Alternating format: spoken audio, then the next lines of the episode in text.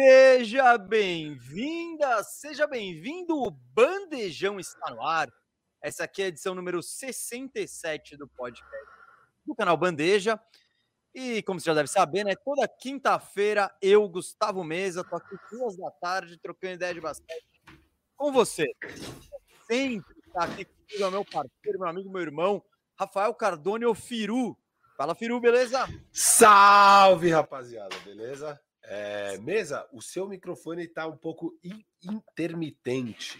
Tá indo e vindo. O que isso quer dizer? Indo tá indo e vindo o seu som. Tenta ó, um... ó, ó.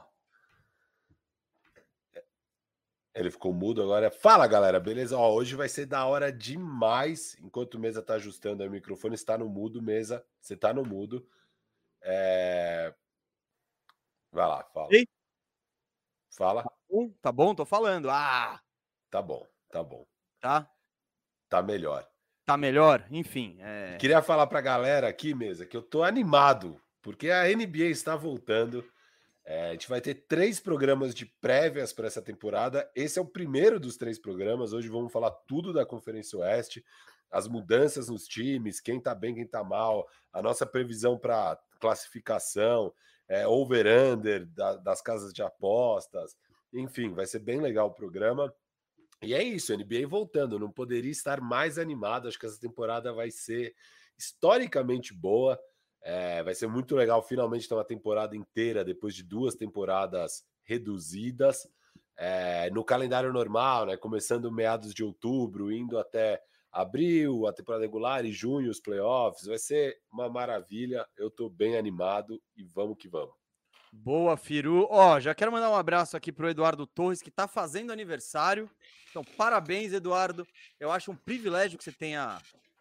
que nesse dia tão especial você guarde um espacinho pra gente aqui.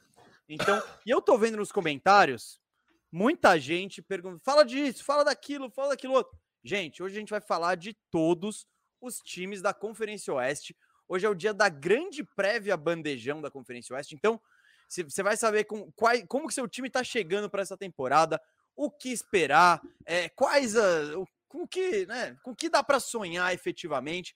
Vamos falar aí, então, de todos esses. E semana que vem, Conferência Leste. Então, hoje, como eu acho que vai ser um daqueles programas que a gente vai arrastar, e por mais que tenhamos duas horas e meia, eu acho que vai ficar apertado, é... vamos começar com os recadinhos de sempre. Firu, você tá aí com o meu recado da Binomo aí, da nossa parceiraça aí que nos apoia. Tá na agulha? Vou pôr, vou pôr na agulha. Só um segundo, eu só queria falar, Mesa. Hum... Muita gente aqui perguntando do, do, das minhas trancinhas. Eu tive que tirar, elas não estavam muito bem feitas, começou a escapar e tal. Eu deixei uma remanescente aqui em homenagem a uns jogadores que eu curto, tipo Kevin Porter Júnior, Sexton, etcétera. Mas é isso, as trancinhas não duraram e por isso eu não estou de trancinha. Você, mas... você que tem um cabeleireiro, é. Você pode patrocinar o Firu. É, é isso. É isso, ele pode estar todo dia de trancinha, basta ter alguém que faça. Então, se você quer deixar... O... Se você tem um cabeleireiro, qual é, sua tia tem, seu tio tem, seu pai, é... entre em contato conosco que o Firu adoraria ser o Lil Firu aí toda semana. Só que... Ainda focado no meu visual, Mesa, queria falar que essa camiseta maravilhosa com a arte do Dennis Rodman está disponível para todos na loja Bandeja, que está junto com a loja Peleja. Eu coloquei agora o link aqui no chat. Só clicar e ir lá na loja, entrega para todo o Brasil. Além dela tem moletom, tem é, pôster, tem um monte de arte muito legal do Bandeja e é isso. E do Peleja também. Bom, põe, põe a Binomo na tela aí, Firu. Vamos lá para Binomo, nosso parceiro. Hoje eu tenho um recadinho para os bandejeiros e bandejeiras maiores de dezoito anos. Bom, se você acompanha o programa, já deve conhecer a Binomo, a plataforma de investimentos que apoia o Bandejão. Hoje eu vim aqui dizer que tem um jeito de ser um binomista com ainda mais benefícios. Sabe como? Sendo um cliente V I P da Binomo. Se liga no que a assinatura V I P oferece. Para começar, a rentabilidade é maior a cada investimento correto. Você tem mais ativos para analisar. A cada semana, você recebe dez por cento de cashback do total capital que investiu e presta atenção nessa aqui. Você terá o seu gerente pessoal para dar a atenção que o seu perfil de investidor merece. Bom, se você ficou com alguma dúvida, tá com alguma insegurança, não tem problema. É só escanear o Q R Code que tá na tela ou ir no link que tá na descrição, fazer o seu login na Binomo, que a Binomo vai te disponibilizar uma conta de demonstração no valor de quatro mil reais. Essa é uma conta para você praticar. Você não vai ganhar, mas também não vai perder. E tem mais uma parada bem legal. Se você colocar o cupom Bandeja, você vai receber o dobro do que você investiu. Por exemplo, se você colocar quarenta reais, que é o valor mínimo para entrar na Binomo, você vai receber oitenta e assim por diante. E aí, curtiu? Se interessou? Então clica no link, faz seu cadastro e vem ser um binomista. Recado dado, hein? Belo recado, belo garoto propaganda. Demais. E mais importante de tudo é agradecer a Binomo por essa confiança no Bandejão, essa parceria e dizer, né? Uh, Firu, bota o Q R Code aqui, ó, aqui em cima, ó. Vou botar o Q R Code na tela, o link também está na descrição. E eu queria é... dizer, eu queria incentivá-lo a, a baixar o aplicativo, a visitar o site da Binomo, a descobrir se a Binomo é o investimento certo para você. E para isso, você pode fazer sua conta demonstração, que você não ganha, não perde, mas você consegue sacar legal qual é a da Binomo. Vou passar os recadinhos de sempre aqui, gente. Se você quiser que a gente responda a sua pergunta, nós iremos responder. É só mandar um superchat. Acho que vamos fazer dois blocos de superchat, um na metade, um no final, tá? Isso. Então, mande sua, mande sua pergunta, seu comentário. Uh, estamos de olho, tá? Também dizer que... Mas o que, que mais eu tenho a dizer, Firu? Mais algum recado? Uh... Seja membro. Se você for... Seja... Seja membro, que você nos ajuda muito. Estão pintando novidades aí para o Seja Membro. Eu e o Firu estamos trabalhando pesado nisso para entregar uns benefícios bem maneiros para a galera. Tem hum. a live exclusiva para membros Boa. Lá no Discord. Então, você, Marcos Vinícius, que continua sendo um bandejeiro, imagino que você já está lá. E quem ainda não é, pode dar o sub na Twitch ou Seja Membro aqui no YouTube. Pega o link da Discord e participa lá, que vai ser bem legal essa live. A gente basicamente responde as perguntas de vocês, qualquer tema, trocar ideia. Basicamente não, é, esse programa é isso. Vocês perguntam, a gente responde, não precisa ser basquete, pode ser qualquer coisa. Certo? Então, gente, é, é isso. E, e lembrando, né, a live de amanhã é a live de setembro. Então, ela vai acontecer no dia primeiro de outubro, por isso serão duas lives em outubro. Essa live tá, a gente se atrapalhou um pouquinho no calendário, mas estamos aí com duas lives em outubro, é isso que importa. É, bom, Firo, vamos, vamos, vamos ao que interessa aqui? Bora. Vamos para o início do programa? Bom, gente, hoje temos um convidado aqui conosco, um convidado especialíssimo. Se você acompanha o Bandejão desde o início, você, tá, você vai reconhecer a voz, a imagem não, porque naquela época nem, nem tinha a imagem. Nosso convidado de hoje, ele é... O torcedor São Paulino muito provavelmente o conhece. Ele é narrador da, da Rádio Energia noventa e sete dos jogos do São Paulo. Mas eu conheço esse cara já há bastante tempo. A gente foi colega de trabalho na Band. E ele manja muito mais do que só futebol. Assim. O cara já narrou medalha olímpica brasileira no judô. E é uma fera em basquete. Eu trocava altas ideias com ele lá nos corredores da Band. Firu, põe na tela aí um cara que tem uma voz que dá inveja até a sua. Fernando Camargo, honra recebê-lo novamente, seja muito bem-vindo. Fala, Gu, fala, Firu, que prazer, meus velhos, que alegria poder bater um papo aqui no Bandejão, parabéns aí pelo sucesso do canal e, pô, N B A chegando, a expectativa gigantesca, né, e a gente, você já tinha falado comigo duas semanas atrás, agora eu tive a oportunidade aí de bater esse papo com vocês. Muita alegria, cara. Muita felicidade de poder dividir esse momento. Obrigado pelas palavras, né, imagina. E para a galera aí perguntar à vontade também, para a gente falar que essa temporada da N B A, como o Firu disse, completa, com pré-temporada, com jogadores sadios. Não igual a última, né, que foi campeão quem teve menos jogador quebrado, basicamente. Né, essa expectativa agora para a gente ver se, se vai ser a temporada dos velhinhos, dos new... New players, do time que corre mais, enfim. Vamos bater esse papo aí. Obrigado pelo convite de novo, parabéns pelo canal. Imagina, ô Fernandão, eu, eu acho que eu até senti uma necessidade em chamá-lo, porque para fazer você esquecer um pouco do São Paulo. É... Sim, graças a Deus. Graças a Deus. Não precisa falar de Volpi, não precisa falar de Pablo, Precisa falar de inglês, nada, nada. Vamos falar do que a gente se diverte falando. Eu não tenho obrigação profissional, tampouco de coração. Deus me livre. Não, tem um coração aí que, como, como ah, você tem, já, já mas... percebeu aqui, ó, do, aqui, peraí, aqui do lado, o, hoje o programa tá com um clubismo pesado, viu, galera? Eu botei a camisa do Clipaço aqui no fundo para dar uma equilibrada, mas hoje vamos falar bastante de Lakers. Firu é Lakers, Fernandão é Lakers. Eu sou Orlando Magic, não é nem minha conferência, mas vamos falar de Lakers. Porém, eu sou isento, Mesa. É, isso é jornalismo futebol clube. Isso aí, aqui a gente fala de tudo. Desde que o Lakers já... ganhe. Ó, eu já quero, eu não quero nem começar com o Lakers para segurar o suspense. Eu quero entender qual é o tamanho da hype do Fernandão, do Firu, para esse, para esse super time, para o time que tá, que ganharia, que seria invicto na temporada dois mil e treze, seria, ganharia os oitenta e dois jogos, mas vamos chegar lá daqui a pouco, gente. Hoje as prévias vão ser, vamos falar de todos os times do Oeste, tá? Então todos mesmo, você não, não, não faltará a sua equipe aqui, e depois, quando acabar o bandejão, a gente vai deixar a minutagem, tá? Para você depois poder chegar aí direto aonde você quer. Que ordem selecionamos? A boa e velha ordem alfabética. Então, Firu, quer já botar na, na tela o primeiro time aí que a gente vai discutir? O Dallas Mavericks. Dallas Mavericks é, é a primeira equipe que faremos a prévia. Você vê essa nossa bela arte feita pelo Firu. Firu tá quase formado em design freestyle. Então, tá bonito, monstro, gente. Monstro, eu, eu, eu tô monstro, cara. Eu não tenho não, o que muito, falar. Muito, muito. Você daqui a pouco vai lecionar design freestyle, assim. Tipo, saia do nada, tem um ar. É meu melhor amigo mesmo, eu só digo isso. Canva, cara... Ele substituiu o Paint, então? É, eu, eu era um fã do Paint, eu nunca aderi a esses... É, como é que chama? Photoshop. Photoshop é coisa de mané. Eu sempre fui do, do time do Paintbrush e fazia coisas bonitas lá. Não, muito no Paint. Bom, muito bom. Mas a, as coisas ficam... em termos de design, um pouco mais bonitas ainda no Canva, e eu gosto muito dessa ferramenta. Canva, patrocina nós, cara. Eu vou, eu vou falar muito de vocês se eles patrocinarem nós. Eu não sei nem se eles precisam patrocinar para você falar deles, já que é a única ferramenta é. que você sabe usar.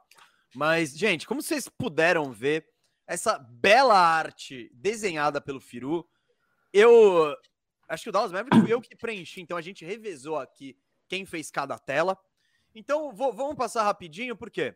Para dizer como... Como o Dallas chega para essa temporada? Bom, dois mil e vinte e dois mil e vinte e um foi um time de quarenta e duas vitórias, trinta derrotas, é, ficou em quinto na Conferência Oeste e caiu na primeira rodada dos playoffs. Uh, aqui, o que, que é isso que tem dois mil e vinte e um, dois mil e vinte e dois, over-under? Isso aqui é como é, são as expectativas das casas de aposta em relação ao desempenho do Dallas Mavericks. Por exemplo, você vê quarenta e oito vírgula cinco. O que, que significa isso?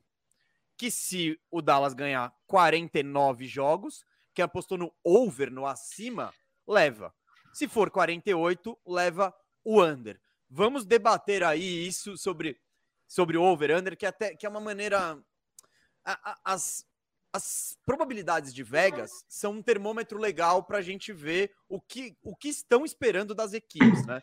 E esse quarenta e oito vírgula cinco aí já mostra que rola até uma expectativa bacana em relação ao Dallas. Vamos falar das movimentações do Dallas aqui, ó, na Free Agency. Free Agency é um mercado... Jogadores sem contrato, né? Então, eles foram buscar o Reggie Bullock e o Sterling Brown, ex-Knicks e ex-Houston Rockets. Acho que o Brown terminou a temporada no Rockets. Em trocas, eles pegaram o pivôzão Moses Brown, que pingou, né? Acho que ele começou... Ele tava no Thunder, acho que ele pingou em algum lugar e terminou em Dallas. E aí, free agents. É, ele foi pro Celtics, né? Isso, o Moses isso. Brown e da... foi pro Celtics e foi na troca com o Josh Richardson, o Moses Brown veio parar no Dallas. É isso, você vê a troca lá embaixo. Dallas não contratou nenhum jogador, é, não perdeu nenhum dos seus jogadores que estavam sem contrato, mas perdeu, não sei se podemos dizer perdeu, né? O Josh Richardson, que foi pro Celtics, ele teve uma temporada horrorosa ano passado. Vou passar pelo quinteto ideal e, gente... Isso aqui não são necessariamente os titulares do Dallas, tá? Provavelmente, inclusive no caso do Dallas, esse não será o time que vai começar os jogos. Mas eu acredito que vai ser o time que vai fechar a maioria dos jogos, tudo der certo. Com o Luka é, Doncic, grande é estrela isso, aí gente... na armação. Ah. Desculpa, eu ia falar não, isso para as pessoas. Então, para todos os times, o que a gente fez é o que a gente acha que é o cinco ideal do, o, me, os melhores cinco jogadores que podem estar em quadras, mas não só os melhores, tipo, montando um time que faça sentido. O que, que são os cinco que você gostaria de ver junto em quadra para ganhar jogos? É basicamente isso. Então, não é o time que começa, não é nada. Até porque no time que começa, ele já falou que deve ser o Porzingis de quatro e, e o, o Powell, Powell. na cinco. É, deve ser o Powell. Mas isso. Tudo bem, aqui o que o Mesa tá... O que, esse foi o Mesa que fez a prévia, é qual é o ideal. Os cinco ideais, independente se começa ou termina. Nem sei se ideal, não sei nem se ideal, é o provável. Tipo, como eles provavelmente vão fechar jogo. Porque quando a gente chegar no Pelicans lá na frente, eu botei o Steven Adams mais porque o resto do elenco é uma Memphis. doideira maluca. É Memphis? Não, Memphis. É Steven Memphis, Adams Memphis. Tá isso, Memphis. Isso, isso, isso, isso, isso. Boa. Então é isso, porque eu não... É, é, o Memphis eu não, não dá pra saber, que eles têm um monte de moleque e tal, então eu acho que é o Adams, mas provavelmente alguém no meio do ano É, recuperar valor e assumir a posição, mas estamos em Dallas, estamos no Dallas, então o time é Luka Doncic na armação, é, é, Tim Hardaway Júnior na posição dois, é, hoje ele é o Robin do Luka, né? Red Bull, que eu acho que ele foi contratado e vai ter um protagonismo, talvez perca a posição para o Finney Smith ali como titular e saia do banco, não sei, vamos ver. Maxi Kleber na posição quatro, e o Porzingão ali, o cara mais sem valor da N B A nesse exato momento. De pivô, ele foi uma tragédia como pivô na última temporada, a não ser nos minutos com o Kleber, que esses minutos eram aceitáveis, né? Então, de resto, você botava o Porzingão de pivô, a defesa do time era um lixo. Rotação, tem o Jalen Brunson, o Finney Smith, Dwight Powell e o Boban Marjanovic, são as principais peças saindo do banco aqui. Eu vou começar, se você é educado, né, filho? Vou começar com o Fernandão. Ô, Fê, Qual, o que, que você tá esperando do Dallas nessa temporada, assim? Porque não mudou muito. Se for ver do ano passado para esse, chegou o Red Bullock e saiu o Josh Richardson sem, sendo bem, bem é, prático, né? Efetivo. Você acha que o Luka tá contente? Onde você acha que esse time chega? Bom, acho que, para começo, é, fora das quadras já é um motivo legal de acompanhar o Dallas, de ter o retorno do Jason Kidd, né, como, como técnico agora, um cara que foi um armador brilhante. Para quem é os mais novos aqui não lembram, lá nos idos de, nos anos noventa, né, o Trio J, né, com o Jason Kidd, Jamal Murray, é, fazendo aquele time legal da carreira dele, acho bacana que ele, que ele vai começar. E eu acho que é mais uma temporada, Gu, uh, de olho nos European Talents, cara. De olho no, no Porzingão, de olho no Luka. O Luka mais do que consolidado como um cara all-star e, e, e certamente Hall of Fame, pelo que ele já mostra, né? Tão novo ainda na N B A. O cara mal saiu de uma temporada desgastada na N B A, jogou o que ele jogou na Olimpíada também, quase leva, né, a, a Eslovênia a, a uma disputa de medalha. Mas para mim é um elenco ainda deficitário. Por mais que você tenha um Finney Smith que provavelmente vai ser um cara titular aí na disputa com o Red Bullock, Mike Powell, o, o Powell que já está há bastante tempo, é, Max Kleber fazendo um bom trabalho, eu acho que é um, ainda um time ali para quarto, quinto colocado no máximo, e não sei se vai ter força para passar de uma primeira ronda de playoffs, não.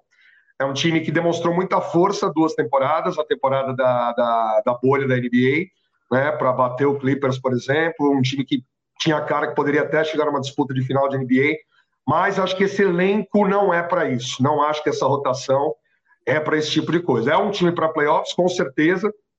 Vai carregar certamente muita coisa de Luka e Porzingão. Acho que não tem que jogar embaixo do garrafão só, não, como pivô. Tem que se mexer. O cara que chuta muito bem de fora, o cara que joga nas quatro, né, em bons momentos do jogo. E, fundamentalmente, precisa do Tim Hardaway Júnior, cara. A bola de três do Tim Hardaway, os momentos que ele pontua vinte, vinte e cinco pontos por jogo, vai ser fundamental para esse time. Então, centralizado nesses três caras, é, o time pode ter um bom desempenho. Não acredito que vá tão longe por causa do elenco que foi colocado com o Jason Kidd aí como treinador. Mas é um time sempre divertido de ver pra caramba.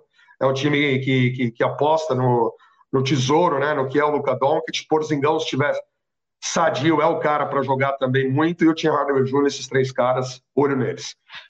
Bom, é, eu vi gente, muita gente falando aqui nos comentários, mas o Paulo é o titular. O Paulo... Gente, o Paulo é o titular, é, mas eu acho pouco provável que ele finalize os jogos. Eu imagino que o Jason Kidd vá tentar é, esse elenco mais espaçado, mas gente, é uma estimativa do elenco, do quinteto ideal do Dallas, tá? Só para deixar isso claro, não é necessariamente... É, se, vocês vão ver em destaque nas equipes, não necessariamente os titulares, mas quem a gente acredita que vão ser os, os lineups mais utilizados, os lineups dos, das horas ah, eu, de eu, fechar eu, o jogo. Eu fiz o que eu achava que era o melhor, assim. O que, que, é, ah, o, eu, que, que é o melhor? Ah, eu fiz uma mescla. Não, eu fiz uma merda. É, Tudo bem. Fala de Dallas aí, Firu. É, cara, inclusive eu nem gosto desse lineup que você colocou na, na tela. Apesar de eu gostar do Maxi Kleber, eu não gosto da ideia do Porzingis jogando de pivô. Assim, não, eu não Kleber, acho que ele só, tem só tá pivô. Faltando o resto do elenco. Eu também não, eu também não, não, não, não acho que sei. É animal. É, mas eu, eu acho que eu até prefiro o lineup projetado para ser o titular inicial, com o Porzingis na quatro e o Powell na cinco, só por ter o Porzingis na quatro. Mas eu acho que o Fernando fez uma análise boa aí do time, né? É... Falta peça para brigar de verdade. Eu acho que eles têm essa noção. Eu acho que eles não acham que eles estão prontos para brigar. É... A grande questão aqui é o Luka continuar se desenvolvendo e virando um dos melhores jogadores da liga, é, indiscutivelmente. O Red Bull, que é um cara que eu acho que pode somar, sabe? As coisas que ele entregou na, na temporada passada lá no Knicks é boa parte o que eles esperavam ter do Josh Richardson, por exemplo, né? Ô, Firo, você tá, muito... tá mais animado, então, com o Bullock? Você não falou muito bem dele antes, não. Eu não, eu não, eu não gosto tanto dele. E, assim, no Knicks eu ficava muito frustrado, porque o Knicks falta talento, e, e eu não gostava da ideia de deixar o Bullock e não dar minutos, por exemplo, para um Quickley da vida, para um time que precisava de mais talento ali, sabe? É, mas aqui no Dallas, que já tem o Doncic, eu acho que o Bullock encaixa um pouco melhor, assim, eu acho que o Bullock é um pouco do que eles precisam, um cara que arremessa bem do, do perímetro e que é brigador, sabe? É o três D é, clássico, ele é isso. O três D clássico. três D clássico, então... É muito o que eles esperavam do Josh Richardson. O Josh Richardson, para variar, foi novamente uma decepção. Já são dois times seguidos. Vamos ver. Na semana que vem a gente vai falar dele no Boston. É, mas é isso. O Bullock eu acho que vai somar. Mas eles não deram um salto. Tá claro que eles não deram um salto. A gente fez um Arrumando a Casa. A gente viu no nosso Arrumando a Casa como era difícil melhorar esse time do Dallas. Não era fácil a situação deles. Tipo, o máximo que dava para ter acontecido é eles não terem renovado o Hardaway Júnior e terem apostado forte em free agent, sabe? Você viu alguns free agents bons assinando por preço baixo em outros times, mas isso também era pouco provável, porque é Dallas, não é um mercado grande, não é o destino onde os caras mais estão querendo ir. É, então era uma vida difícil mesmo do Dallas. Eu acho que o objetivo deles para a temporada, no fim das contas, é recuperar o Porzingis, porque a, a melhor chance que eles vão ter de ter algum sucesso, que seja chegar numa final de conferência, etc e tal, é se eles reabilitarem boa parte do que o Porzingis já foi. Isso é possível, acho que é o grande objetivo do, do Jason Kidd nesse trabalho.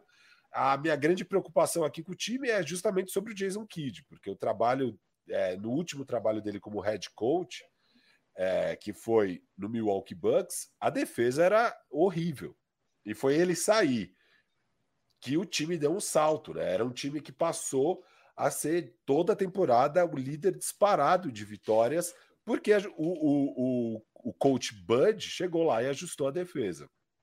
É óbvio, o Kidd já, isso já fazem que, cinco anos, seis anos, é, já foi tempo de sobra para o Kidd como assistente técnico e aprender mais sobre isso. Então talvez ele vai ser um pouco melhor aí no sistema defensivo nesse trabalho. É, ele precisa ser, porque esse é um time que notoriamente tem uma defesa ruim, notoriamente tem um ataque incrível. O ataque do, do Dallas há duas temporadas atrás foi o melhor ataque da história, da liga, é, em offensive rating, né, que é basicamente pontos por cem posses.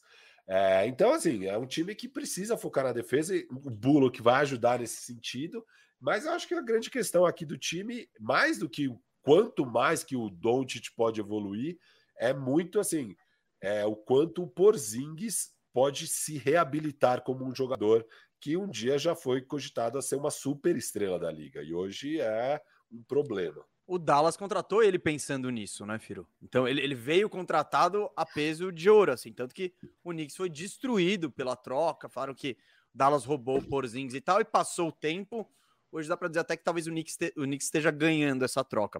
Uh, bom... Porzingis, ele é fundamental, né? O cara que ele ganha mais de trinta milhões, ele, ocupa, ele tem um salário longo, ocupa um baita espaço no cap space do Dallas. O Dallas precisa que ele jogue. É, o Fernandão falou, né, do, do, do confronto contra o Clippers na bolha. O Dallas estava dando muito trabalho para o Clippers até o Porzingão se machucar, né? Vale lembrar disso. Aí depois o Clippers ele manteve e tal e, e avançou. Mas, cara, o que eu acho é esse time é o Luka. Eu, eu vejo o Luka, ele é capaz de. O que, que eu acho que objetivo? Esse time eu acho que consegue pegar um, um playoff. Tem chance de pegar o playoff simplesmente por ter o Luka, sabe? Porque eu não vejo... O elenco melhorou, mas não grandes coisas. Então a gente vai mais ou menos com o que rolou ano passado. E ano passado a gente já viu. Era o, o Luka carregou esse time e eles conseguiram pegar o quinto lugar do Oeste aí, pegar playoff direto. Eu imagino a mesma coisa. Eu espero o Oeste, que é aquilo que a gente vai falar depois, mas o Clippers sem Kawhi, o Nuggets sem o Murray, pelo menos na grande maioria do tempo, abre espaço para o Dallas se consolidar ali. Nesse quinto, quarto, sexto, talvez terceiro lugar. Mas é isso. Eu não consigo ver o teto, o, o, esse time com um teto maior, de com pretensões reais de, sei lá, chegar numa final da N B A, chegar numa final do Oeste. E, e eu já vi gente na imprensa americana falando isso, né? Do tipo, que tão baixo no Dallas, eu acho que ele pode surpreender, se não me engano, até o Zach Lowe falou isso. Eu acho que falta time ainda. Eu falta... falei na, no nossa, na nossa conversa com o Yuri Fonseca no canal dele, inclusive. Eu falei Não, então, que... eu, eu falei que o Dallas poderia ser uma surpresa, que acho que você falou e nisso eu concordei, porque é isso, porque o Oeste tá mais fraco do que, de costu... do que de costume, né? A gente vai dar uma olhada. Mas é isso, sobre o que o Firu falou, eu concordo em tentar reabilitar o Porzingis, e eu não acho que isso é nenhuma estratégia da franquia e tal, é falta de opção. Que Isso. outra opção eles têm? Eles precisam que esse cara tenha algum valor, nem que seja para despachar ele. Porque a gente viu no nosso Arrumando a Casa como foi complicado aí para achar uma casa para o Porzingis. E quem que faria negócio por ele hoje em dia? Ninguém. Ele tem um contrato longo, caro. Então, é, é isso. Eu acho que simplesmente o Luka põe o, o Dallas nos playoffs. E se o Porzingis chegar perto do Porzingis do Knicks, aí dá para sonhar com alguma coisa, com o top três do Oeste. Como eu não tô tão alto assim nele, eu vou é, eu vou ficar meio que por aí. Tipo, eu acho que dá para dá para esperar mais ou menos o que eles fizeram ano passado em termos de, de rendimento. Vamos passar, antes de ir para outro time, vamos passar rapidinho no over-under aí? Ô, Fernandão, over ou under aí? O, o, o Dallas ganha quarenta e nove ou mais ou quarenta e oito ou menos? Rapaz, tá uma nota de corte dura de, de analisar, Gu, porque eu penso, eu penso assim, cara, o, o, o Luka, né, ele, ele vai ser o franchise mais uma vez, e a média dele com certeza vai ser vinte e cinco, nove, oito, vinte e cinco, dez, nove, ele vai ter média de triple-double praticamente nessa, nessa temporada pelo que ele vai jogar, mas ele precisa de pelo menos mais um cara ali do lado dele, pontuando acima de vinte, né, para o Dallas ter um rendimento para esses números aí. Cara, eu iria under, eu iria, eu iria quarenta e seis, trinta e seis, quarenta e cinco, trinta e sete, não iria tão alto assim não. E você, Firu? Cara, eu, eu discordo um pouco do que vocês falaram, assim, você falou um pouco de, ah, é, talvez pegue playoff direto, tal. Pra mim é uma certeza que esse time pega playoff direto. Não, eu disse direto. Provavelmente é, pega playoff é, direto. É, provavelmente, mas eu digo, não é nem provavelmente, pra mim é certeza absoluta não, que esse eu time também acho, a gente vai ver depois isso. Mas... É, e, e eu tô bem no over aí, cara. Eu acho que é um time pra cinquenta e cinco vitórias, eu acho que eles vão bem nessa temporada. Ô, louco! cinquenta e três, cinquenta e cinco, nesse range. Eu tô mais para esse range deles. Eu acho que a hora que eles ficaram saudáveis na temporada passada, é, mesmo com o time meia boca e tal, é, eles tiveram por um longo período ali a quinta melhor campanha da N B A. É, e eu acho que é um time bom. Eles tiveram muitos problemas ano passado. O Luka chegou fora de forma. É, enfim, eu acho que esse ano vai ser um pouco melhor. O quarenta e oito vírgula cinco é basicamente o que eles fizeram no passado, se for pensar, eu acho que eles vão melhor. Então, para mim, eles com certeza passam de cinquenta vitórias. É, eu acho que, é, é, para mim, é isso. Assim, eu tô, eu tô um pouco confiante que eles vão ter uma temporada regular boa, assim, no geral, sabe? Uma temporada regular tranquilo, não vão ficar naquela rabeira do sexto lugar, do tipo, será que vai pro play-in ou não? Acho que vai ser confortavelmente é, playoff direto e provavelmente, para mim, home court para esse time, inclusive. Depois a gente vai falar de Ó, posição. Eu não, eu não tô tão alto com... É, só porque o Firu falou, no final do programa a gente, a gente vai dar nossa lista, tá? Do um ao dez. Então, cada um vai dar a sua. Eu acho que eu, eu não tô tão confiante quanto o Firu, mas uma coisa de fato me surpreende. É, você olha na temporada do ano passado, quarenta e dois a trinta para esse time, tipo, é muito assim. Então, quando eu olhei o over-under, quarenta e oito e meio, me deu uma assustada. Mas aí eu pensei, cara, esse mesmo time ano passado fez quase a mesma coisa. O Porzingis não tem como jogar pior do que aquilo. É, ele, o time tá um pouquinho melhor. Então, eu vou no over, mas é tipo quarenta e nove. Eu não acho que vai bater cinquenta e cinco, não. Eu acho que é, o, é quarenta e nove, olhe lá. Mas hum, esse eu não acho uma barbada, o Firu. Eu não... Não, é, eu não... É, não, eu entendo, mas, eu entendo. Não, você tá cara, confiante. É isso, pra, assim, pra Vegas... você é barbada. Vegas normalmente coloca, tipo, na pinta ali, na sim, hora sim, no é sempre lugar escolha que difícil. Realmente, é. que realmente vai te deixar em dúvida. Eu tô um pouco mais confiante, assim, com o Dallas esse ano. Eu acho que eles... Então, eu tô anotando isso aqui. Então, essa foi braba, Firu, sua. Então, você tá confiante. Eu, eu botei um sinalzinho de que você tá confiante na sua aposta, tá? Confiante, confiante no... Então, ombro. Beleza. Uh, Fernandão, mais alguma coisa sobre Dallas ou podemos passar aqui adiante? Não, vamos, vamos passar, apostar aqui que tem um ano legal para acompanhar aí, porque talento esse time tem, né? Tem que ter ritmo também. É, é isso, e tem que ter Luka, porque qual, qualquer torção no tornozelo aí, qualquer três ah, semanas é. fora, né? Então é, esse over você tá apostando também na, na, na saúde do Luka Doncic. Vai, Firu, manda o próximo que, aí. Só a última coisa de, de, de, de Dallas...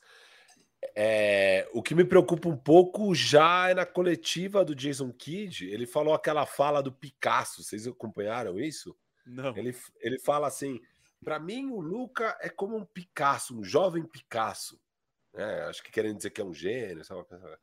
Mas eu não sei se disseram para o jovem Picasso que ele podia usar todas as telas e cores. Sei lá, ele faz uma analogia meio ruim. Tipo, segura, que... segura a emoção. Você é foda, mas segura a emoção um pouquinho. O que ele quis dizer é que pro Luka... E daí ele fala depois. Então eu acho que tem que falar pro Luka que é para ele confiar nos companheiros e usar mais os companheiros. Então eu acho que essa é um pouco a abordagem dele. Ele vai tentar montar um jogo mais coletivo e tal... E isso pode talvez impactar nas vitórias, até encaixar esse estilo de jogo, sabe? Porque o Luka traz muitas vitórias. Você vai tirar um pouco a bola do Luka e pedir pro Luka, ah, não, Luka, você tem que passar a bola pro Finney Smith. Tipo, vai ser pior os resultados, provavelmente. Então, talvez isso impacte um pouco essa mudança cultural que o Jason Kidd quer fazer. Então, assim, os meus receios mesmo sobre o Dallas para essa temporada é basicamente no Jason Kidd. Eu não sei o que, que ele vai fazer na defesa. E também tô com medo um pouco do quão certo vai dar essa abordagem dele de querer que o Luka jogue mais coletivamente ainda. Bom, vamos ver. A primeira experiência do Kidd não foi boa, é, mas ele teve bastante bagagem, amadurecimento. Vamos esperar aí o que, que ele vai mostrar. Firo, põe o próximo time aí na tela. Você quer que eu apresente ou eu apresento? Eu apresento, que eu que fiz, né, esse. Sim, então, sim. Denver Nuggets, ano passado, conseguiram quarenta e sete vitórias e vinte e cinco derrotas, que foi o terceiro melhor no Oeste. É, eles caíram na segunda rodada, eles conseguiram ganhar do Portland Trail Blazers no, no primeiro round. É, foi uma varrida, né, Mesa? Foi uma varrida contra o Portland? Hum, ah, não, não, não? Não, não, não, não foi varrida. Acho não, que não. Não foi varrida, não. Eles tomam uma varrida no segundo round, se eu não me engano. Do Utah Jazz. Estou abrindo não. aqui o nosso querido Phoenix Suns. Reference. Eles tomaram do Phoenix Suns no segundo round, não foi? É, foi Utah Jazz contra o Clippers e Denver Isso, contra ó, o Phoenix lá. Suns. Eles foram varridos contra o Phoenix Suns, que Suns em four, o... Suns em four, foi aquilo, é isso. Então, é isso. O time foi varrido. O Denver meteu segundo... quatro a dois no Blazer, não sei se você falou isso, e aí depois foi varrido. Isso. É, e tudo isso sem o Jamal Murray, que é o segundo melhor jogador do time. Então foi, eles foram bem nos playoffs, na verdade. Conseguir passar do Portland sem Jamal Murray foi algo e tanto. Boa parte, boa parte não, a reta final dessa campanha também sem o Jamal Murray. Mesmo assim o time conseguiu bastante vitórias. Acho que até por isso é, Vegas está confiante que para essa temporada eles vão ter um recorde vitorioso. Estão aí projetando em quarenta e sete e meio vitórias. as mudanças no time. É, nesse ano, eles assinaram na Free Agency o Austin Rivers e o Jeff Green. O Austin é... Rivers já estava lá, né? Já, já, já. Uh, já. Tava, tava, tava. Já, tava. Já. É um resign, então. É que eu tô é, falando que eu não, eu não botei os resignings, tá? É, eu meus. também não coloquei os resignings. Esse foi o único, então. é, e eles, eles draftaram o Bones Highland, na Sean Highland, na pick vinte e seis, que é projetado ser um bom jogador. É, eles perdem o Javel Magui, que foi para o Phoenix Suns. Essas foram as únicas mudanças no elenco. Então, a gente tem aqui um time projetado para ser o Monte Morris com o Jamal Murray, é, o Michael Porter Júnior na três, Aaron Gordon na quatro e Joker na cinco. O que pode mudar aqui é talvez o Morris saia, entre o Jamal é, Murray fica não, de pivô, essa posição, o Barton. Essa posição é do Barton, não é do Morris, né? Vamos... É, não é, sei. É, não, é, eu acho, é que o Barton que o ele se machuca se muito. Mais. Não, é, não, não, não. Mas tudo bem. É... É. Não, o, pode, a ser questão... o P J Doll, pode ser o P J Doll. A questão, é. Firu, é que é esse Murray, né? Que não... Ninguém sabe quando que ele volta, se ele volta, como que ele volta. Então, ele tá aí, esse quinteto aí é animal. Só que tira o Murray e põe o, o Barton aí para esse início. Mesmo.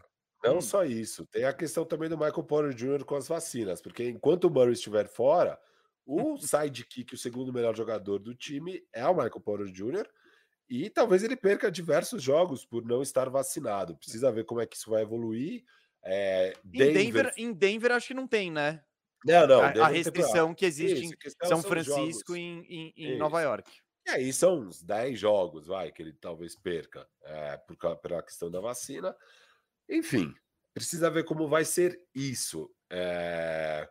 Mas, no geral, cara, eu, eu concordo com o Vegas, que é um time para vencer bastante jogos, assim, no Oeste, sabe? É, é um time muito forte mesmo, sem o Jamal Murray.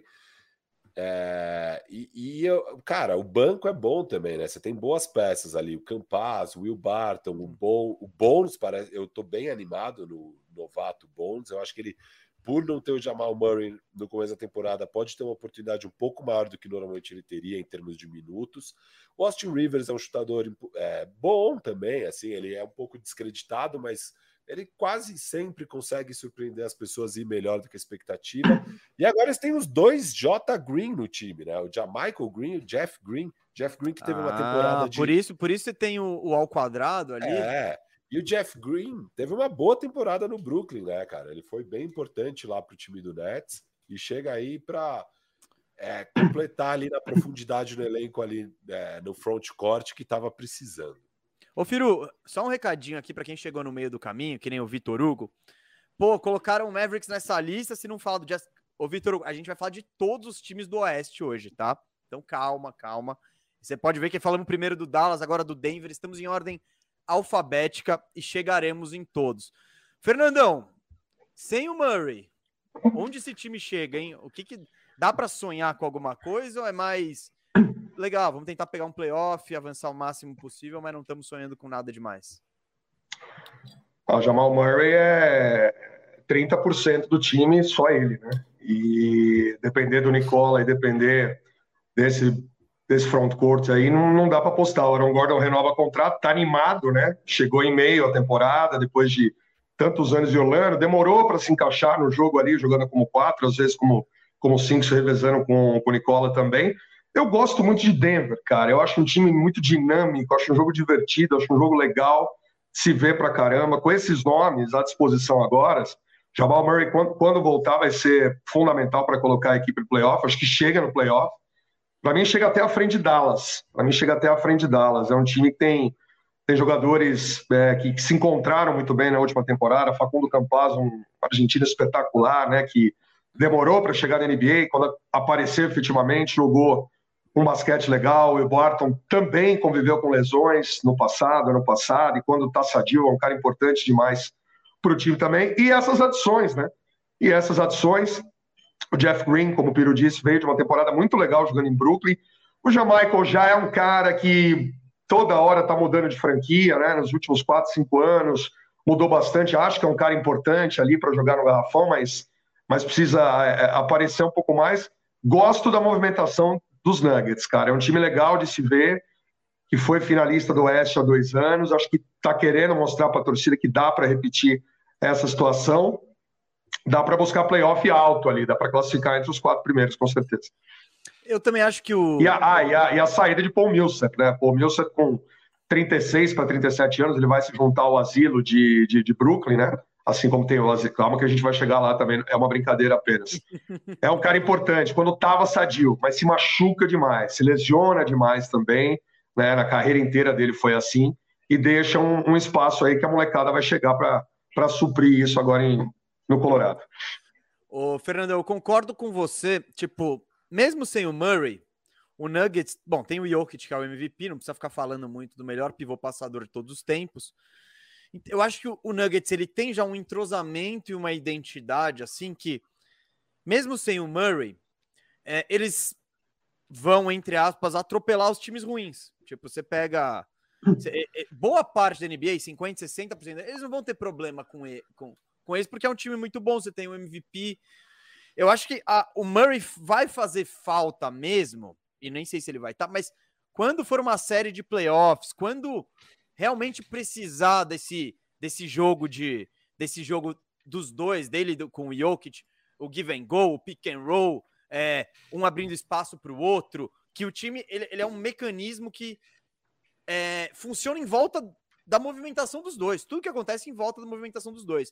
Para fazer o que fez na bolha, né, Gu? Exato. Na bolha era isso, é Jamal Murray e Nikola Jokic, era basicamente os dois, né? É o cobertor curtíssimo, né? Tipo, e aí? Como que você marca isso? Você tem que pegar os dois em cima, em cima, porque qualquer um deles ele pode meter uma bola de três, pode ir para dentro, os dois têm arremesso, os dois têm passe, os dois têm, têm, têm controle de bola e habilidade. Então, eu vejo o Nuggets com um time bom, coeso, é... contratações pontuais que ajudam a ganhar uns joguinhos aqui e ali, mas de fato, eu, eu vejo esse time com Murray, com Murray esse time é um, ano passado para mim provavelmente seria o candidato ao título, com tudo que aconteceu. Ano que vem, na outra temporada, se o Murray voltar saudável e o Jokic continuar saudável, vou considerá-los um candidato ao título. Sem o Murray, é mais difícil você cogitar qualquer sonho maior assim. Mas, claro, eu, eu acho que é um time que vai ter uma boa temporada regular, provavelmente pega home court, assim, e quando chegar aos playoffs vai ver qual é o estado do, do Murray, mas eu já não tô tão otimista de ser ganhar dos melhores times da N B A uma série de sete jogos sem ser o segundo melhor jogador. Você tá como aí, Firu? Cara, isso tudo que você falou sobre o jogo de dois homens, para mim, inclusive, tem que ser o grande objetivo do Denver nesse ano, é desenvolver o jogo entre Michael Porter e Joker, né? A gente viu nos playoffs desse ano, apesar deles terem tido sucesso no primeiro round, a falta que fez existir um jogo entre os dois, porque o Michael Porter basicamente jogava bem quando o Joker não estava em quadra, porque daí não passava a bola pelo Joker e acabava que, como ele era o melhor em quadra, a bola acabava indo para ele e ele resolvia sozinho, mas nunca num jogo coletivo e tal, que é um pouco a característica do Denver. Então, eu acho que Denver e o Michael Malone precisa ter como objetivo desenvolver um jogo letal entre essas duas peças. Então, é, fazer com que o Michael Porter aprenda a jogar com o Joker e o Joker com o Michael Porter e dar um pouco mais a bola na mão do Michael Porter para ele se desenvolver como um playmaker, que eu acho que isso vai ser muito importante e falta nele. Ele já é um chutador de elite, elite, elite, mas ele precisa desenvolver um pouco é, as habilidades como um playmaker secundário para quando o Murray voltar, você já tem esse jogo de dois homens entre Murray e Joker, só que aí você vai ter também entre o Michael Porter e o Joker. É, porque eles têm uma, agora quase meia temporada aí até o Murray voltar para desenvolver esse jogo. Então, para mim, o objetivo maior é que mais do que ah, precisamos bater tantas vitórias, pegar home court e tal, isso tudo é secundário para esse time, porque tudo vai depender da saúde do Murray, no fim das contas. Para mim, é um time que claramente pega playoffs direto, então eu concordo com vocês que o time... É, mas eu, eu não acho que vai ser home court, assim, sabe? Eu acho que eles vão ter um pouco mais de dificuldade nesses jogos difíceis, eu concordo com a sua análise mesmo aqui. Quantos times fáceis, cara, só de ter o Joker M V P, eu acho que esse ano ele vai ter uma temporada ainda melhor do que a passada, é, já vai dar bom. As minhas questões são muito isso do tipo, o Jamal Murray fora, as questões da vacina do Michael Porter, que é o segundo melhor do time, etcétera. Mas no geral é um time muito bom, e eu acho que ainda esse ano eles podem brigar, porque se o Murray voltar bem quando ele voltar, aí mesmo que eles classifiquem em sexto, não tenham home court e tal, cara, imagina pegar esse time nos playoffs, é muito difícil. Então, É, eu gosto do Denver já para esse ano, mas para mim o um grande objetivo da temporada tem que se desenvolver esse jogo entre Michael Porter Ô, e Firo, Joker. Eu sabia que você ia falar isso do Michael Porter Júnior e eu concordo totalmente com você, cara. Porque, e foi uma das nossas discussões no ano passado, assim, principalmente durante os playoffs. Eu achei ele muito omisso. É, ele é um cara que ele não cria jogada para os outros caras ainda. Ele não... Ele não põe a bola no chão e resolve numa chamando um pick and roll ou isolando, tipo no mano a mano com outros caras. Ele não tem isso no arsenal. Então, quando o Murray cai, é, quando o Murray sai fora, naturalmente o espaço do Michael Porter Júnior é, é ele e ele é um jogador de quase quarenta milhões, né? Como renovou o contrato. Tem um tem um, um quentinhas do Bandejão ontem sobre as notícias quentes da N B A, tá? Tá lá na Twitch, se você não viu e quiser ver, tá lá. É o Quentinha Mas... Extended Edition, a gente ficou quase duas é... horas falando só das notícias, falando bastante da renovação do Michael Porter, tá lá na Twitch, pra quem quiser assistir, tá bem legal. Ô Firo, então, eu senti falta de tudo isso do Michael Porter Júnior nos playoffs do ano passado. E, e copo meio cheio ou meio vazio. Um pode falar, é, ele não sabe, não consegue, então, o outro pode falar, nunca pediram isso para ele. Nunca pediram que ele iniciasse um ataque, que ele que isolassem não, ele num mismatch. E, e era bizarro, assim, claramente não existia um menor entrosamento entre o Michael Porter e o Joker. Assim, teve, teve jogos assim, o Joker saía de quadra com seis minutos do primeiro quarto, o Michael Porter continuava, e aí o Michael Porter destruía. Era aquele, ah, vinte pontos o Michael Porter no quarto, sei lá, umas coisas assim. No segundo quarto, muitas vezes, porque no segundo quarto o Joker jogava um pouco menos e tal. Só que, cara, era o Joker entrar em quadra, a bola nunca mais chegava na mão do Michael Porter. Porque daí é o jogo do Joker, que os outros caras estão mais acostumados e mais ambientados. Então era um negócio meio surreal, assim. O Michael Mas eu Porter senti só, também, só... Firu, uma omissão dele. Também não foi aquilo de, vem, é. me dá... Não, é um pouco Firu, de tudo. Um pouco de, de não, tudo. tudo bem. O é... importante é, eles precisam desenvolver, porque não. se esse time consegue desenvolver bem esse jogo entre Michael Porter e Joker, a hora que o Murray volta, cara, você fica muito difícil de ser marcado. Firu, só, do, nem... só, só do Murray voltar já é muito difícil, porque esse jogo entre os dois é letal, e aí você tem um spot-up shooter de elite, que é o Michael Porter. Mas se além de ser um spot-up shooter de elite, ele for... um playmaker que tem uma, um jogo fluido com o Joker, cara, esse time fica imbatível. Fica imbatível. Não, é porque o, o Michael Porter, tipo, por que que você ia desenvolver... Se você tem um jogo de um dois tão absurdo como o Murray Jokic, é natural que você, seu time se desenvolva em, em volta disso. Então, é, mais do que uma necessidade, é também uma oportunidade de é você verdade. falar, mano... É, É aquela coisa, eu não teria, eu falei isso ontem no, lá na Twitch, eu não teria renovado com o Michael Porter Júnior pelo máximo ainda. Eu ia esperar ele mostrar, e aí eu pagaria o máximo e tal. Bom, você já pagou o máximo para esse cara, agora fala então, entregue como um jogador que ganha o máximo. É, então eu imagino que esse início de temporada, enquanto o Murray não tiver, eu acho que dá para esperar um volume grande do Michael Porter Júnior E aí, ele que vai mostrar, né, se, se pô, ele é omisso ou não, se ele não teve oportunidade, se ele precisa... desenvolver o, o, o, o controle de bola, o pick and roll, se ele precisa desenvolver esse instinto de um a um, ou se de fato ele só não teve a oportunidade de fazer isso. Eu acho muito interessante, acho que o que você disse faz todo sentido, e, e vamos ver. É aquela coisa, ele não precisa provar nada, né, o Michael Porter Júnior já tá com o saco de dinheiro, né, mas é, o torcedor do Denver vai querer ver isso. Fernandão, no seu over-under aí, você se mostrou é, bem over, né? Over, over, para mim não, não é quarenta e sete vírgula cinco não, é temporada para cinquenta ou mais, né? Se fosse pegar ali meus, meus suados dólares para colocar é, em Vegas, eu colocaria uns cinquenta e um, cinquenta e dois, até um pouco mais, colocaria umas cinco vitórias aí no mínimo a mais para esse time, porque é, é muito promissor, né, Gu? A gente estava falando de dois jogadores que carregaram uma franquia para uma final de N B A e com outros sadios e querendo jogar, né? Eu acho que é um time aí para brigar entre os quatro ali da, da Conferência Oeste, é para a temporada para cinquenta e mais vitórias. Firu tá no under. Como você sabe? Você falou, você indicou isso no seu comentário. É, Bom, eu, eu botei o Fernandão como over aqui e como um over de brabo, assim, over, over confiante. Você tá no under sem muita confiança, é isso? É, tá eu tô achando também que eles pegam quarenta e seis, quarenta e sete vitórias. É, mais under, mas pouco confiante. Acho que eles podem passar, mas não vai. Eu não acho que é muito, não. Acho que eles não passam de cinquenta vitórias. E nem acho que tem que ser objetivo, sabe? Eu prefiro mil vezes que esse time realmente te fala: não, beleza, eu vou perder esse jogo, mas, cara, eu vou ficar só trabalhando o pick and roll do Michael Porter com o Joker, sabe? Vambora. Ah, o Porter tá ruim na defesa. Dane-se, não vou tirar ele de quadra, ele vai aprender jogando, tipo, porque eu pegaria essa, essa, é o que você falou, é uma oportunidade que eles não vão ter em breve. A hora que o Murray volta, não é um time mais de ficar desenvolvendo, tá? É um time que tem que pegar home court e, e ganhar jogos para para ser campeão. Então, esse é um ano que eles podem desenvolver coisas, e eu aproveitaria isso. Então, eu nem teria como foco do time o número de vitórias. Óbvio, é bom pegar playoff direto, não ficar pro play-in e tal, e eu acho que eles não vão ficar. Mas, cara, meu foco seria outro. Então, eu acho que até por isso, e acho que é bom, sabe, quarenta e seis, trinta e seis é um bom recorde também, sabe? Eu acho que eles vão ter um bom recorde, mas não tão alto assim. Ah, eu... De novo, eu tô... Eu vou no over, mas não com muita segurança. Eu não acho que esse time vai estourar muito cinquenta e cinco, pá. Mas, ao mesmo tempo, eu acho que é um, tem, tem um M V P, tem os caras... Tem um elenco que se conhece, um esquema definido aí. Eu vou, eu vou no over, sem convicção, ainda não lancei nenhuma braba. Mas, oh, eu, galera, a gente vai ler os superchats todos, tá? Não se preocupem. Vai ter um bloco para isso.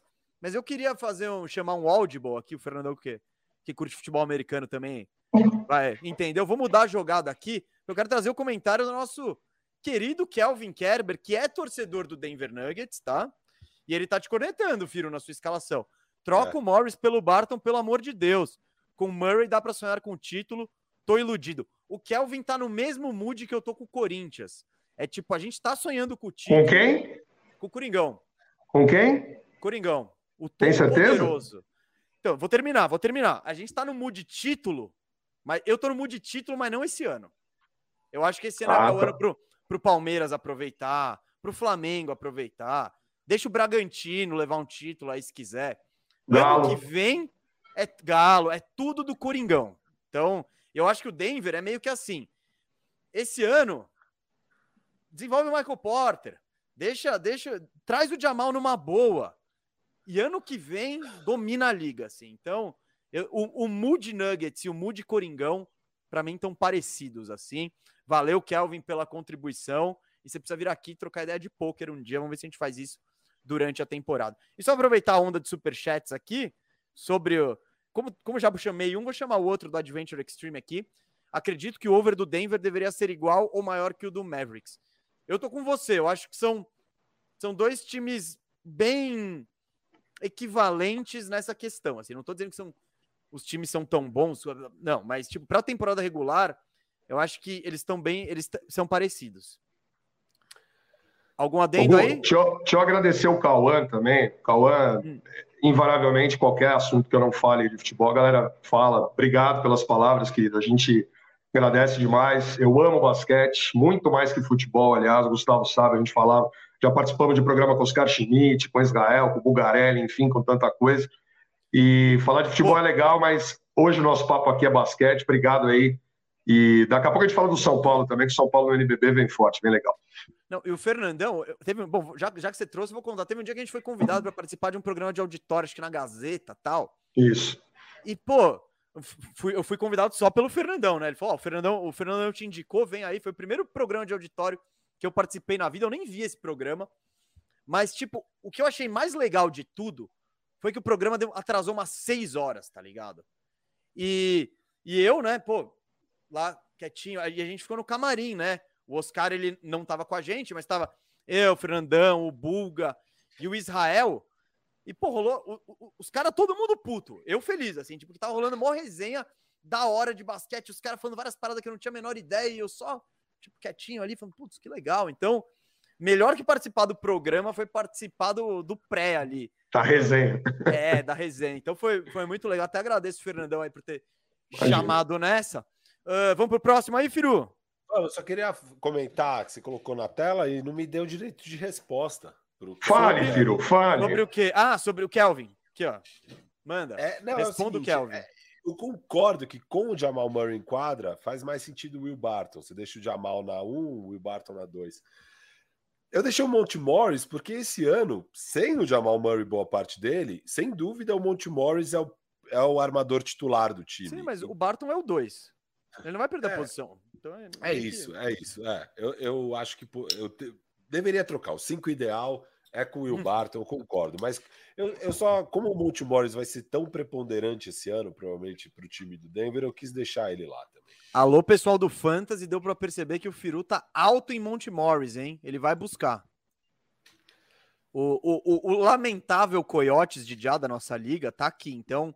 E, como ele não tem noção do que ele faz no draft, então você pode ou não falar, porque ele tá tomando nota para tentar evitar um draft patético que ele sempre faz, já é uma tradição.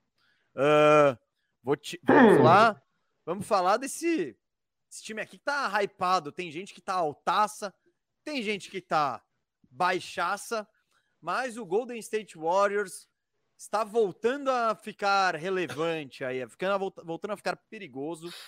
Em dois mil e vinte e dois mil e vinte e um, é, foi um time de trinta e nove vitórias e trinta e três derrotas, oitavo no Oeste, que, por mais que tivesse a vantagem no play-in, ficou pelo meio do caminho, né? Sequer foi para os playoffs, a N B A chorou muito isso, de não ter, não ter Curry nos playoffs, ele ficou só no play-in. E Las Vegas está botando o over-under desse time em quarenta e oito vitórias e meia. Vamos falar de free agency aqui, quem que eles contrataram? Eu particularmente gostei das contratações, que são, toda, são todas contratações é, humildes, não são contratações muito é, magnânimas, não, megalomania, não, são, são é nomes pequenos. Eles não têm cap space, né? Exato, exato, eles não poderiam, então dentro das limitações do time, eu acho que eles foram bem, pegaram o Otto Porter, que já foi um bom jogador e não é um bom jogador há uns dois ou três anos, mas eu acredito que há chance de recuperar esse valor. Pegaram o Bielitsa, que vai ser um stretch five aí, provavelmente. Não se encaixou muito no Miami, mas eu acho que ele pode somar esse elenco. E Godala, veteranaço aí. Nem sei quanto gás ele tem no tanque, mas pelo mínimo, só pela cultura dele. Identificação, pela... né? É. Total. Não, não, vale trazer. Pelo mínimo é tipo... Mesmo que ele não entre, entre em quadra, traz ele, deixa ele lá. Ah, mas, mas vai jogar galera. quinze a vinte por jogo, viu? Certeza. Não, então. quinze a vinte sim, mas... Às vezes você fala em Godala, os caras estão pensando que vai jogar trinta e cinco, trinta, uhum. vai parar o LeBron James. Esses anos de Godala ficaram para trás, mas é um jogador experiente, jogador de bagagem que acho que vai somar. E o Kioza, que é um armador que veio do Nets, jogou ano passado no Nets. No draft, o, o draft do Golden State foi muito antecipado, né? Esperavam que, porque eles tinham o sétimo pick, que era do Minnesota, eles pegaram na troca do D'Angelo Russell, e o décimo quarto eles tinham também. Muito se dizia que eles iam juntar os dois, empacotar, trazer uma estrela. Não sei, aparentemente esse negócio não... Eles não acharam nada que eles gostariam do negócio. E pegaram em sétimo o Kuminga, que é um cara que todo mundo diz que é meio cru, e o Muri, que também é um jogador de ala. Então eles pegaram dois alas, assim, dois wings, que é para preencher esse espaço, e vão ver se algum deles já está pronto para contribuir. Na free agency, eles pe- perderam o queridinho do Firu, que é Kelly Oubre, né? Que foi pro Hornets depois de uma temporada trágica, né? Sua única temporada trágica em, em São Francisco, né? E o Kent Bazemore foi pro Lakers ali pelo mínimo, entrou na panela do LeBron. E nas trocas eles perderam o Eric Pascal. Time titular provável. E, e eu acho que esse é o cenário dos sonhos pro Steve Kerr e pro torcedor do, do Warriors. É Stephen Curry, Klay Thompson saudável. Ele vai voltar esse ano, ninguém sabe, co- não sabe quando, né? Uh, ele tá, tá fora há dois anos, depois de duas lesões seríssimas. Uma no tendão de Aquiles, a mesma lesão que diminuiu a carreira do Kobe. Outra no ligamento do, do, do joelho, então... Que são, essa, essa lesão do ligamento do joelho é séria, a mesma que o Jamal Murray tá se recuperando. Então, não é fácil. Uh, Andrew Wiggins, né? Na posição três. Draymond Green na posição quatro. E eu acredito que o Golden State Warriors gostaria muito de poder contar com o Wiseman, que foi o segundo pick do ano passado. Saúde, Firu. Desculpa, que... saúde. Não que... consegui silenciar a tempo. Não, tá tudo bem, tá tudo bem.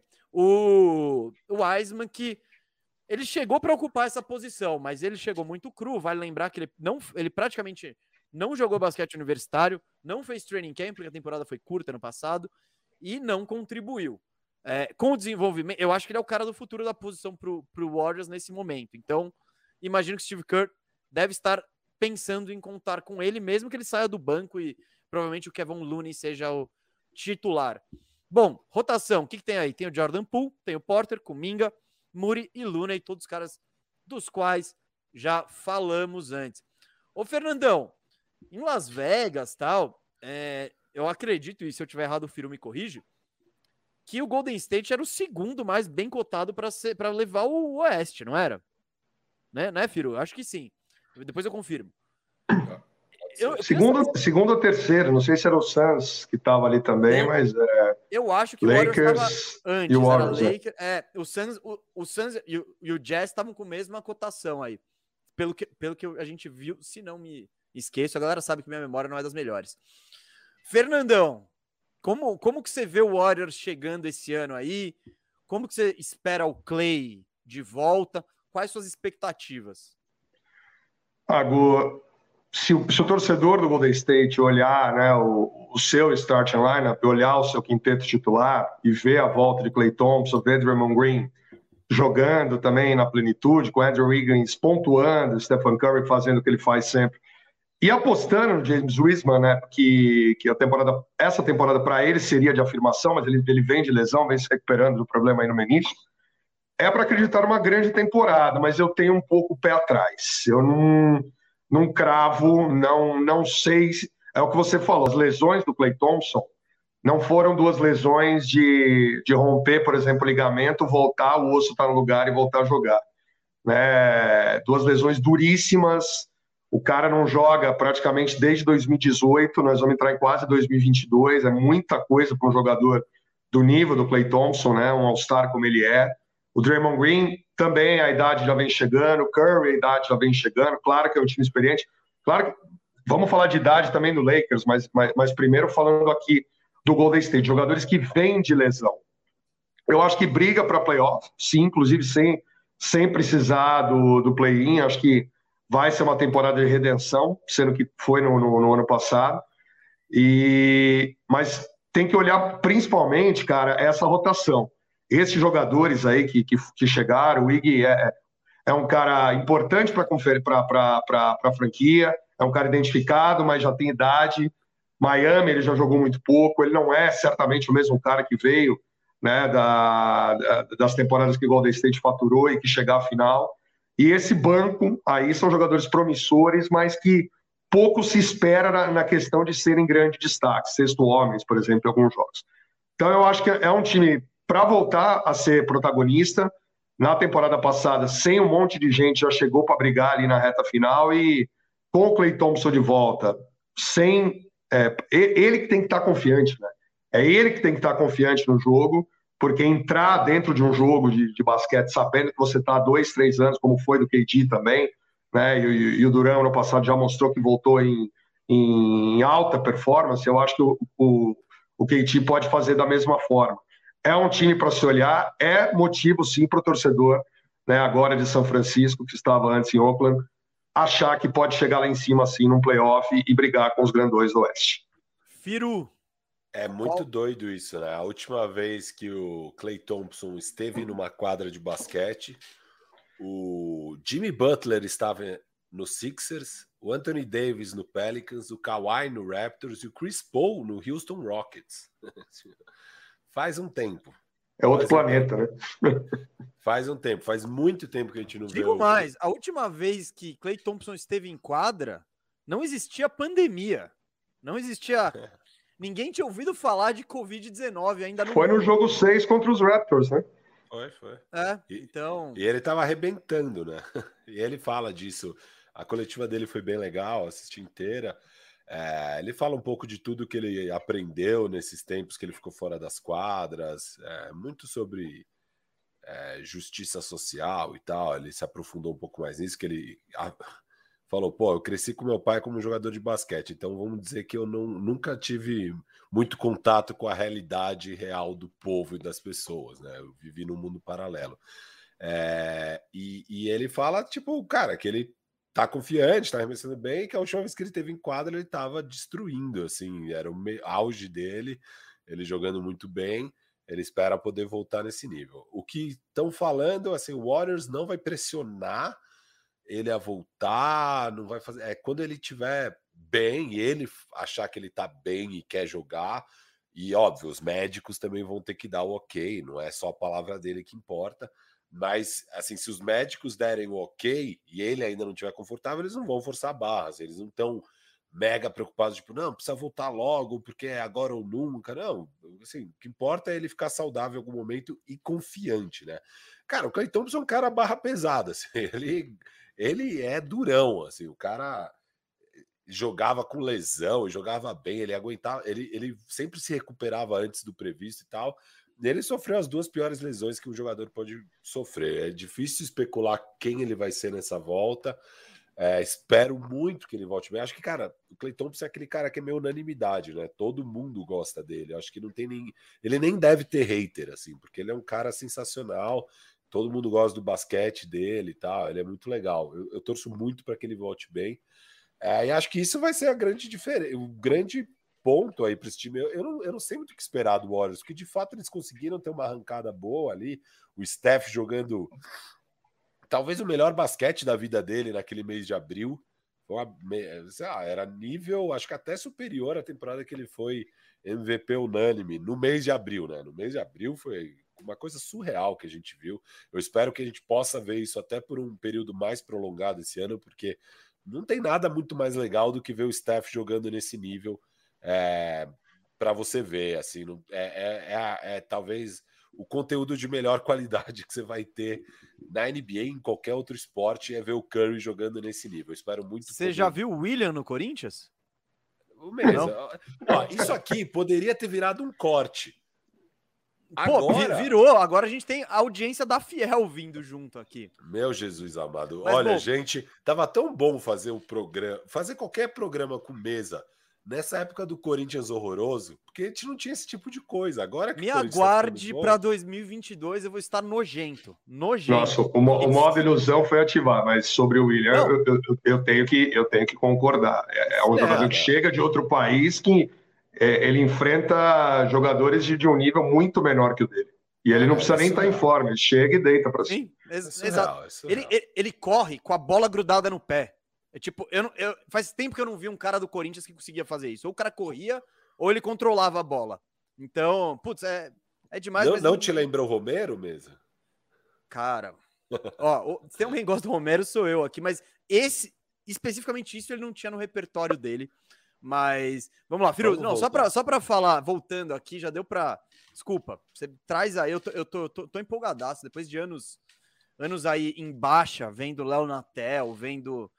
outras dragas aí, é, eu empolguei. Mas falando Mas sobre o Golden State concluir, Warriors... Só, só ah, para concluir, meu achei que você tinha concluído então, já, por isso então que eu te cortei. Eu tenho várias questões com esse time. Eu tenho a questão do fit, do Wiseman, que deveria ser uma peça importante, mas é, não encaixa com o basquete que o, que o, que o treinador, o Steve Curry, imagina, né? Para o Wiseman render bem, você tem que rodar mais pick and rolls. O, o Steve Curry não gosta de rodar pick and rolls, o, o Steve Curry gosta do... de um basquete mais solto, mais fluido, que é a característica desse Warriors, é, do Warriors mega campeão. É, então tem essa questão do fit, tem a questão da vacina do Wiggins, porque nesse caso é projetado que o Wiggins vai perder quarenta, cinquenta jogos. Eu ainda acho que ele vai se vacinar e eles não vão ter esse problema. O Warriors está confiante nisso também. Dream of é, não presta atenção nele. Eu tô, eu tô achando que esse fim de semana vai ser um tal de mutirão da vacinação. Meu. É, é. Porque os caras ameaçam e cumprem. Não é outros lugares, não. Você não vai jogar e ponto final. Velho. É. Não vai ter jeitinho porque você é estrela. Não vai porque ter Brasil você... e Argentina na Copa América. É, os caras entram em campo, começa, para.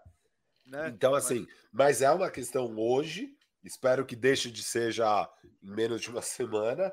Tem a questão da saúde do Klay Thompson e tem a questão dos jovens aí que, sei lá, o Warriors vai querer desenvolver o Kuminga e o Murray. O que, que vai ser essa temporada do Warriors? Eu não sei o que esperar dessa temporada do Warriors. É, é muita loucura junto. É, é muito difícil imaginar, assim, o que vai ser. Sobre o Otto Porter, só a mesa que você falou dele... É, eu também gostei dessa aquisição, cara. E o Otto Porter é muito doido, porque ele é jovem ainda, ele tem vinte e oito anos, se eu não me engano, e ele chuta, sei lá, quarenta por cento de três. Não, ele gente foi o que... terceiro pick do draft de dois mil e, sei lá, onze, doze. Não, e na carreira, e mesmo nos últimos anos, ele continua chutando bem, com volume bom. E gente jovem que chuta bem no nível que ele chuta bem, normalmente está ganhando dezoito milhões, dezenove milhões. Você pega ele pelo mínimo, é, mostra é... que realmente ele tem tido muito problema de lesão, de ficar em Não, quadra. Ele já, rou... ele já roubou o Bulls, Firu, e o Washington, com aquele contrato antigo dele, é, que ele pega... assinou e desencanou de jogar. Então acho que ele já está numas de... Tá, beleza, eu preciso mostrar valor, assinar um outro contrato bom, e aí eu penso se eu desisto ou não. não. E é isso, acho que ele vai querer jogar não, ele é...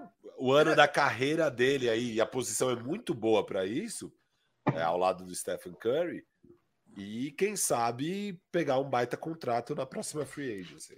Sim. Bom, fa... o que, que eu tô pensando aqui de Golden State Warriors? Eu concordo com o que o Firo disse, que vai ser um ano meio incerto, e óbvio, toda... essa incerteza começa na questão do Klay Thompson. Por um lado, ele de fato, como alguém comentou aqui, ele teve acho que as duas piores lesões que um jogador de basquete pode ter, né? Então é joelho e Aquiles. Então é, a mobilidade dele dificilmente será a mesma, né? De, de outros tempos. E a gente viu que, tudo bem, o Kobe era mais velho quando ele teve a lesão de Aquiles dele, mas a gente viu como ficou o Kobe depois dessa lesão. Ele, ele, ele perdeu muito do jogo dele. Então, é, não sei o que esperar do, do Klay Thompson, porque ele passou por duas lesões da pesada. Porém, o estilo de jogo dele é um estilo de jogo que não conta tanto com a explosão física, ele não precisa saltar, ele não precisa ser o mais rápido, não precisa correr tanto. Por quê? Porque o ponto forte dele é justamente meter bola. E é até menos que o K D. E a lesão era a mesma. Sim, sim. Hum. E cê... Não, e o K D, eu, e, Fernandão, bem lembrado, e, e eu falei a mesma coisa sobre o K D. Eu falei, cara, o K D ele tem dois e dez e chuta do meio da quadra. Ele, ele vai conseguir impactar um jogo. E o K D, não tem nem o que comparar, ele é muito mais jogador que o Klay Thompson. Então, tendo esse exemplo do Duran, que o Fernandão lembra, lembrou muito bem, e analisando o estilo de jogo do Klay Thompson, eu acredito que ele vai voltar e ser impactante. Impactante como antes? Ah, é difícil, né? Porque ainda tinha o lado defensivo. O Klay Thompson sempre foi o principal marcador de perímetro do, do, do Warriors, né? Ele que pegava as buchas, assim. Então, tinha um armador ligeiro. É, Harden, estamos jogando, ele que pegava. Então, tem umas... Tem, tem essa questão que eu acredito que vai ser difícil para acompanhar. Beleza, tem o Wiggins aí, então o Wiggins vai, vai poder carregar esse piano. Mas é muita incerteza. E essa incerteza começa aí e só vai descendo. Você tem a incerteza do Wiseman, tipo, beleza, ele, ele é um flop ou ele simplesmente estava muito cru e foi botado num time num time que, que funcionava como um reloginho, com esquema de jogo complexo? Vamos ver. É, eu, a tempo, na temporada passada não deu para cravar nenhum nem outro, então, incerteza, vamos entrar nessa.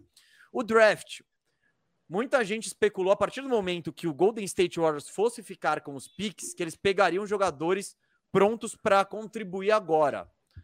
Não foi o que eles fizeram. No sétimo pick, eles pegaram o Kuminga, que é um jogador de potencial absurdo. dezenove anos. Né? dezenove anos, tal. Só que mostrou muitos problemas no seu jogo durante a D-League, assim. Ele fominha, arremessava mal, não tinha eficiência, sabe?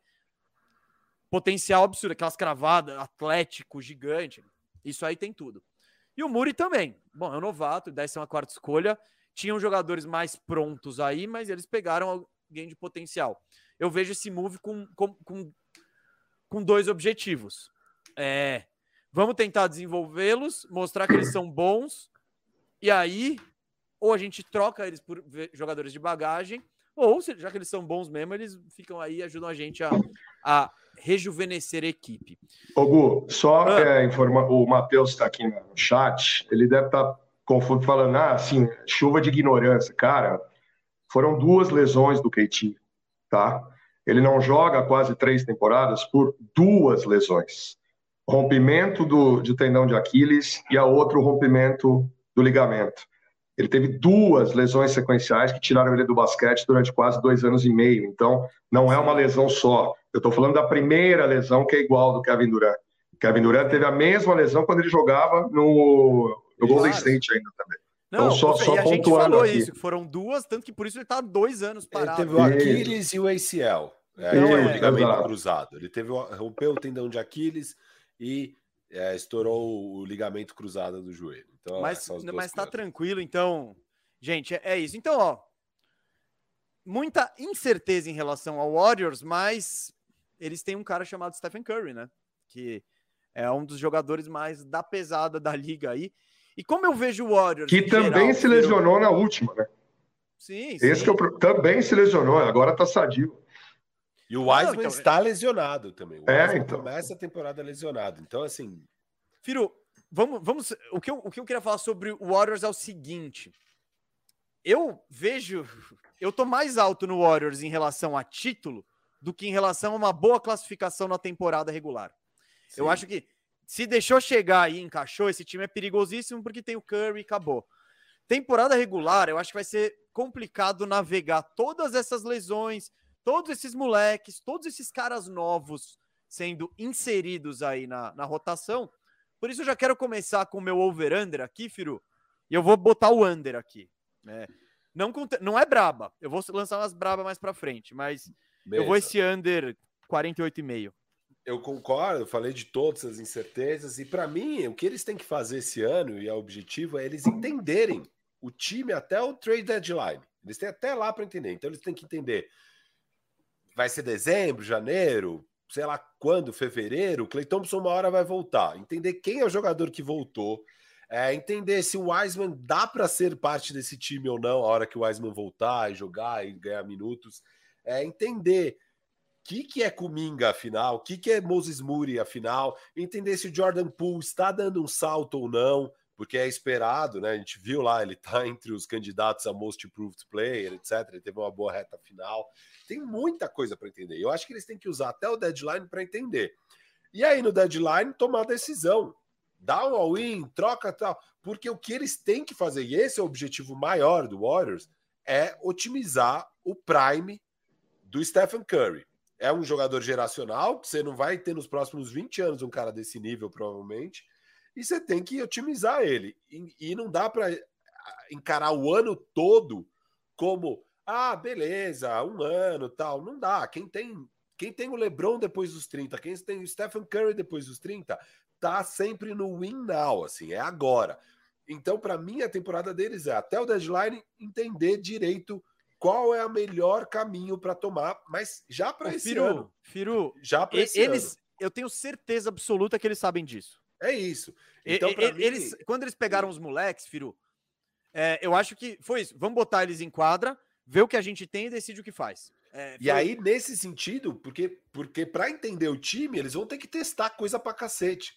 E nesse cenário de tantos testes, tanta incerteza e tal, eu duvido que o Warriors bata quarenta e oito vírgula cinco. Então, eu tô no under, mas braba. Eu tô no under confiante, assim. Eu, eu Olha, acho que é um tá, time que vai tá ficar... Você tá brabo hoje, Firu. Eu, vou, eu acho que é um time que fica entre quarenta e duas a quarenta e oito vitórias, assim. Eu acho muito difícil que eles batam quarenta e nove, cinquenta. É... Então, eu concordo com você, é um time que, ao mesmo tempo, é um dos que eu tô mais alto para vencer, o Oeste. Vamos mas chegar lá, vamos na... chegar lá, vamos isso, chegar isso, lá. Mas na classificação, para mim, é under e vai ficar de novo lá para os play-in, provavelmente. Eu, eu acho difícil eles pegarem playoffs direto, inclusive. Vamos ver, Fernandão aí, over, under? Under, under também, melhor que a temporada passada, né, que foi mais curta, é, eu acho que chega aí em quarenta e cinco, quarenta e seis, com uma boa vontade aí, pelos problemas que o time vai ter ainda na questão da composição. Esse é o quinteto ideal? É, mas não vai jogar agora, vai demorar um pouquinho, vai depender de, de Curry fazer quarenta, vários jogos seguidos, o Draymond Green meter triple-double, para ter um bom desempenho. É um time legal de se ver, é o que eu falei, o torcedor do Golden State tem motivos para acreditar que a temporada vai ser melhor, mas para mim é under em relação ao que está desenhado aí. Nossa primeira unanimidade, hein, gente? É, Golden State no under. Então, eu, eu, até surpreendente essa unanimidade diante do hype que existe em relação ao Warriors. Ó, eu queria botar o comentário do Fernando Malacari na, na tela. Uma hora e meia de programa e falaram de quatro times. Acho que não vai dar. Eu, essa era a minha preocupação. Eu estou pro... E a gente nem falou do Lakers ainda. Nem entramos no Lakers. Então... Vamos tentar aí, turma, aí no pique, tá? Bora. No pique. No, no pique. pique. E, ó, se tem um time que dá pra ir no pique, é esse Houston Rockets. Isso, lá, esse dá bastante. Para tristeza aí, de Gustavo Zupac, nosso grande Gustavo Zupac. Bom, ano passado, ano passado o Houston foi muito competente, pivotaram rapidamente ali na hora que o Harden pede para ir embora e conseguem, meio do curso, ir para o tank total. É, e eles precisavam ir para o tank total para manter o pique. Conseguiram ser o pior time do Oeste e conseguiram manter o pique. Então agora eles têm o Jalen Green. A temporada deles, o objetivo é basicamente é, conseguir solidificar aí esse backcourt de, Michael, de, de é, Kevin Porter Júnior e Jalen Green. É, ver o que, que é o Şangun, que foi uma das apostas deles. Mas você nem draft. Apresentou o time, você já tá falando o que, que eles têm que fazer? No pique! No pique! Mas no pique. Lê a ó, tela no pique, pô! Tá, e, ó. tá. Ó, o que, que eles fizeram na free agency? Nada. Pegaram em trocas o Daniel Theis, é, o pivô lá, que já foi do Boston Celtics um dia, mas acho que ele nem veio do Boston Celtics, né? Ele tava já em outro time, acho que ele tava no Pistons, talvez, sei lá onde ele tava. É, não, ele tava... Bom, enfim, eu não, eu não sei. Mas eles, o Daniel Theis é conhecido por ser o pivô reserva lá do Boston Celtics. Agora ele, ele tá tava no Bulls. No, tava no Bulls, boa. Isso. E draftaram muita gente, né, no draft. Eles tem, tiveram quatro piques de primeira rodada, no fim das contas. Pegaram Jalen Green na dois, o Şangun no pique dezesseis, Usman Garuba, o jovem do Real Madrid, é, em vigésimo terceiro, e Josh Christopher em vigésimo quarto. Então eles agora têm todos os jogadores, o que a gente projeta como t- time titular. Esse backcourt de Kevin Porter Júnior e Jalen Green, que eu já falei, o Jason Tate na ala, e o Christian Wood com o Şangun no frontcourt do time. Aí na rotação eles ainda tem o Kenyon Martin Júnior, filho do Kenyon Martin, Daniel Theis, que eu já falei, o Eric Gordon, que deve ser despachado em algum momento, D J Augustin, que eu também não sei o que está fazendo aqui, é mais um veterano, que deve em algum momento sair, o, o Daniel House, é, Usman Garuba e o Christopher, que já falamos. Esse é o time. Ô, filho, que eles perdem... Eu discordo aqui da... Eles eu, perderam eu na que... free agency ah, o Kelly Olynyk ah, tá, tá e o Sterling Brown. Só isso. Ah, é que eu achei que... Beleza. O, o que eu ia falar é, eu acho que nessa escalação aí, o Şangun pelo menos começa no banco os jogos pro Theis. E eu acho que o Tate não começa é o time no banco. Que começa. Eu tô falando qual é o time. Não, não, melhor. Não, mas é que você falou o time titular. É isso que eu tô. Não, eu, tô... eu falei, pra não, mim, você... o time. É. Você disse, você disse. Mas, mas não, eu tô é só esclarecendo pra é... galera aqui que é. Sim, eu, eu acho que esse quinteto aí vai ter muita minutagem. Isso é o melhor você... quinteto. É o, é, pra mim é o quinteto que. Não, não é o melhor quisessem... quinteto pra ganhar jogo, Firu. É, é. É, é o melhor. Mas, não, tipo, se fosse pra ganhar jogo, você coloca o Eric Gordon e tal. O Eric Gordon é vai me... ser titular, o Theis é vai ser titular. É o melhor quinteto pros objetivos do time. Qual é o objetivo do time? Seu perder rico. jogos, perder jogos e desenvolver talentos. Esse é o time que tem que estar em quadra. Inclusive, ainda troca o Wood e coloca aí o Garuba. E troca o Wood, pega mais e... picks e tal. E aí, e o objetivo é o Jalen Green ter quarenta pontos de média e o time perder todos os jogos. É, é, é isso, isso que eles têm que trabalhar. E aí, Fernandão, o que, que você gosta aí? Vai, a gente já foi muita coisa ruim do Rockets aí. Mas no pique aí, diz aí o que, que você... Como que você vê o futuro desse time aí? Porque, claro, ah, com, não é para agora. Com, es, com escolhas de draft, né? Com, como tem oportunidade. E os próximos anos deve ser assim também, né? Torcedor que teve o sonho de disputar um título, né? Recentemente, quando quase ganhou do, do, do, do Warriors, com James Harden, com Chris Paul, com Chris Capela, Capela enfim. Cara, é, é reconstrução. É um time em reconstrução, gosto do Christian Wood, mas se machuca pra caramba também. O Eric Gordon vai ser um shooter importante, mas concordo, em algum momento ele vai encher o saco, ele vai ver que não vai a lugar nenhum e vai pedir pra, pra vazar. Temporada pra ficar lá embaixo, temporada pra pegar um draft bom o ano que vem, resumindo direto. Pobre torcedor do Houston nessa temporada. Não, pobre não, tem um futuro aí. E vale lembrar que o Houston precisa... Nessa temporada. Muito... Ah, não, sim, sim. O, o torcedor do Houston precisa mu- muito torcer pro time mal nesse ano, porque daí em diante o Houston começa a dar os piques dele, daquela da fatídica troca do Chris Paul pelo Westbrook. Então, é, o ano pro tank é esse. Então, é ano para meter essa molecada, para ver tudo que o Jalen Green faz, deixa o Jalen Green em todas as situações possíveis, para testar o Kevin Porter Júnior de armador mesmo, soltar a bola na mão dele, ver se ele tem essa capacidade. É, e eu já falei isso, eu falo em todo arrumando a casa, a torcida do Houston sempre bate na gente. Cara, eu tentaria trocar o Christian Wood ontem, assim. É, são dez joguinhos para mostrar o valor, meter aquele vinte e cinco a dez, área. Tipo, é isso. Então, Houston... Eu, inclusive, duvido muito que ele não seja trocado até a deadline, porque vai ter time precisando dele, sim, vendo que, sim, pô, sim, falta, sim. falta o Christian Wood aqui pra gente brigar pelo título. E, cara, sim. vai, então, vai é, ser bom negócio pra todo mundo. dez joguinhos de, de, de C V, né, de currículo, de da, mostrar o trabalho e, e vambora. Então, uh, você quer mais algum adendo aí, Firo? Ou não, podemos só achei Vegas ousado aqui com esse é, over-under de vinte e sete. Hein? Under total, galera. É, é porque o time é, é talentoso, tem jogadores bons, né? Mas assim, cara, esquece. eles nem querem, eles não eles querem, querem ganhar vinte e sete é, jogos, é eles querem ganhar vinte. O Wood vai ter uma unha encravada, eles vão falar, legal, vinte dias fora. Tipo, deixa esse dedo bom, assim, recupera essa unha encravada. Va- vamos já ga- ganhar tempo, gabarito, vinte e um, sessenta e um. Olha só, essa é braba, Pô. então... A gente tá... Eu, todo mundo tá nessa braba. Eu olhei vinte e sete e meio, eu falei, caramba, então essa é uma braba tripla. É, se você confia na gente, não digo que deveria confiar, mas pode ir lá em Las Vegas e, e investir. Mas depois não vem tirar satisfação com a gente não, porque a gente erra também. Então, próximo time na tela.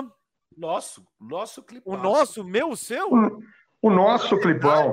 Na verdade, aqui, ó. É isso mesmo, esse time que tá aqui atrás... É, o time tem menos o camisa que o Ibis. É, eu, eu ia falar exatamente o que o, o que o Fernandão só reforçou. O time que Mesa e Firu od... que, que Fernandão e Firu odeiam.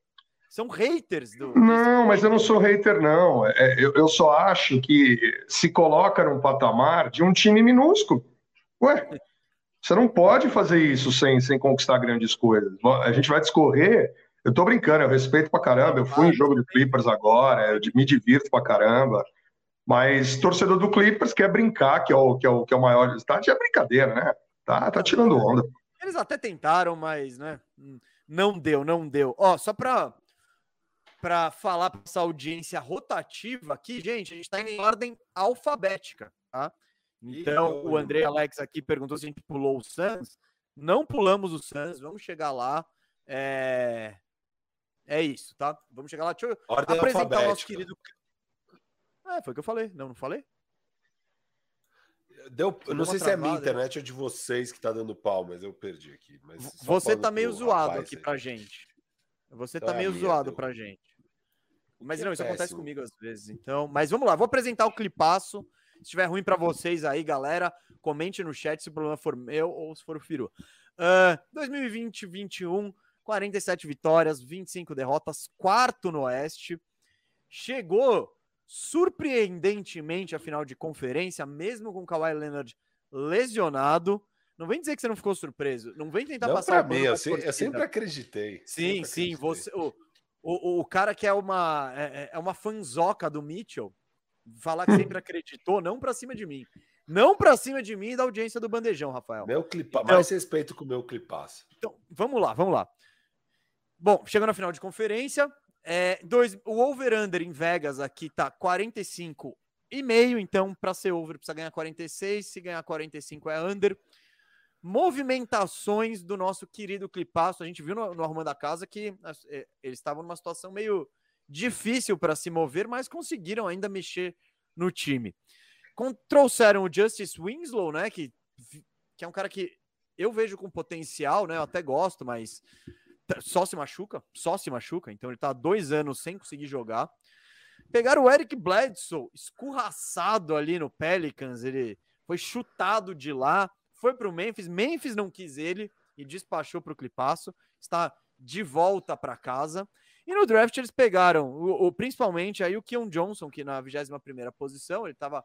Tinha gente que via ele saindo mais cedo, é um cara de muito potencial atlético, ainda cru. É, pegaram ele, e aí no, na, na segunda rodada, Jason Preston e Brandon Boston.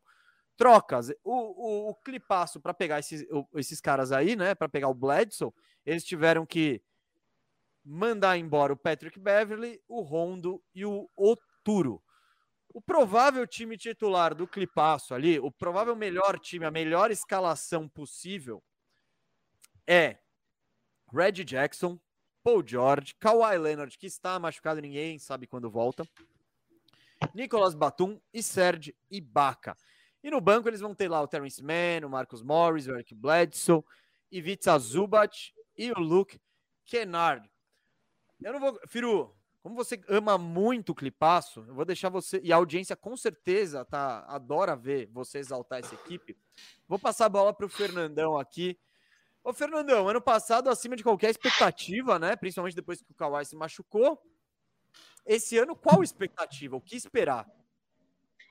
Bom, esperar um time que não vai ter o Kawhi do início, ao contrário do blefe que fizeram, né, na reta final ano passado. Não, porque talvez ele jogue, não.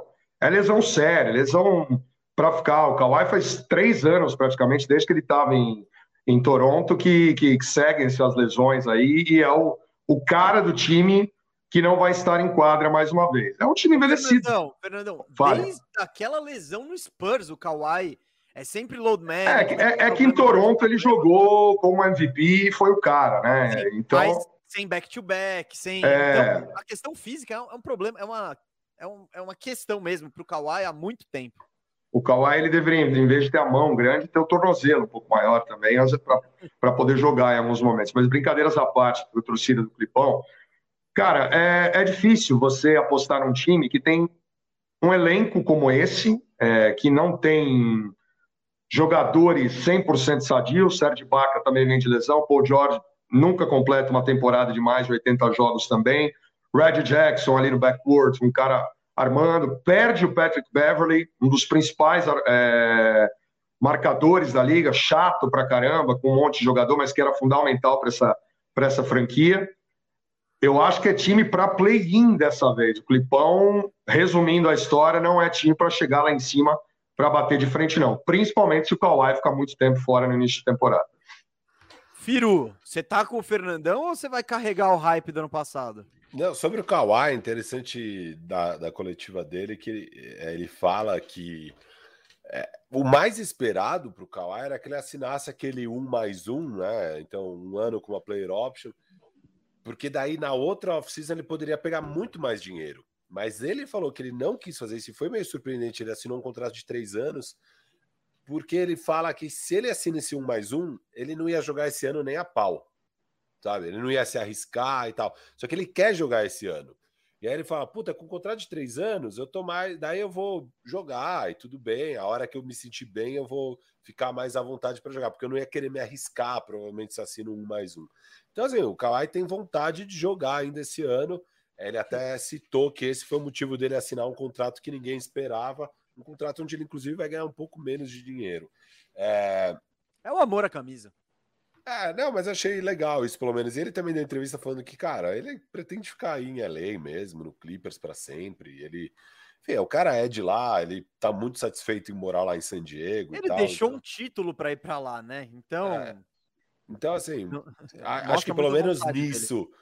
É uma, uma ótima notícia pro Clippers, no sentido de, pô, eles deram um baita win pra trazer o Kawhi Leonard, né? Fizeram uma das trocas mais insanas ali do Paul George pra convenceu o Kawhi a, a ir para o time, e enfim, vão ter ele no longo prazo, uma ótima notícia aí para o Clippers.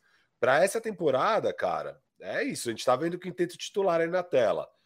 Kawhi, sei lá, é, pro, se jogar vai ser pouco e com muitas restrições. Ibaka tá manhaca é danada, um. Ele tá muito complicado a questão do Ibaka. Não dá nem para contar muito com ele, né? Exato, não dá para contar.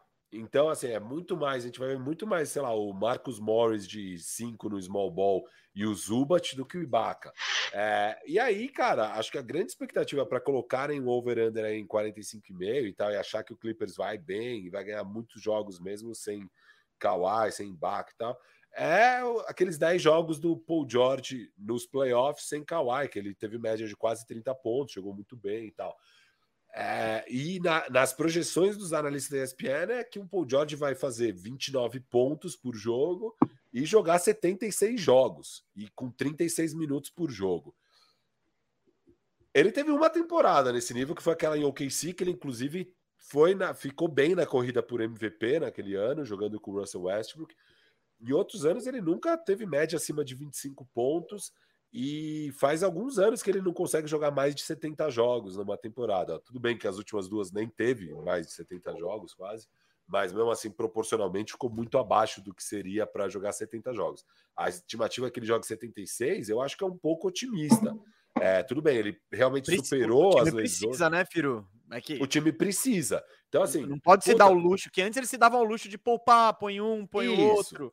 Esse ano ele não vai poder se dar o luxo, mas eu não sei o quanto ele aguenta de fato. Tomara que aguente. Eu odeio jogador lesionado, espero que ele jogue setenta e seis jogos e até mais. Mas eu acho que é um pouco otimista essa projeção toda assim, em relação ao Paul George. É, e, e acho que o Clippers vai sofrer um pouco mais do que estão prevendo. Assim. Foi muito animador ver o que eles conseguiram fazer nos playoffs. É, mas também tem que lembrar que eles também estavam pegando times com lesões, não é só eles que estavam lesionados. É, e eu acho que eles vão ter uma temporada um pouquinho mais dura do que estão prevendo aí os analistas, cara. Bom, clipaço. Eu acho que é isso. Esse otimismo todo vem dos playoffs e não tinha como não vir, porque o nosso querido e amado clipaço chegou na final de conferência, né? E levou e... a seis jogos. Né? Exato. E, e levou o Suns a seis jogos, sem o Kawhi. Então, pô...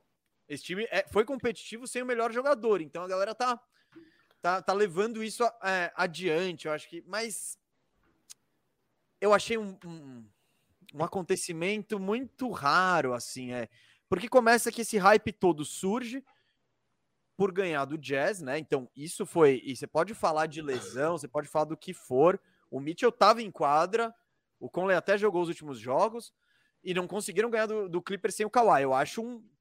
É, foi uma vergonha pro Jazz e pro lado do Clippers, pô, animal, assim, ganhamos do Jazz, só que eles pegaram um matchup que era muito favorável, foi, a gente viu, né, eles abusando do Gobert, né, jogando com cinco caras é, espaçados, e, e o Jazz ele não tinha alternativa, né, pra, pra enfrentar isso, então funcionou. E contra o Suns, o Suns também tinha... Era meio parecido a questão, porque eles têm o Ayton, né? O Ayton ele tem um repertório melhor ofensivo do que o Gobert, o Gobert talvez seja melhor defensivamente, mas são dois... É, o Ayton arremessa um pouquinho melhor, mas são dois big men tradicionais, tal, e eles tentaram aproveitar esse estilo deles que funcionou, trocando sempre a marcação, é, espaçando a quadra, fazendo os grandões terem que sair para marcar. Então isso funcionou nos playoffs, mas eu acho que aqueles eram matchups específicos, você conta sempre com a empolgação de estar nos playoffs, então... É tipo, vamos jogar tudo, vamos lá, nossa chance, papapá. Eu não sei se isso vai se traduzir na temporada regular, sabe? Tipo, com...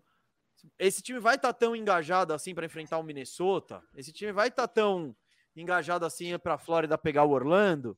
Então eu acho que é aí que podem vir os, os tropeços. Beleza, e o, o Ty Lue, nos playoffs passados tal, eu, eu me desculpei com ele, tá? Desculpas públicas. Teve um programa que a gente fez desculpas públicas, tô contando o Fernandão, então, porque eu e o Firu, a gente tirou o clipaço na primeira rodada, convocou... Muita gente. Sim, começaram zero dois, né? E viraram daí em diante, então... Eles, eles começaram zero em todas as séries. zero dois todas, zero, zero, então. E viraram, mas aquele problema... Mas eu não sei se na temporada... Tá, então, o que eu tava falando, o Ty Lue, pô, dei minhas desculpas ao Ty Lue, ou considero hoje um grande técnico por tudo que ele fez e pelas alternativas que ele encontrou na pós-temporada passada, mas eu acho um baita desafio manter esse time voando, e é um time profundo, tá?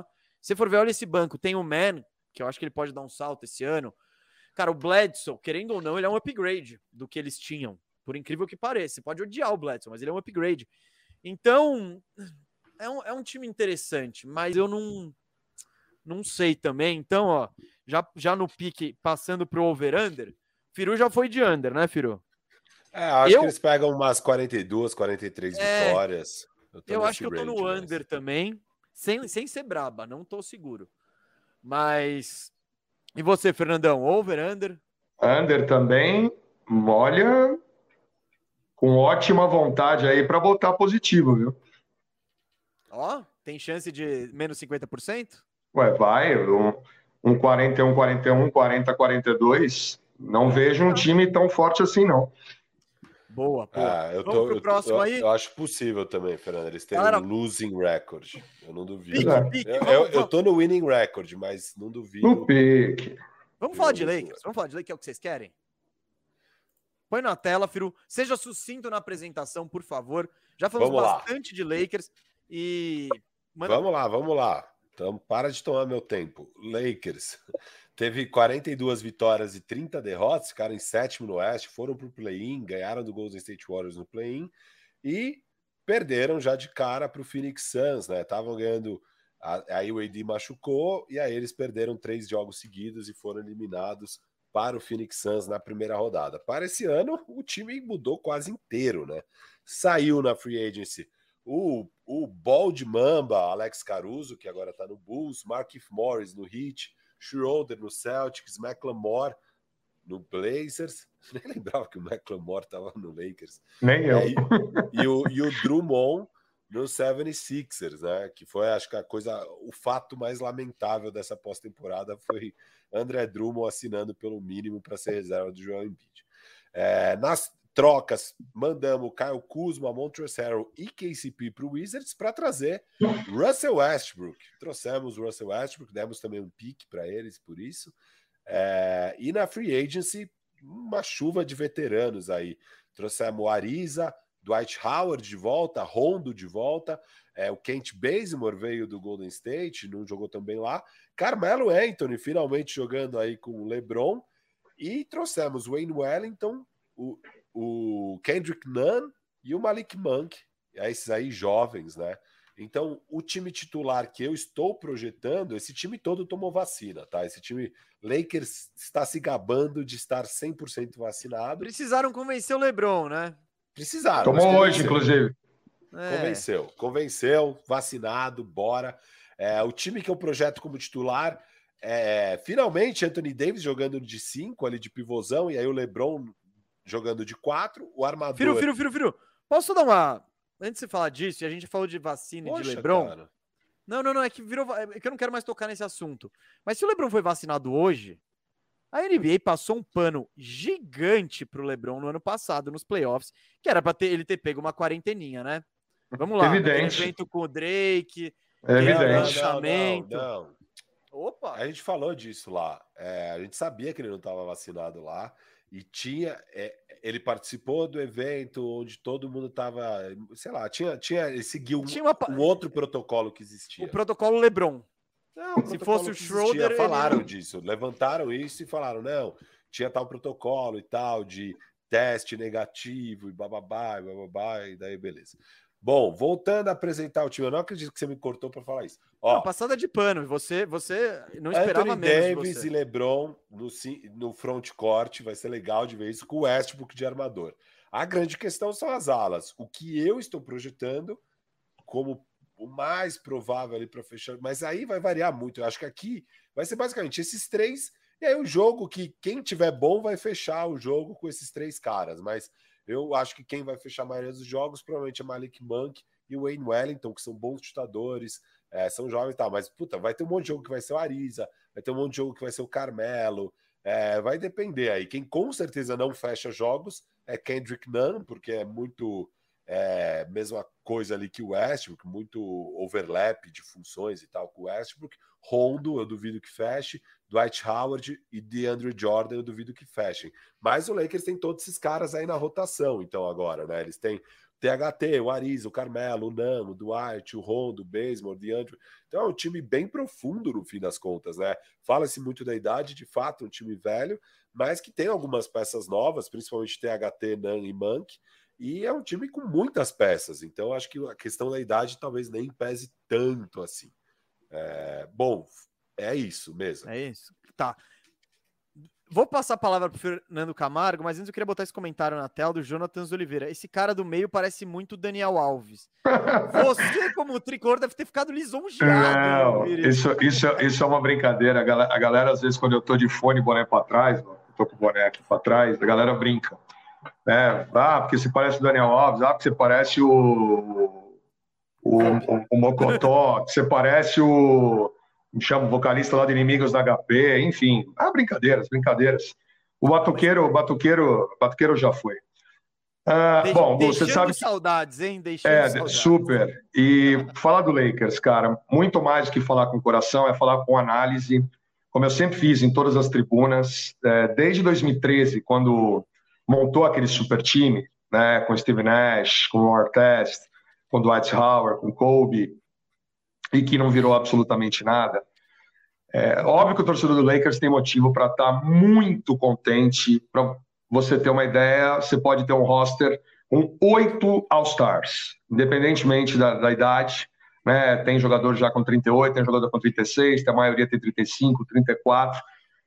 Mas uh, na N B A, às vezes você não tem que só pensar no, no Fast and Furious, na, na velocidade, no, é, que, que hoje o físico faz muita diferença. O Chicago Bulls, por exemplo, de noventa e seis, do Michael Jordan, do Dennis Rodman, do Scottie Pippen, do Tony Kukoc, do Luke Longley, do Steve Kerr, ele era um time de caras dessa idade. Tinha um maior de todos os tempos comandando e um super cara ao lado dele. O Lakers, dessa vez, com os jogadores sadios, todos sadios, diferente do que foi ano passado, com LeBron, com A D, com Westbrook, com um pivô muito forte chegando, com Dwight, caras que a gente espera que, que vão jogar do perímetro, chutando muita bola, Malik Monk, Wayne Wellington, Trevor Ariza, é um time para se olhar de uma maneira diferente, sim. Né? Ah, porque é o time da, da, da terceira idade, ok. Mas são caras acostumados a jogar aquilo ali, são caras acostumados. E o Carmelo, velho, ele deve estar, desculpa o, o palavrão aqui, né? Bugarelli, meu amigo, falaria da mesma coisa, o Carmelo deve estar com um pau no teto para jogar, uma vontade para jogar, que ele não teve, por exemplo, em Houston, que ele não teve em O K C, que ele não teve, em, talvez no final da carreira dele em, em, em Nova York. Ele até teve, é. Em Portland, em Portland ele até teve, bom. Realmente, mas, cara, vai ser no mínimo divertido. no mínimo divertido. Você vê o LeBron deixando de ser um point guard, passeio de novo um três, um quatro, às vezes até um cinco. Você vê um Russell Westbrook, se continuar no ritmo dele com trinta e dois, ele vai meter triple-double todo jogo. Você vê quatro jogadores do Lakers com capacidade de fazer vinte ou mais pontos por jogo, é uma coisa que anima o torcedor. Vai ser campeão? A gente vai falar mais para frente. Mas é um prospecto legal. Ano passado eu falava muito da campanha do Lakers. Como eu narrei, inclusive, as finais de, de, de dois mil e vinte, né, no, no, na bolha, eu estava lá na Betsu e a gente fez um trabalho e eu narrei as finais, sabe, narrando e vendo um time querendo ganhar. O ano passado as lesões já atrapalharam lá de início. Você já viu que era um time diferente, era um time que, puta, vai pegar o Phoenix, será que vai passar? E foi atropelado, literalmente atropelado. Essa temporada eu já vejo uma coisa diferente, eu já vejo um time que foram buscar peças que querem ser campeões por salários muito mais baixos, prospectos que iam muito bem pensando em outras equipes. Malik Monk, por exemplo, quando estava jogando em outra franquia, puta, esse cara vai jogar pra caramba e nunca rendeu tudo que poderia. Dwight Howard saiu do Lakers, foi jogar ano passado em Filadélfia, até teve alguns momentos, mas não a mesma coisa que ele apresentou no playoff. Então, é um time que no mínimo vai ser divertido. Vai ser o time que a Califórnia quer ver, que o mundo quer ver, ao lado do Nets, né? Por, por esse duelo aí de quatorze All-Stars que a gente vai ter nos dois times, que é uma coisa simplesmente abissal. Mas eu tô curioso para ver um jogador no Lakers, DeAndre Jordan, cara. O que eu vi esse cara jogar em Los Angeles e depois parou completamente, quero ver o que ele vai fazer. Se ele tiver uma minutagem, é um cara para pegar seis, sete rebotes ali pro jogo, ajudar. É, é divertido, vai ser legal ver. Bom, sobre a escalação do Firui, eu vi muita gente falando que o Anthony Davis vai jogar na quatro, vai jogar na quatro, vai jogar na quatro. Titular, sim. Eu acho que ele... ele é...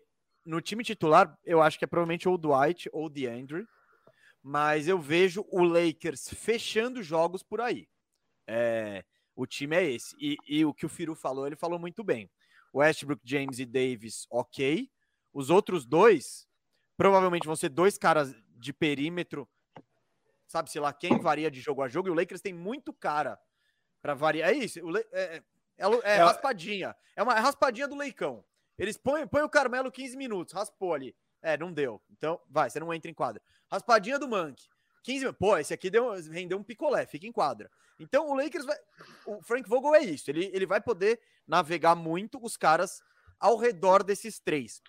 O que me preocupa no Lakers é a defesa. Olha esse time que você botou em quadra aí. É, é só o Davis e o LeBron são bons defensores, são grandes defensores. O resto é tudo abaixo da média para ruim. E quando você vê todo o elenco, você não acha ninguém, nenhum defensor acima da média. Ariza, né? Ariza não, acima da não média, nessa fase da idade, não da nessa média. Fase da idade. Não, ele ainda é acima da média. Não, não é, não é, não é, não é. É assim mesmo. Não é, meu. Você viu ele jogando no Miami ano passado? Pô, você faz assim, eu não acho ele acima de, da média, não é. Eu acho que ele já passou esse ponto. Então, uh, o que que o que Então, vamos lá. As peças em volta defensivamente são preocupantes. Porém, eu não sei se isso vai ser tanto um fator, porque se você pegar aquele time de dois mil, o time do Lakers foi campeão na bolha, também não, não eram grandes defensores que já eram exaltados por seus desempenhos defensivos. Ah, por... Ninguém falava, nossa, porque o K C P é lockdown. Ninguém falava que o Kuzma era um tremendo defensor. Não, esse time funcionava em volta dos dois defensores absurdos que eles têm, que são LeBron James e Anthony Davis. Então eu acho que quando o bicho pegar, é, é possível esperar isso, sabe? É possível esperar um bom rendimento defensivo. Uh, nos playoffs, então, temporada regular, eu, eu acho que o Lakers vai ser de boa. Eles vão poupar todo mundo, deixar o Westbrook fazendo triple-double ali e, e vão, acho que, pegar um home court sem muita dificuldade.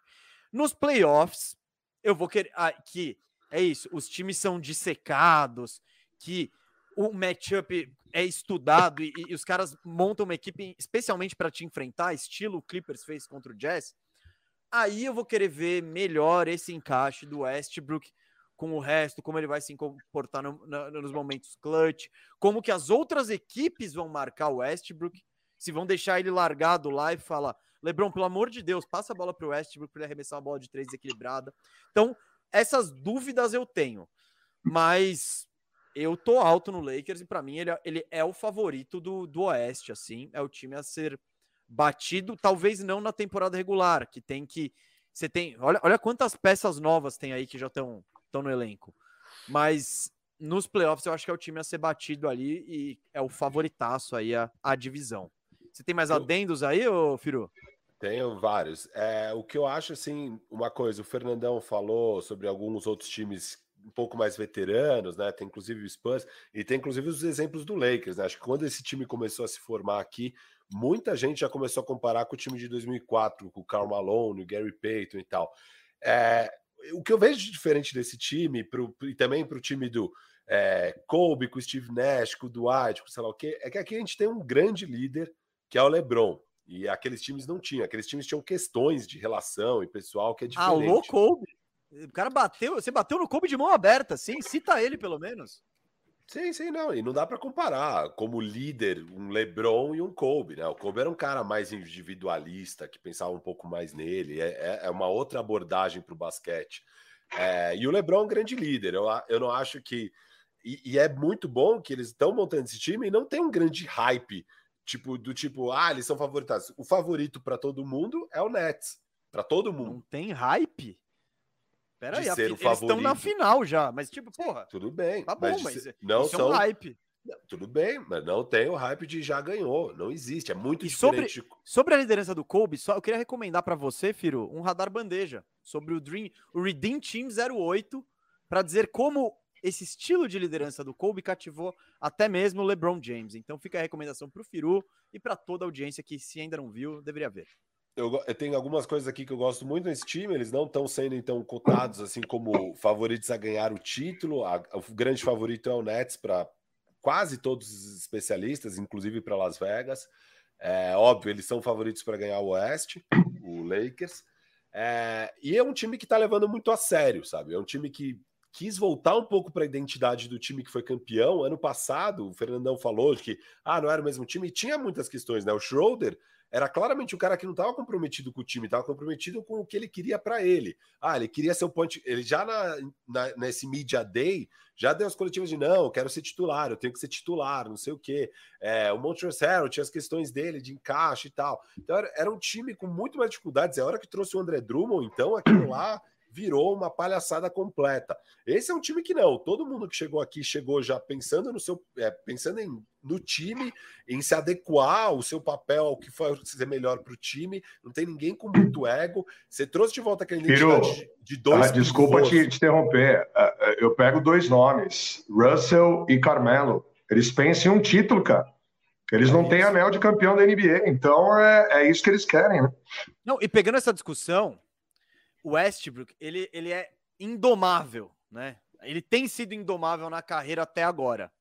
E é isso, são aqueles arremessos nada a ver, é, aquelas coisas.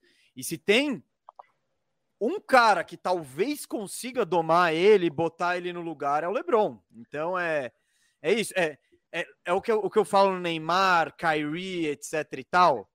O, é isso, o Westbrook, em todos os lugares que ele chegou, eu acho que ele tinha certeza que no mínimo ele era tão bom quanto o outro cara. Eu acho que o LeBron, e... ele chegou pro, ele chegou pro, pro, pro, pro Russ e já falou assim, você teve quatro anos sendo o cara do triple-double e se tornou o triple-double histórico da N B A, o maior da N B A nesse quesito. Você não, tá na, não acha que chegou a hora de você ganhar um título, não?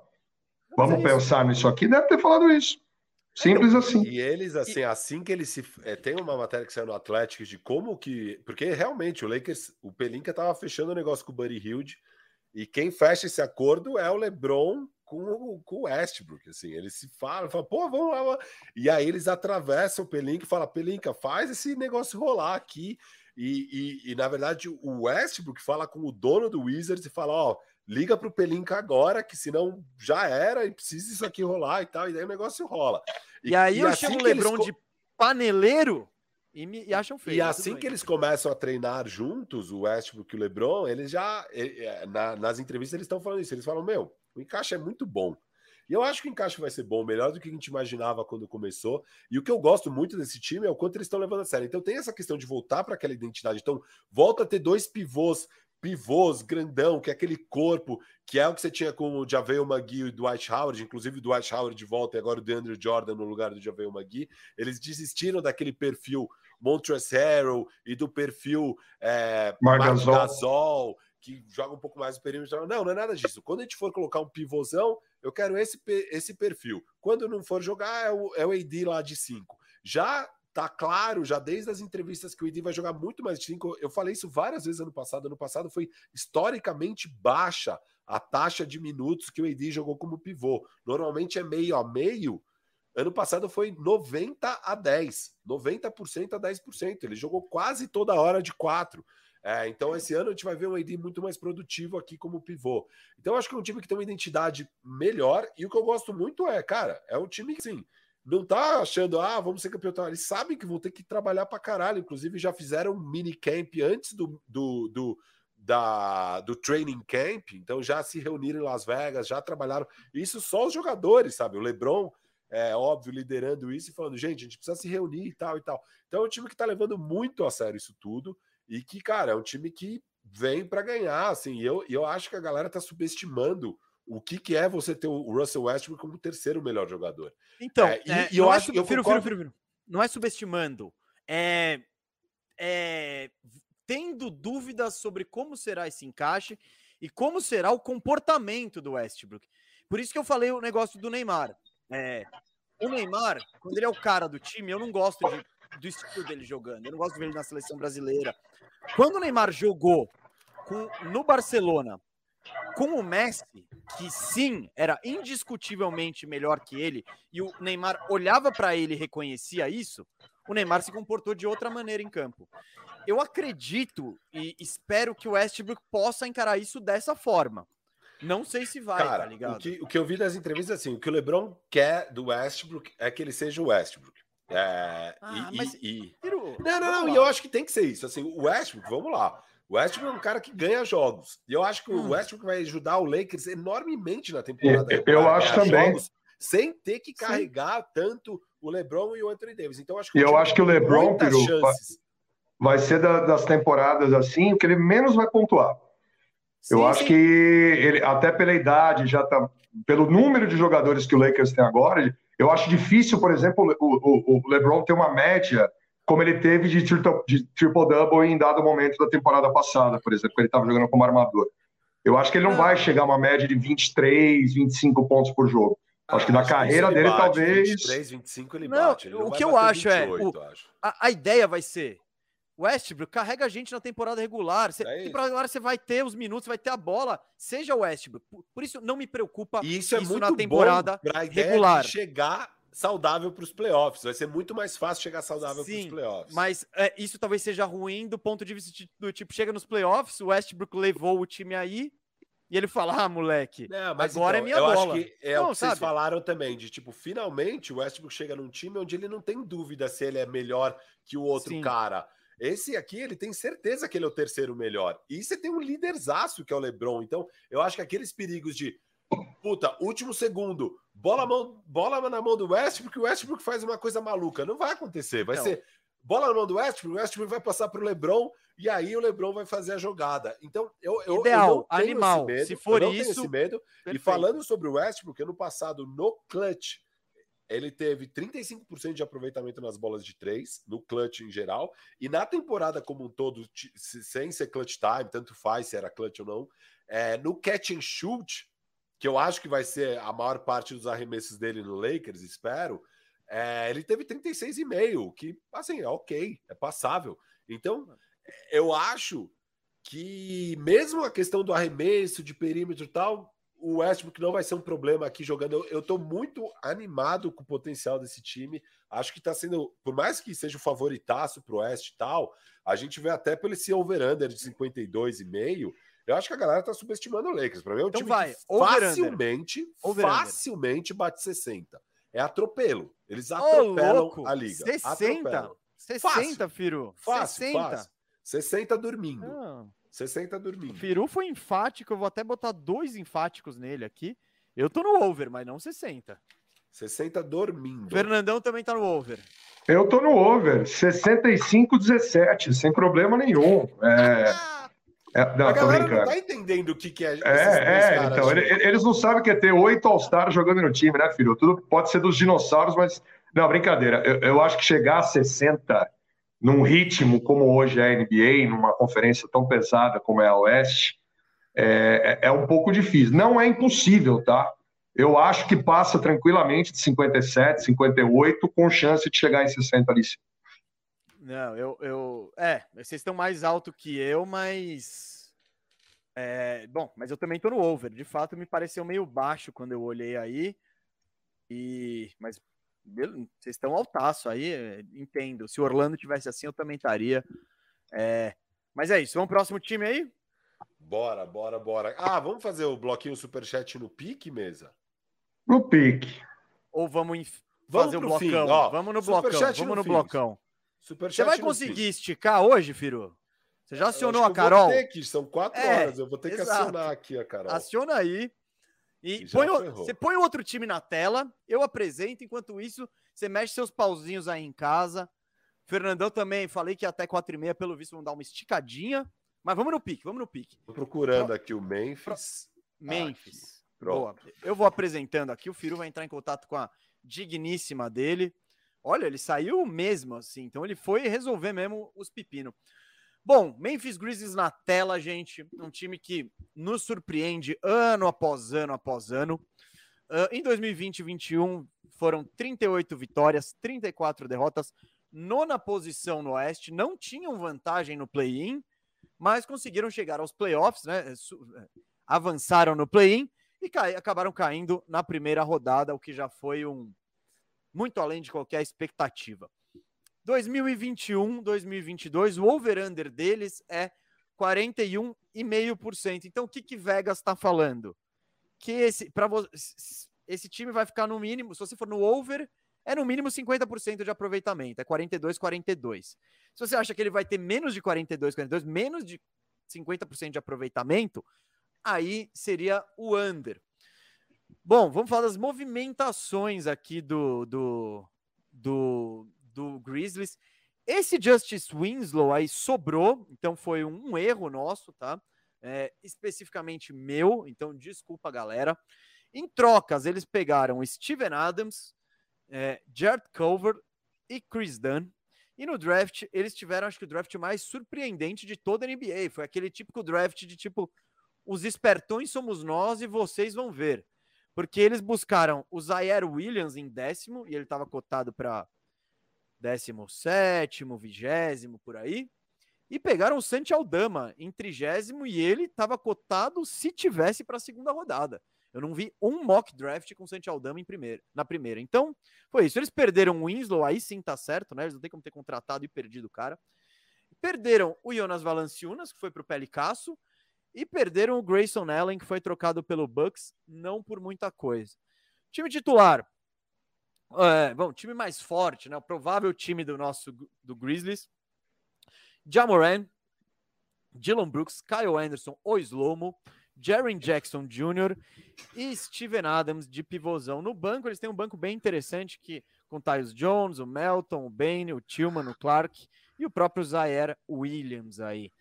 Uh, Fernandão, vai. O que você acha? Que que você... Primeiro, o que você acha do Grizzlies assim um pouco? Em... Primeiro, mais rapidinho, né? Do Grizzlies em geral nesses últimos anos. E se eles vão conseguir manter essa... essa escrita de estar sempre evoluindo e sempre melhorando, o que você acha? Bom, depois de uma temporada incrível, né, com o Ja Morant jogando o que ele jogou nos playoffs, né, quase chegou para acomodar os grandões por ali, é... eu não espero, eu não espero um, um, um desempenho tão acima, não. Eles perderam, para mim, um dos caras mais legais da posição de pivô, Jonas Valanciunas, né, depois de tanto tempo jogando em Memphis, agora trocado, e acho que é uma equipe que, que tem muitos altos e baixos, não é uma equipe tão consistente assim. É, para mim é para brigar por play-in, de novo, ficar na parte de baixo ali, sem grandes perspectivas não, mesmo com draft, mesmo com jogadores mais jovens aí jogando, essa mudança, sai o Valanciunas, entra o Steven Adams, né, o Aquaman já numa, numa idade avançada também, acho que não vai ser o pivô que ele foi em O K C, né, jogou pouco no Pelicans também, agora vai para Memphis. Então, temporada bem mediana, para falar a verdade, da galera lá do Tennessee. E é, é, um time, é um time que, no geral, tá se portando como um time em rebuild, né, Fernando? Eles não, realmente não foram agressivos. Eu ia falar a mesma time. coisa, Firu. Firu eles, eles, é isso, eles, eles podiam dar o all-in e eles deram um passinho para trás. Deram um passinho para trás, pegaram mais assets, é, conseguiram pegar o cover baratíssimo aí, é, eles pegaram as buchas, Steven Adams, Bledsoe e tal... Então, é um time que falou, meu, não é agora ainda, vamos indo com calma. Eu acho que vários dos bons jogadores que eles têm têm uma idade um pouquinho mais avançada, como o Kyle Anderson mesmo, é, o próprio Valanciunas, que estava no time. É, então, é um time que, é, eu concordo com o Fernando, não vai, não vai dar um salto. O que, que eu espero? O salto, se vier, por quê? É se o Jaren Jackson Júnior se manter saudável e ter uma grande temporada, e se o Ja Morant começar a chutar a bola de três consistentemente, é, off the dribble, assim, enquanto, tá, enquanto está com a bola, né? É, que que não, não foi consistente nessa temporada. Ele tem um potencial para isso, ele tem arremesso que eu considero até que bom arremesso, mas ele não é consistente ainda. Se se tornar consistente... É, acho que o time pode até dar um salto, mesmo, dando esse, mesmo não tendo sido... É, agressivo, mesmo tendo dado, tendo dado esse passo para trás que o Mesa mencionou. É, é um time bom, continua sendo um time bom. Ja Morant, Kyle Anderson, Brooks, Jaren Jackson e Adams. O Adams aqui, sem dúvida, é uma situação mil vezes melhor do que a que ele estava é, jogando com o Zion lá no Pelicans. Aquilo lá era um encaixe bizarro. Aqui ele vai meio fazer a função que o Valanciunas fazia. É, eu acho o Valanciunas melhor que ele, com mas certeza. Eu acho que ele vai jogar bem, o Adams. É, então, assim, cara, é um time legal, é um time interessante, tem o, o Tillman, que eu gosto, no banco, tem o Bane, é, tem jogadores interessantes aí, no geral. Vamos ver o que que é esse Zaire Williams, que eles pegaram, afinal, é, acho que o Santi Aldama é mais pro futuro mesmo, né, não, não deve nem jogar. Até o Zaire Williams era pro futuro, eles que é, eu até sim. falei quando você tava fora, eles foram ao taço nele, ninguém tava cogitando. É. Não, e isso que é louco, né, que eles, eles pegam o Bledsoe é, pra subir no draft. É isso, essa é a é, contrapartida é. que eles têm. E eles pegam o Zion Williams, que é um cara que provavelmente estaria disponível em dezessete, que era a, a posição original deles. Então, meio doido essa aposta no Zion Williams, acho que é pro futuro também. Então é isso, cara, é um time que eu não espero grandes coisas assim, a não hum. ser que venha esses saltos de evolução natural dos dois principais jogadores, que são o Jaren Jackson Júnior e o Ja Morant. Eu falei quando estava fora que esse é o típico draft do tipo, os espertos somos nós. E, e o Memphis, ele, ele tem gabarito, você pode ver até, até por esse elenco, pelas escolhas que eles fizeram recentemente, para acreditar no, no próprio taco, né? É. Mas, bom, vamos falar desse time aqui. Eu não... Nas duas últimas temporadas, eles foram acima de qualquer expectativa. Ponto, assim. Nem, não. Há dois anos era um time que, pra, quando eles pegaram o Ja Morant, seria um dos piores da N B A. Não, não foi. Eles pegaram play-in. E no ano passado, que tipo, ah, vai regredir. Não. Foram lá e pegaram um playoff. Tudo isso, é... Então, o que se esperava é que esse time desse um... Falasse, putz, estamos perto, olha, já estamos aqui, vamos trocar uns veteranos, trocar uns piquezinhos, pegar uns caras de mais experientes? Não, eles, eles, eles vieram para trás, eles deram, eles diminuíram a marcha, pegaram assets pra, em troca de buchas, tipo Steven Adams é, e, o, e o Bledsoe, que já foi até despachado. Desculpa. Pegaram o, o, o Culver, que estava chutado lá no... lá, estava encostadaço no Minnesota por um valor baixíssimo. Eu, honestamente, não sei se ele é um bom jogador, mas o Memphis vai ver se, foi, se ele tem potencial ou se foi a bagunça do Minnesota. Mas eu acho que... Bom, posso quebrar a cara, né? Todos os anos eu pensei que eles iam melhorar, que eles iam pior do que eles foram. E eu acho que esse ano eles vão pior do que... Ah, acho que eles vão, vão manter, vão se manter nesse patamar. Não vai ter aquela evolução. Então, esse salto do Ja Morant, esperamos muito o Jaren Jackson Júnior Eu tô alto nele essa temporada. Eu acho que ele pode ser o fiel da balança desse time. Mas eu acho que essas evoluções aí... E Steven Adams, eu coloquei ele como titular aqui. Eu acho que o, que o, que o Memphis vai, vai, vai tentar dar minutagem pro Tillman, pro Clark. É, eu não sei se o Adams vai jogar tanto. Eu, eu, eu acho que o Memphis tá, tá com o objetivo de... Pô, se pegar play-in, ótimo. Se pegar play-off, ótimo. Mas vamos desenvolver esses moleques todos, porque a gente tem muito moleque. Então, eles vão tentar fazer o caminho que é raro. Se manter competitivo... e desenvolver juventude. Eles estão fazendo isso perfeitamente, assim. É, mas é isso, eu acho que o salto do Ja, o salto do J J J é para manteria no máximo na, num, num play-in, assim, onde eles já estavam no ano passado. Porque, porque a chance de cair desse patamar é, é, é grande, assim, é até lógica. Até porque o Valanciunas era um jogador importantíssimo desse time. É, enfim, e trocaram ele por assets, então trocaram ele para um cara pior. Então, não sei. Over, under, vocês estão como aí? Cara, eu tô over, mas eu tô tipo quarenta e dois, assim, sabe? Eu acho que é, é ali. É, puta, essa aí, Vegas, foi muito bem nesse quarenta e um vírgula cinco. É tipo, caraca, sei lá, é, é na pinta mesmo. Mas eu acho que eu vou over por confiar muito no Ja Morant, assim, eu adoro ele. Acho que ele vai ter um ano bem melhor esse ano. Eu tô achando que o Ja Morant vai dar um saltinho. E aí, Fernandão?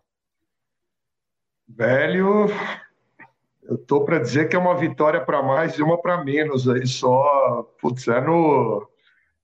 Ah, já que, já que o, o, o, que o Peru falou que vai de, de, de over, eu vou de under no, no quarenta vírgula nove a quarenta e um vírgula um, no limite ali. É, é bom que esse não tem unanimidade, porque a unanimidade aqui é. Tá difícil. Eu não sei, cara, eu acho que eu vou ser coerente com a minha, minha classificação, né? Então eu vou over. Porque eu botei eles no play-in. Eu botei eles em nono. Eu, eu também. Que eu é não sei se eles pegam se eles pegam play-in com, com um recorde negativo. Então, eu não, não sei. Então eu botei o over, mas com zero segurança. Então... Boa. Boa. Vamos... Próximo aí? Próximo Bora time no pique. Próximo. Bora pro próximo. Deixa eu pôr aqui. Agora é ah, o time que, a gente, que, que eu amo. Eu não sei se vocês amam igual eu amo, mas... Você ama tanto quanto o Kawhi? Eu amo esse time. Vou até ah. colocar tela, tela cheia aqui, ó. Caramba. Monstros. Minnesota Timberwolves. Ano passado, desastrosos. Foi vinte e três a quarenta e nove. Uma temporada muito difícil. É, com... Você tirou... Bom, tá. Tirei, temporada... ué, as pessoas querem ver você falando, mano.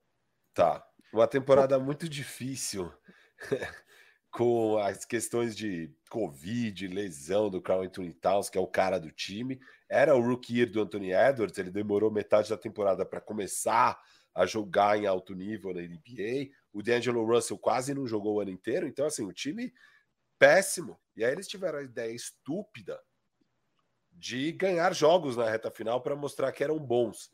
E aí eles conseguem esse recorde de vinte e três a quarenta e nove. Senão eles, era para eles terem um recorde de menos de vinte vitórias. Firu, e, a, e o que aumentar em treze por cento as chances deles manterem o pique. Então, quando a gente ele, vê aqui... Eles foram, Firu, Firu, Firu, eles foram cinco a cinco nos últimos dez jogos, enquanto Orlando... É, mas ele não precisa pegar só os dez jogos. Os não, mas eu tô, eu tô usando como exemplo. É, mas tipo, os últimos quinze, vinte mesmo. Foi até mais. Eles ganharam uns dez jogos dos últimos vinte, acho. E então, é uma estupidez. Mesma, mesma proporção. cinco, não, cinco, mas é que é ainda mais jogos. Não, não, então, então... O que eu, tô, eu tô querendo dizer, eles levaram a sério, e, e nesses últimos dez, enquanto eles foram cinco cinco, Orlando foi tipo um nove, Houston foi zero dez, O K C foi tipo dois oito. Tava todo mundo muito engajado em perder, e, o, e teve até um jogo que foi bizarro, que o O K C ganhou no último, que eu acho que... Eu não lembro contra quem, eu vou buscar, depois eu, eu, eu pego. Que os dois times queriam muito perder, acho que era contra o Clipasso. Era isso, acho que era Clippers e Thunder, com os dois querendo muito perder, muito. E aí o Clippers perdeu para fugir do Lakers e o Thunder, o Thunder ganhou esse jogo e se prejudicou um monte, assim, na classificação, é. porque eles acabaram ficando até com o sexto pick. Então, foi isso. É isso, aquele jogo era a briga para quem queria mais perder, foi até surpreendente que o Clippers conseguiu perder aquele jogo, mas enfim, é... eles fizeram essa estupidez. Então aqui, o que, que chegou para o time? Não chegou nada do draft, porque o pick foi para o Minnesota, podia ser deles. É, eles pegam o Taurean Prince na troca com o Rick Rubio, com o Cleveland Cavaliers, e pegam o Patrick Beverley é, na troca do Eric, como é que ah, do, do Culver, né? Do Culver. Não tá o Culver aqui. Culver, mas, Bledsoe, eu acho que foi esse negócio aí. É, eles, é, eles não têm a ver com o Bledsoe, eles têm a ver com o Culver, é, com o Patrick Beverley, mas enfim. Sim, mas pegaram... foi a negociação que o Bledsoe foi parar em Los Angeles, o Culver foi parar no é, Memphis. Não, é que foram, foram dias diferentes. O que eles trocam é o Patrick Beverley pelo Culver. É, e eles pegam na free agency Nathan Knight, McKinley Wright, quarto. Enfim, ok. Por que, é, que você é anotou o... isso, né? É, o, basicamente o que rolou foi, eles pegaram o Taurean Prince e Patrick Beverley em trocas, e o resto é o time que eles já tinham, que eles confiam, que é um time bom. Eles já queriam ano passado pegar playoffs, mas a temporada foi desastrosa. O time titular, de fato, é bom aqui. É D'Angelo Russell, Malik Beasley, Anthony Edwards, Jaden McDaniels e Karl Anthony Towns. Eu acho que em alguns momentos, o Jaden McDaniels, por ser jovem e eles quererem ganhar jogos, muitas vezes a gente vai ver Taurean Prince ali na quatro, e não o Jaden Eu acho McDaniels. Que tem um cara que você não botou aí, que é o Vanderbilt. Eu acho que ele talvez seja até o titular. Ah, é o Jared. Jared, Jared Vanderbilt aqui. Pô, Jared é osso, é. hein? É, e, o, e o Patrick Beverley, acho que em alguns momentos também vai ser titular. Não sei se vai o Dillon para dois, o Beasley vai para o banco, o Patrick Beverley titular. E, o isso do Pat Beasley Beverley... ser o sexto homem tem chance, eu acho. Isso. Tipo, para começar jogos. É, né? Que isso aqui não é começar o não, jogo. Não, não. Aqui é fechar o fechar. jogo eu acho que é isso. Isso é o melhor é, que eles têm, eu, Firu. Esse eu acho que é o, a principal chance de fechar jogos são esses. Se eu fosse mudar alguma coisa, provavelmente o Jaden, que eu não sei não, não, o quão ele, pronto ele vai estar, tá, e entrando o Taurean Prince ali. É, não, é. eu acho que se eles forem... é talvez para um small ball louco, só com o Towns, e tira o McDaniels e põe o Pat Bev, sabe? É, também tipo, pode tenta... ser. Então... Também pode ser. Enfim, mas que, algumas... que, que elenco, que Minnesota, hein, Firu? É, eles têm agora o Taurean Prince e Patrick Beverley, o cara deu o cover para pegar o Beverley e depois ele foi demitido. Então, é, talvez fosse bom ter demitido o Gerson Rosas antes disso. É, tem a entrevista com o Cat, né? A coisa já começa ruim, o Cat falando, cara, todo ano é isso aqui. Eu tava até comentando com as pessoas, porque a semana passada o Cat começa a semana falando, ah, desejo uma semana muito boa a todos, cheio de luz, prosperidade e tal. E na quarta-feira o tweet seguinte dele é, what the fuck, né? Tipo, o que, que acabou de acontecer? O Gerson Rosas tinha acabado de ser demitido, ele tinha passado a manhã no ginásio com os jogadores, discutindo coisas e tal e tal. E daí do nada, no meio da tarde, o cara é demitido, sem mais nem menos, é totalmente inesperado. E o Karl Anthony Towns essa semana agora no Media Day deu uma entrevista falando, cara, eu tava até comentando com as pessoas, a gente teve uma off-season quieta, tranquila, era uma novidade absoluta aqui nessa franquia, porque acho que o Towns já passou por três donos, é, quatro G Ms, cinco, seis treinadores, é, ele, ele até falou, cara, eu tive um monte de companheiros de equipe legais, mas assim, quase não é, desenvolvi relações, porque nem jogadores ficam, sabe? Ele já passou por quinhentos... Então assim, o Towns, cara, ele sincerão, realmente... Sincerão, Towns tá sincerão. E ele tá meio de saco cheio, sabe? Porra... É, agora... Mas por que será? Mas por que é, será exato. que ele tá de saco cheio? Então, é, realmente o Minnesota precisa ter uma campanha boa. É, o over-under é trinta e quatro vírgula cinco. Se for isso, meu amigo, é talvez a última temporada dele lá. Não sei o que vai acontecer. Mas eles precisam ter, eles precisam ter um winning record esse ano. Eles precisam bater pelo menos quarenta e duas vitórias ali. É, não sei se eles vão conseguir ou não, mas é um time para isso, né? O time, em tese, tem peças aí que deveria... conseguir bater quarenta e duas vitórias. Eu acho que o fio, fiel da balança é se o Ant vai estourar ou não. Se o Anthony Edwards estourar e virar um All-Star, assim, acho que é um time para ganhar quarenta e dois jogos ou mais. É, ô, mas ô é Fernandão, o... você tá vendo o copo meio cheio ou meio vazio aí no Minnesota? Bom, se as lesões, né, não atrapalharem mais uma vez, né, uma temporada que o Carl, o Karl Anthony Towns perdeu entes, perdeu gente da família, que mexeu muito com ele também, né, por, por conta do Covid. O D'Angelo Russell com essa história de lesão, tá num, num time, vem, volta, não é o protagonista que se espera, mas o Anthony Edwards, o que ele jogou, aí dá para dar um, um alento realmente para esse time do, do Minnesota. Eu acho, que, eu acho que é um time legal de, de, de se ver, mas não é um time para bater de frente. É um time que vai conquistar vitórias, vai tirar uma ou outra vitória do, dos principais ali, mas não estou vendo uma campanha over, acima, né? Uma campanha positiva. Eu acho que vai ficar muito próximo do que está nessa média aí, Igor. trinta e quatro, trinta e cinco vitórias ali, flertando com a campanha positiva, mas acho que não chega não. Cara, eu, eu vou... Eu, é isso, a questão é o copo meio cheio, meio vazio. Eu olho para esse time... Eu falo, cara, é um time honesto, é um time bom, você tem jogadores talentosos aí, você tem o Towns, que é um pivô, que tem um, um repertório único, ninguém tem, é muito raro você achar um pivô que chuta com o volume que, e com a precisão que ele chuta de longa distância, e ainda assim ele consegue jogar lá dentro, ele tem um jogo, ele ofensivamente é muito completo, só que é isso, ele tá numa franquia bagunçadaça, como o Firu bem disse. Não sei o que eu preciso dizer, o Towns explicou já os porquês que isso aí é uma várzea. Mudar técnico, mudar dono, mudar tudo, jogador, o G M é demitido porque supostamente tinha um caso com uma pessoa do, do próprio Timberwolves, lá da, sendo casado, e isso gerou... Sabe, é, é tanta novela que vai além do basquete que é difícil apostar que esse time... Porque o talento tá aí, o, todo mundo sabe que o Jaden McDaniels é um dos meus queridinhos aí. Eu vejo muito potencial nele. Eu acho que ele pode se desenvolver para virar um defensor, tipo, excepcional. Uh, e, e todo time faz sentido. Você vê o D'Angelo Russell, eu não sou o maior fã, mas querendo ou não, ele é um cara que, se você consegue meter vinte, vinte e cinco pontos na N B A, algum talento você tem. Então, ele tem algum talento. Edwards, primeiro pick do draft. Ano passado, ele, ele teve uma ascendente muito grande na temporada. Começou muito mal e foi melhorando o aproveitamento, foi melhorando, fazendo jogadas mais inteligentes, o que é natural de um novato. Então, se espera que ele dê um salto. Beasley mete ponto. Então, e, e no banco, você vê uns caras aí honestos, tá ligado? Taurean Prince, veterano ok, Pat Bev, bom marcador, Naz Reid, talvez seja o melhor pivô reserva aí da N B A, agora que o Cam Birch virou titular, né? Então, o Naz Reid acho que assume esse posto. Mas, tá, você fala, o talento tá aí, o potencial tá aí, o, o time é jovem. Cadê o, cadê o salto do Memphis? Cadê o salto? Não sei, cara. Não sei. É... E o que você falou, Firu, foi no ponto. Eu acho que se não tiver uma temporada vencedora, a pressão é enorme ali. É tipo, o, o Cat vai olhar e falar, cara, ó, obrigado, eu já tentei, já fiz o que dava, quero vazar. E saindo o Cat, é isso, é aquele rebuild que o torcedor feirão do Minnesota conhece muito bem. É o feirão, então, fica só o Anthony Edwards... Eu gosto, filho, eu gosto, mas eu acho difícil acreditar no Minnesota, né? Tipo, é aquele relacionamento que a pessoa te traiu um milhão de vezes e aí ela fala, eu mudei. E aí você acredita, mas vai saber, né? Então o Minnesota mudou, vai ter um ambiente propício para você desenvolver esse, esse talento que existe aí? Cara, não sei. Mas over-under, eu tô over.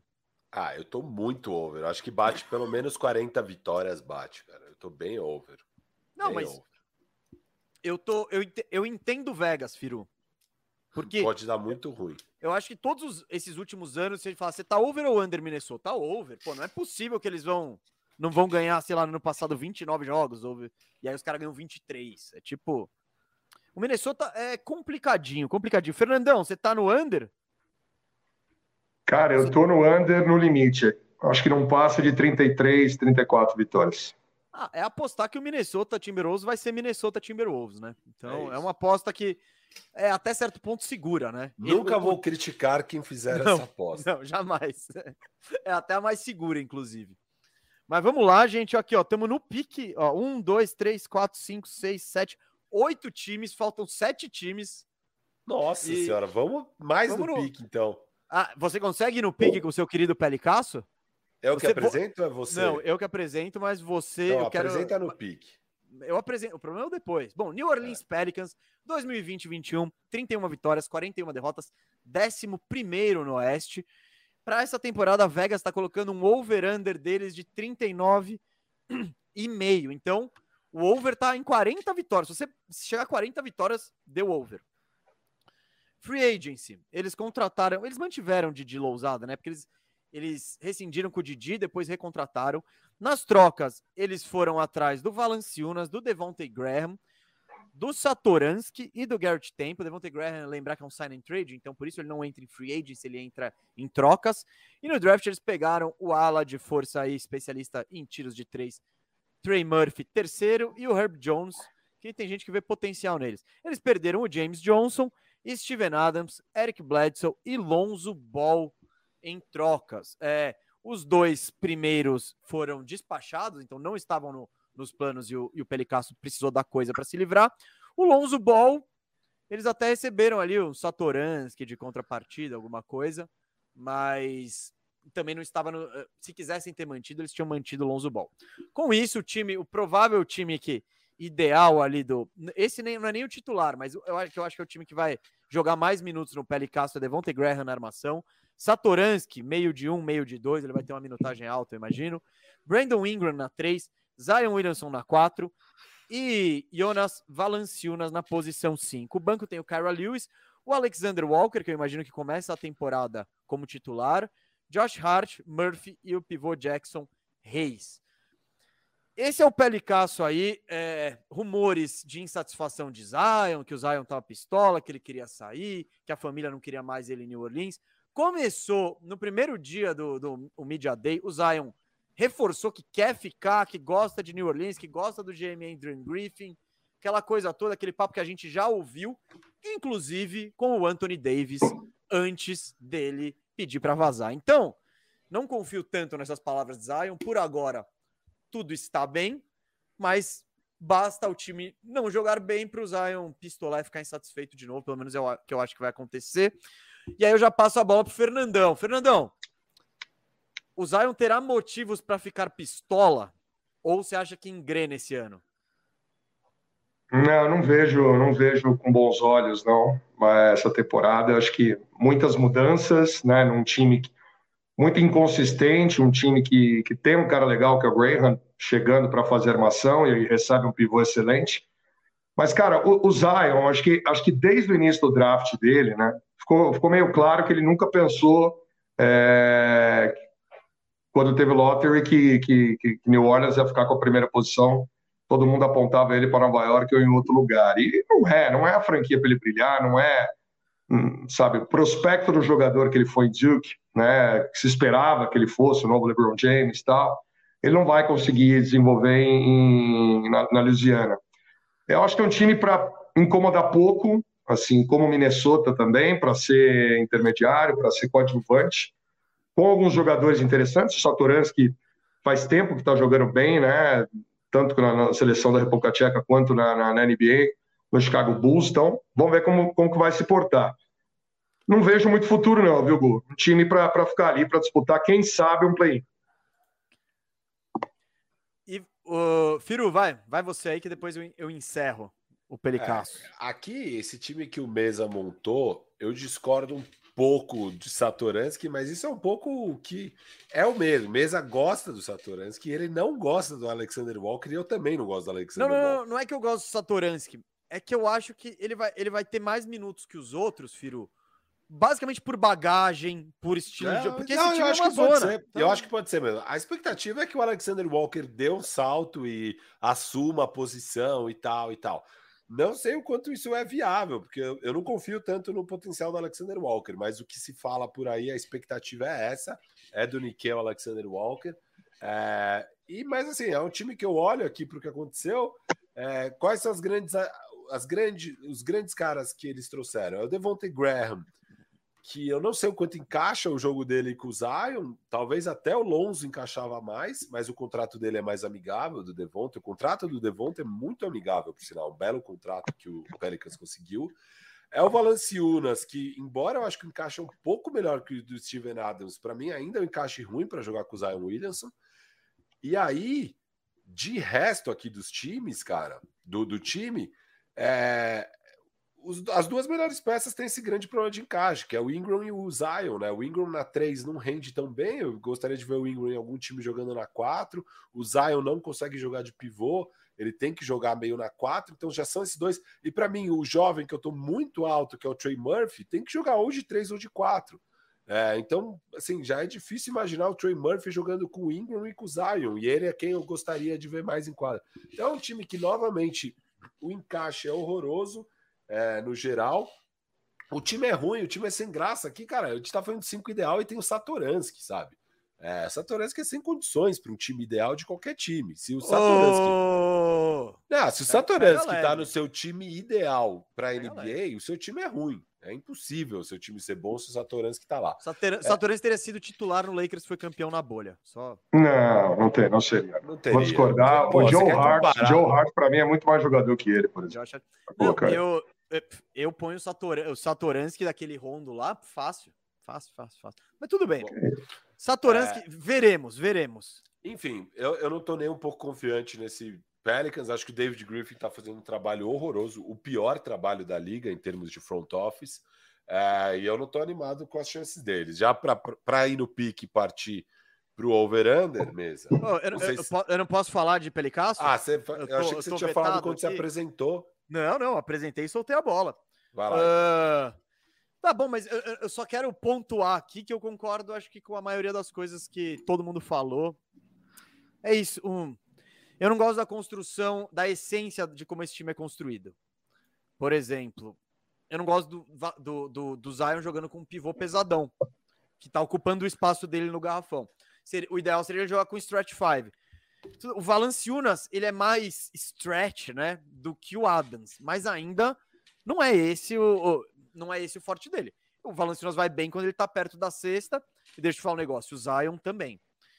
O Zion, eu acho que ele teria que tentar pelo menos jogar de pivô. Eu não sei se é questão física e tal, mas na defesa ele ainda é ruim. Ele é bem ruim. Eu não sei se é falta de dedicação, se ele não é bom mesmo, assim, mas pra ele jogar de pivô, ele vai ter que se dedicar. Se ele entra de pivô, eu acho que esse time, ele pode mudar de patamar, sabe? Só que o Zion precisa minimamente segurar a onda, proteger um pouquinho o aro, pegar uns rebotes. Isso ele não faz muito, não tanto quanto o potencial físico dele indicaria. O Ingram é a questão do overlap, né? É, eu acho que ele iria, ele, ele traria mais problemas para um adversário jogando na posição quatro. Ia ser mais difícil de marcá-lo, porque ele tem o tamanho, mas ele tem a versatilidade e uma habilidade que em geral os quatro não têm. Na posição três é mais fácil de, de encaixar o um matchup defensivo, é mais difícil dele tirar vantagem, né, de, de, de encontrar mismatches. Então, é... E esse time, chutador de elite, elite, não tem. O que, que você quer jogando com o Zion? Chutadores de elite. Se você conseguisse passar o, a quadra toda e botar o Zion na cabeça do garrafão para ele fazer o que ele quiser, porque o Zion é um touro e sabe passar bem a bola. Então, ele tem tudo. É...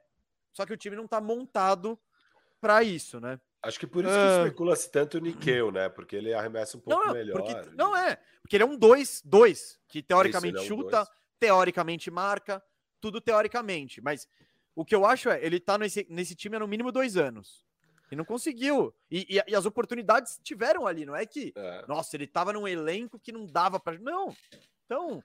Por isso e que, que eu tô é duro menos aqui alto. É isso, que o, o arremessador de elite é o Trey Murphy, e ele joga de ou três ou quatro, é não, difícil imaginar. E ele o é novato, Firu, você tá, não, não lógico, dá pra você exigir para um novato que ele vai chegar lá e falar, legal, cara, todas as bolas grandes de três vão na sua é mão. Ele, ele é um novato um pouco mais velho, né, normalmente esses novatos um pouco mais velho dá para esperar que chegue jogando um pouco ah, mais. Mas eu não, acho não, que é difícil você contar. Bom, não, e é bizarro, é isso, o, o melhor chutador do time é um novato que joga na posição dos seus duas estrelas. Tipo, já, cara, é muito difícil. É, tipo, você precisa de arremessadores que os caras... Já é o terceiro ano do Zion e não tem arremesso. É um time de novo sem arremesso. É surreal o trabalho do Então, então o, a, o a Pelic...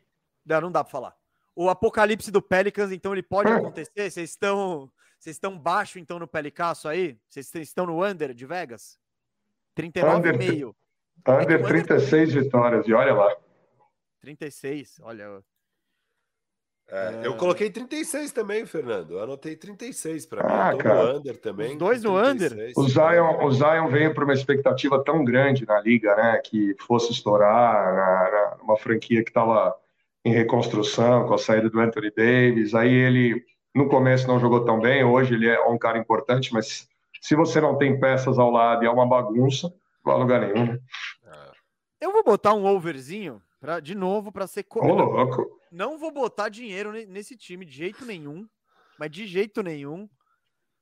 É, mas eu vou ser coerente também com meu, meu, meus palpites aí de playoff, então eu botei eles na décima posição, então acho que para isso talvez precise de quarenta vitórias. Eu não sei onde eles vão arrumar essas quarenta vitórias, né, mas é, sei lá, não, mas não vou botar dinheiro nisso não, viu, galera? Vamos pro próximo aqui, fomos em um, dois, três, quatro, cinco, seis, sete, oito, nove times. Faltam seis, a maratona é continua. Esse agora é rápido, vou apresentar rapidinho. É, ano passado, vinte e dois cinquenta, foi o segundo pior. Você nem falou o nome do time. Você vai apresentar Oklahoma, e você nem falou. Oklahoma City ah, Thunder. Vamos lá, vamos lá. Oklahoma City Thunder tá na tela. É, vinte e dois cinquenta, o recorde. décimo quarto do Oeste foi o segundo pior, era o objetivo deles. Quando o Horford estava bem, eles sentaram o Horford, Horford para a temporada inteira. O time claramente queria o tank, buscou sentaram o tank. Shea também. Até o Shea, que é jovem, não, você quer ele, desenvolver. Né? É, eles também fizeram isso mesmo com o jovem. O Horford eles trocaram, então quem sai do time é o Horford, foi para o Boston Celtics. E o Moses Brown foi para o Dallas Mavericks.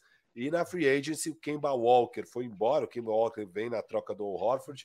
E eles fazem... O, o buyout, eles não tentaram recuperar o valor do Kemba Walker e o Tony Bradley foi para o Bulls. Na free agency eles não trazem ninguém, é um time em tank, não tem interesse, eles querem só desenvolver os caras deles, mas numa troca eles pegaram o Derek Favors, é, vindo do Jazz, que queria diminuir salário. Obviamente eles pegaram assets nessa troca, então não é que eles foram atrás do Derek Favors, foi um dump de salário é, para...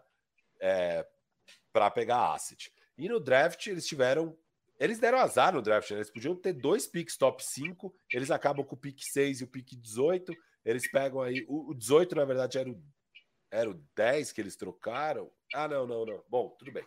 É, eles então draftaram o Josh Giddey, que foi uma surpresa, né? O Josh Giddey na posição seis, é, a gente, acho que eu imaginava o Kuminga sendo draftado aqui por esse time. Eu estranhei bastante o Josh Giddey, mas pelo visto eles estão alto. E esse é um time que drafta bem, né? Tem um histórico bom, o Sam Presti e todo o time ali de scouting do Oklahoma costuma fazer um bom trabalho. Pegaram o Trey Mann em dezoito e o Jeremiah Robinson Earl em trinta e dois, que também falam bem dele. Aí lá para o final do segundo round tem esse Aaron Wiggins. O time principal que eu imagino fechando, e eu acho que o Josh Giddey vai ganhar muitos minutos, porque não faz sentido, esse time tem que desenvolver, não tem que pensar em vitórias e tal. É que então... eles também podem pensar em desenvolver o Maledon, né, Firo? Ah, mas eu já, eu já abandonei o barco não, do Maledon. Eu cara. também não tô eu, nesse eu, barco, eu, mas... Eu abandonei.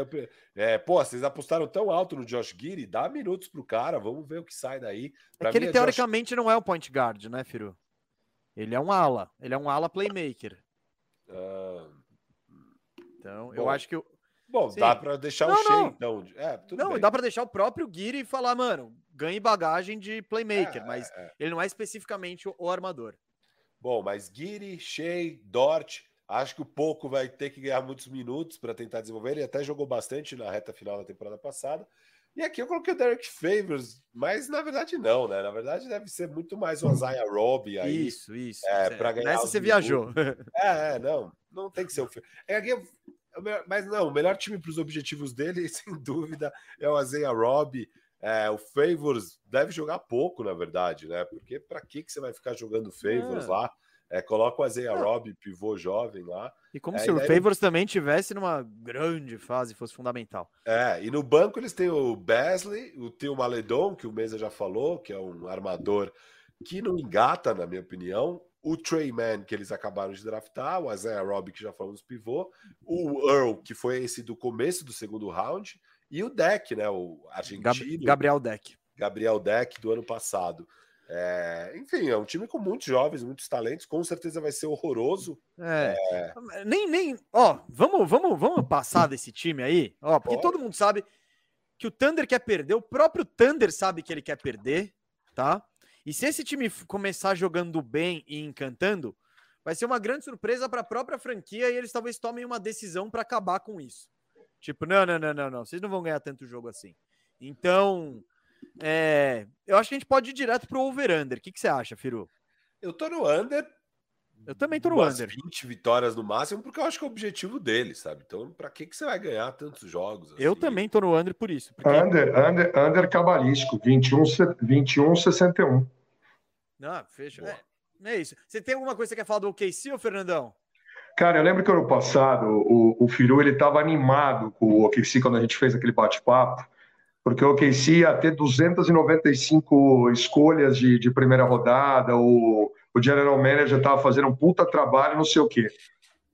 Só que o que aconteceu na temporada, saída de jogadores, lesões, essas trocas que aconteceram agora, o cara que acompanha pouco a N B A, ele chega e olha assim, Oklahoma City Thunder. Ué, mas não era o time do Russell Westbrook, não era o time do Paul George, não era o time do James Harden, não era o time do Kevin Durant, não era o time do Chris Paul, não era o time do Steven Adams. Tem pouquíssimos jogadores que sejam de renome, inclusive para quem acompanha basquetebol. É muito jovem junto para fazer a bola girar e vai demorar bastante para a franquia ter, ter rodagem para playoff de novo. Fraco, time, muito fraco. E, ele, e eles sabem disso e é o que eles querem. Então vamos lá, vamos para o próximo aí, Firo. No pique, hoje é maratona bandejão, galera. É, estamos aí com tudo. Ô, Fernandão, se você precisar sair, fica à vontade, tá, cara? Quando você, mas, quando você... mas depois do Suns eu vou. Depois do Suns, então daí já vamos passa lá. A bola pra ele, tá, beleza? Mas eu, eu sempre faço isso, eu sempre faço isso. Phoenix Suns. Ano passado, que temporada do Phoenix Suns, não tinha nem ido pro playoff ano anterior. Teve cinquenta e uma vitórias, vinte e uma derrotas, segundo do Oeste, foi vice-campeão da N B A, chegou, foi campeão de conferência, né? E tudo graças à chegada do maravilhoso Chris Paul. Uh, over-under, cinquenta e um e meio para Vegas para essa temporada. E o time, eles mantiveram a base do ano passado. Trouxeram o Javel Magui para ser um pivô reserva, o Elfrid Payton para, sei lá, para completar o elenco, e foram atrás em troca do Landry Shamet para ser um cara saindo do banco metendo bola de três. E eles perderam na free agency o Torrey Craig, que não renovou e foi pro Nuggets, e o Javon Carter, que foi trocado pro Nets nessa negociação aí com o Landry Shamet. O time titular, se você acompanhou a N B A na temporada passada, Uh, é, você conhece de cor aí, Chris Paul, Devin Booker, Mikal Bridges, Jay Crowder e DeAndre Ayton, e no banco ali Cameron Payne, o Shamet, Cam Johnson, Jalen Smith, que talvez tenha a oportunidade esse ano, pouco jogou ano passado, e o Javel Magui. Ô Fernandão, o Suns ano passado foi um sonho ali, ou, ou que não vai, não vai voltar, ou foi realidade assim, tipo, é, é pra temer esse time? Cara, era, era o time que todo mundo queria ver campeão, né? Quem gosta de N B A há mais de três décadas, duas, queria ver o Chris Paul levantando uma taça com um anel, ficou muito próximo disso, acho que não teve controle é, psicológico, jogou basquete a hora que precisava, né? Com esse, com esse quinteto que é fortíssimo, né? Jogar com o DeAndre Ayton, com, com o Devin Booker, com o Jay Crowder aparecendo num jogo pra caramba, Chris Paul com trinta e sete anos, sendo o armador, parecendo um menino, é, eu acho que o time vai brigar, vai brigar até por uma final de conferência, dessa vez é, em condição de favorito, ele era completamente azarão, né? Apesar de ele ter feito uma bolha lá atrás, dois anos atrás, com uma melhor equipe de reta final, não chegou ao playoff, mas no playoff do ano passado foi legal demais ver esse Suns, para mim, chega para brigar para o final de conferência, um time legal demais de se ver, forte pra caramba, e que Chris Paul querendo jogar, co- conduzindo a equipe do jeito que foi na reta final da última temporada, Phoenix Suns chega pras cabeças, com certeza. O Fernandão cravou, já manda seu over-under. Você gostou desse over-under aí, ô Fernandão? cinquenta e um, eu subo, eu vou a cinquenta e três, over. Boa. Fernandão, já vou te liberar aqui, então. Você foi Valeu pra quantas mesmo. Vitórias, Fernandão? cinco a três, no mínimo. Boa, boa. Ô, Fernandão, muito obrigado aí por você, por você ter aceitado o convite, ter acertado essa, aceitado participar dessa maratona bandejão, que hoje foi... Imagina, que prazer, que delícia. É sempre muito bom trocar ideia com você e vê-lo também. E faz aí seu merchan pessoal aí, fala pra galera onde ela te encontra, onde você tá, seu momento aí, fala o que você quiser. Bom, galera, primeiro, obrigado aí, é, Gu, Firu, pelo convite. Falar de basquete, falar da N B A sempre é um prazer, é muito bacana, né? E agora que a temporada tá chegando, vai ser muito legal sempre falar bastante. Parabéns pelo canal, lá atrás no podcast, agora um canal bombando aí com a galera, é um prazer. Bom, tô lá na Energia noventa e sete, sou locutor oficial do São Paulo, né? Mas faço outros trabalhos também, lá a gente faz seleção brasileira. Na minha rede social aí você pode me seguir no YouTube, no Twitter e no Instagram, é arroba fecamargoreal. Só procurar Fê Camargo Real em qualquer dos três, aí é só seguir que a gente troca ideia de tudo quanto é esporte lá e de qualquer assunto relevante também, né? E tô aí trabalhando com a, com a Track and Field, trabalhando com a Mitsubishi, trabalhando na N-Sports, narrando tudo quanto é modalidade também. E aí em breve a gente volta aqui para trocar uma ideia. Rapidinho, né? Vocês vão colocar o, o prospecto. É, vou dizer os meus oito, porque contando play, playoff, boa, play-in... Seus dez, seus dez, gostei. Os dez, né, tem que ser. Se, se tiver faltando, vocês me lembram. Los Angeles Lakers, Phoenix Suns, é, Utah Jazz, Denver Nuggets, Los Angeles Clippers, Dallas Mavericks. Entramos no play-in agora. Agora vamos para o play-in. Aí a, aí a dureza. Portland Trail Blazers. Teve um que Memphis esqueceu. Grizzlies. Teve um, você, teve um que eu acho que você esqueceu, hein? Me, me lembra aí, então. Golden State? Golden State, desculpa. Eu, coloquei, eu coloco no play-in também. seis, sete. Aí falta, e falta um? Isso, puta tá merda. Um. Com uma grande boa vontade, vamos apostar no... no New Orleans Pelicans, vai. Talvez. Ah, é o Pelicaço, é o Pelicaço aí. Fernandão, vai estar tá honra recebê-lo aí. O próximo convite eu já adianto que será no estúdio. Então, a gente, quando, oh, quando voltarmos para lá, a gente não vê a hora e a gente quer recebê-lo aí pessoalmente para trocar aquela ideia e tal. Mas foi muito legal, espero que você tenha gostado. Valeu aí pela, pela disponibilidade, né? Por ter esticado aí, ter botado esse tempo aí no meio da sua tarde. Foi muito bom. Valeu mesmo, Fernandão. Até a próxima. Eu que agradeço, velho. Se tiver, se tiver fantasy aí sobre alguma coisa, me manda mensagem, porque a gente está em um juntos, né? Mas bota aí que... Aquele que, que lá a gente morreu, vai... acho, hein? Aquele lá acho que não, não era. Morreu. Pior, pior que tem. Pior, ah, pior é? que tem ainda. Continua. Segue vivo. Ah, então... Firu, tamo valeu, junto. Valeu, bota o cabelo do Liu. Os caras gostaram daquele jeito, velho. É, a gente tá procurando, Fernandão, é um patrocínio de um cabeleireiro pro Firu, que, que toda quinta de manhã deixa ele na estica. Aí, se, pra audiência rotativa, se você, algum familiar, se eu tiver um cabeleireiro aqui, preferencialmente Zona Oeste de São Paulo, é a chance de ouro aí pra você ter um garoto propaganda maravilhoso que é esse cara aqui embaixo. Fernandão, valeu. Tamo junto. Obrigado, gente. Até mais. Boa noite. Opa, aqui, vamos pra cá. A gente tá no... no... É isso, filho. Ele mandou boa noite. Mandou, mandou. Acho que a gente foi longe, cara, aqui no programa. É, é. Acho que ele deve estar sem, sem janela ali e tal. Falei, pô, cara. É. Mas... Ficou bom, vou, vou, vou, vou, vou seguir aí, então, falar o que o...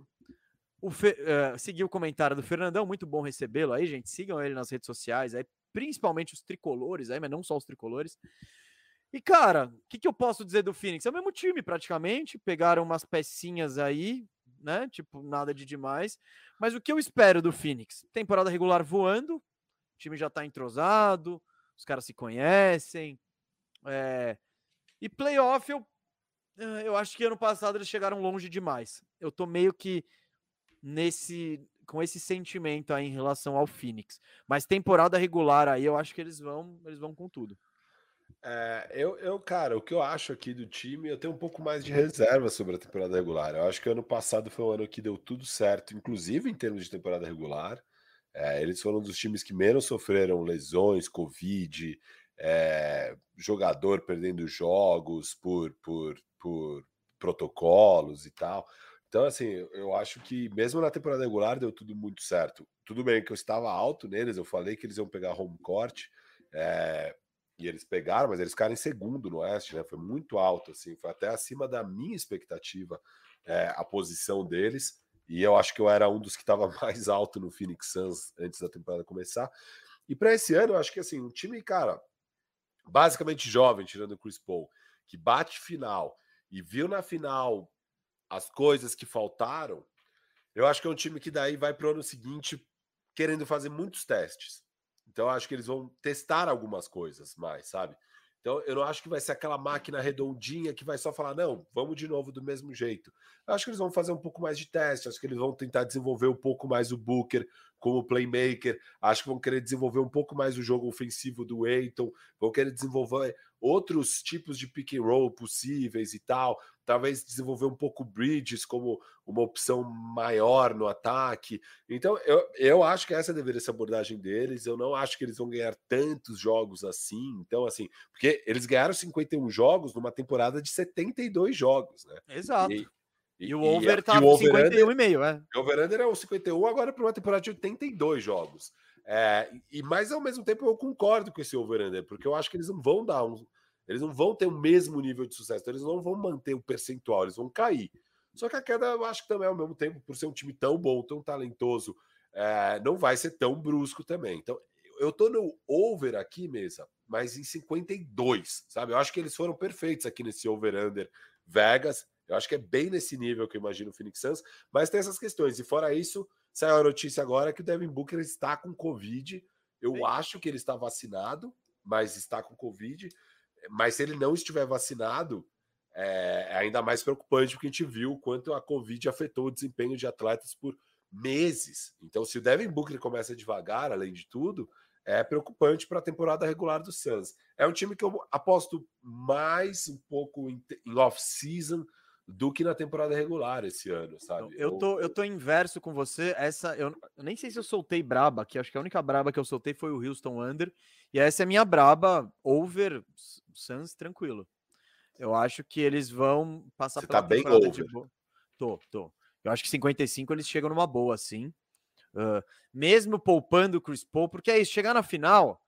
dá aquela confiança pro resto, tá ligado? Então é o Booker vai poder levar um jogo, o Bridge, sabe? Então, o próprio Ayton, cara, o Ayton, talvez depois desses playoffs ele seja mais protagonista e, e durante a temporada regular os caras queiram envolver ele mais, tal. Eu sei que é um teste, mas é um teste que ele, pô, se ele já passou, se ele enfrentou o Anthony Davis, tudo bem que ele, ele brilhou contra o Anthony Davis no primeiro jogo, mas depois ele teve dificuldade, aí ele brilhou no resto dos playoffs inteiros. Cara, quando ele pegar esses caras pé de rato aí, e com, com a expectativa que vai estar em volta dele, eu acho que, que ele, ele, vai, ele vai subir de produção e como o resto do time. Então, é, é isso. Eu acho que isso é suficiente para ser campeão nos playoffs esse ano? Eu acho que não. Eu acho que, que não. Sempre pode rolar uma movimentação, sempre pode ter lesões. Enfim, a gente viu ano passado, tanto que o próprio Phoenix Suns chegou na final. Mas uh, eu não eu, eu acho, eu não sei se para título é muito, porém para a temporada regular, eu gosto desse caminho, eu gosto dessa continuidade. Eu tô fechadaço com o, o over aí, do, do Phoenix Suns. Boa, então no fim das contas, nós três fomos de over. É, mas eu, você, eu, eu, mais... eu brabo, eu fui brabo. É, mas... você é o mais confiante nesse over. Matheus perguntando aqui ó, se a gente vai falar do Jazz. É o último, estamos na ordem é alfabética. Matheus, estamos chegando falta lá. Falta Portland, Sacramento, San Antônio e Utah. Nossa, ainda falta tudo isso. É, faltam quatro. Então, vamos lá. Posso já partir? No pique, pode, pode. Depois, gente, vai estar tudo minutado aqui, tá? Com cada time. Eu até tô curioso para saber que time que a gente falou mais, que time que a gente falou menos. Eu imagino que os do começo a gente falou mais, sempre é assim. É, é. Mesa, vou apresentar aqui, então. Portland Trail Blazers, ano passado, é, quarenta e duas vitórias e trinta derrotas, pegaram... Foi o mesmo recorde de Dallas e Lakers, né? Só que eles ficaram em sexto. É, e caíram na primeira rodada, até surpreendentemente para algumas pessoas. Eu apostei no Denver, mas muita gente achou que o Portland ia passar e foi uma decepção para o próprio Damian Lillard não conseguir bater o Nuggets sem Jamal Murray. É, para esse ano, eles mexeram, mas não foram tão agressivos na off-season. Muito se especulou se iam trocar o C J McCollum, tra- tentar trazer Ben Simmons, etcétera. Não, a troca que eles fizeram foi a do Larry Nance Júnior Eles mandaram Derrick Jones Júnior e um pique para o Bulls, e acabou vindo Larry Nance, que estava indo para o Bulls do Cleveland, foi uma troca de três times, Larry Nance, então... Le... Calma, é... calma, mas a galera não conhece o Nance pelo nome dele. É o Canivete. É isso, o Canivete, Canivete suíço. Isso. Larry Nance Júnior E aí, na Free Agency, eles trazem Coach Zeller, que eu achei uma ótima... Ótima, um, gostei muito. Ótimo, ótimo, ótimo, porque é tudo que eles precisam, é um backup para o Nurkic, que tem problemas de saúde, é, e que seja confiável, né, nos dois lados da quadra. Então, Coach Zeller já é um pouco melhor, é, bom, bem melhor que o, o Kanter na defesa, né? O Kanter é um cara que só é útil. Que você é melhor que, ele, que o Kanter na defesa. É, exato. E eles trazem aí Tony Snell e Ben, Ben McLemore também. No draft eles só tinham um pick de segunda rodada, pegaram o Greg Brown, e na free agency eles perderam então o Zach Collins, o próprio Kanter e o Carmelo Anthony, que agora tá no Lakers. O time titular é o mesmo, é Lillard com o C J no backcourt, o Powell na ala, Covington e Nurkic frontcourt. Na rotação agora tem o Nance e o Zeller, com o McLemore, Snell e o Anthony Simons. É um time um pouco curto, né? Acho que não tem muita profundidade. Eu, não, filho, eu acho que eles, eles, eles trabalharam nisso. Eu acho que é um time menos curto. Eu tipo, acho que não. Eu acho que eles quando o Nurkic saía, cruciais. Isso, eles resolveram os problemas cruciais, que é os minutos sem o Nurkic. Então agora você tem o Zeller, é o Nance, que pode virar um titular e ter uma presença de, defensiva. Você pode... É que eles não vão fazer isso, mas você poderia agora deixar o C J como sexto homem e uma, uma, o Lillard, Powell, Covington, Nance e Nurkic, sabe? Ou se o Nurkic tá machucado, você pode jogar o Nance com o Covington ali no frontcourt. Eu acho que foi um time mais versátil. Sim, eles não tem são mais muito, opções. Eles continuam não sendo muito profundos, mas mais versátil, com outras formas de jogar, agora é possível, e um pouco melhor defensivamente. Acho que o time melhora um pouco defensivamente com a adição do Larry Nance e do Cody Zeller. É, é isso. É, essa é não, a minha concordo, eu concordo com você. Cara, ano passado eu tava alto no, no, no Portland. Ah, principalmente empolgado, acho que por dois anos anteriores, quando eles chegaram na final de conferência e tal, eu falei, pô, agora pegaram o Covington, que é um bom defensor, vai ajudar, pá, pá. O buraco é mais embaixo.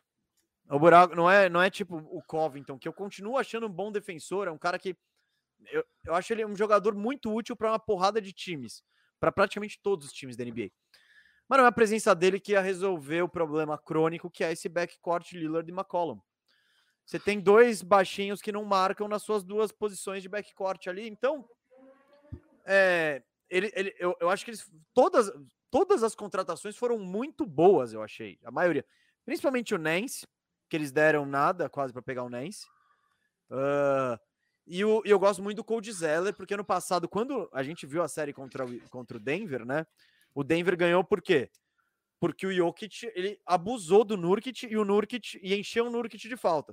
Quando o Nurkic saía, meu amigo, acabava. Acabava. Não tinha. Então o Zeller, ele é um, ele é um cara muito qualificado para ser esse, esse pivô reserva, assim, para tipo, você precisa de vinte minutos honestos dele, show. É, é você falou em algum momento que o Nasrid é o melhor pivô reserva, eu acho que o Cody Zeller é consideravelmente melhor que o Nasrid. Não, não, coisas diferentes, hein? Bem diferentes. Eu não, não tenho, sei. eu não cravo, eu não cravo isso. São mas... diferentes, eu concordo. Mas... Não, mas... Eu não, eu não sei, eu não sei. Essa temporada eu te digo aqui quem que eu tô preferindo. Mas não. O Zeller, ele é aquele cara nada espetacular que faz um é, feijãozinho não, com arroz bem feito. Protocolar ali, mas é. honesto, confiável e tal. Então, é... então é, não, só pra, só pra terminar, então, eu já estive mais alto nesse Portland e o ano passado me jogou pra baixo, porque tudo bem. E aquela coisa, eles foram, eles, eles foram buscar o Powell. Pô, o Powell é um bom jogador, é. Acho que o Firu gosta mais dele do que eu, mas tudo bem. O Covington que eles trouxeram no início da temporada é bom? É. O Cody Zeller é bom? É. O Larry Nance é bom? É. Mas o problema... Trocaram o técnico. Talvez a solução esteja aí. Tiraram o Stotts. O único técnico com quem o Lillard trabalhou na vida tinha sido o Stotts. Trocaram ele pelo Billups. Nunca foi técnico. Vamos saber. Mas é o que eu acho. Eu acho que foram soluções paliativas porque eles não quiseram, inco... eles não quiseram mexer no grande vespeiro, que é esse é backcourt Lillard e McCollum. E é engraçado isso, porque temporada passada você estava muito alto, eu falei, e eu falava que não, não. E, e, eu, e eu não gostei nem um pouco daquela off-season deles. Para mim, eles só trazem o Covington, que eu nunca achei que fosse mexer um palito. E o que eu falava é que se fosse ter uma grande evolução no, no Portland em relação ao ano anterior, seria pelo Nurkic estar saudável. O Nurkic não ficou saudável, não teve essa grande evolução. É, mas para esse ano eu tô mais confiante, cara. Eu acho que, eu acho que essa, pós, essa off-season foi muito melhor do que a outra off-season. Eu gosto muito mais desse tipo de adição de trazer o Zeller, que aí você tá resolvendo um problema real do time. Trazer o Nance, aí você mas tá o, resolvendo... o Covington era um problema real do time, era, era não, a marcação do perímetro. Adicionava, eu só achava que ele não mudava o patamar do time.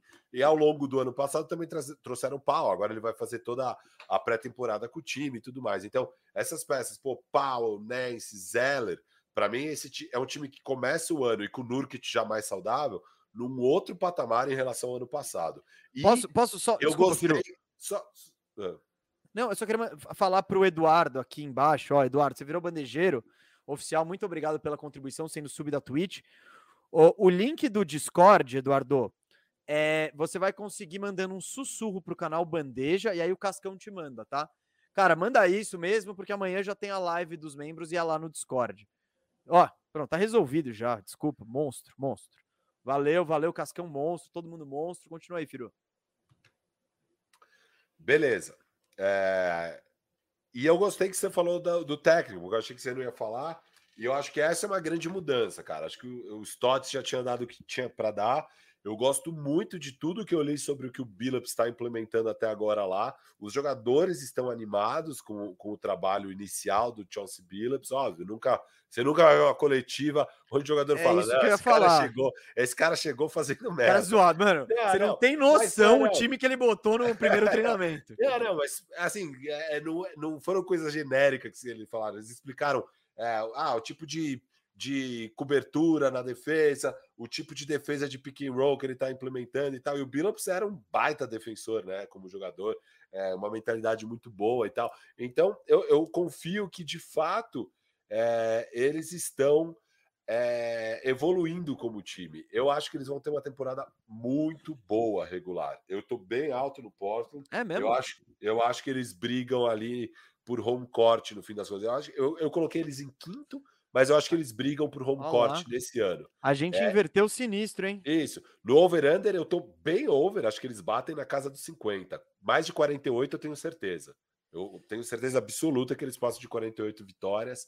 É, eu tô mais para cinquenta até. Eu acho que eles vão ter uma baita temporada regular. E é outra então, coisa esse boa... Esse é um over subiram. Brabo seu, então. Já tô até notando e como brabo. Estão numa posição boa ainda para fazer esse... Porque o Lillard, é uma... o, o C J McCollum é uma peça que pode interessar muitos times. E, então eles... e, e pô, você pega aqui esse time, né? Que o, o Ness poderia ser titular... no lugar do Covington, então você tem McCollum e Covington para trocar, você deixa o, o Nance na dois, e você pode trazer esse três bom vindo de algum time que possa é, fazer sentido. O difícil é esse três, né? A gente, a gente não arruma é, na casa, todo dia um, tenta. Pode ser um Ingram, pode ser um... Não pode, um, então esse é o ponto. É, pode ser um difícil. Ben Simmons, pode ser sei lá o quê. Pode acontecer, entendeu? Então eu acho que eles ainda estão numa posição boa para no meio da temporada fazer um grande splash para falar... Eu oh, gosto Lillard. do... Eu Vamos gosto dar do Ben Simmons, Firo. Vamos eu gosto desse encaixe. Eu acho que ele sim poderia... Quando a gente fala de jogador defensivo mudar o time de patamar, o Ben Simmons é. pode ser isso. É isso. Principalmente se ele entra, principalmente se ele entra time... no lugar do McCollum, que é, um, que é o problema. Então, exato. Então, só que, Firo, mim, eu, não, time... eu não tenho essa esperança não, viu, cara? É. Não, eu e... acho que assim, eu não tô dependendo da troca para falar que eles vão ganhar quarenta e oito sim, jogos. Sim. Eu acho que o time é. que tá aí já ganha quarenta e oito jogos e ainda pode dar um all-in para ir com tudo para os playoffs. Assim. Eu gosto... do Portland, cara, eu gosto do Portland nesse ano, eu acho que foi óbvio, não foi uma baita off-season assim, não teve nada gigantesco, mas foi uma off-season bem consistente, a meu ver. Eu acho que o time... Mas, Firu, é, foi, foi, foi um pouco do ano passado que a gente falou e que você criticou também. É, foi uma off-season sólida, foi, mas eles precisam de mais, cara. Eu acho que eles precisam de mais ousadia, eles precisam... Porque Precisa. é isso, eles têm o Dame. Você acha que é isso que vai convencer o Dame a ficar? Não vai.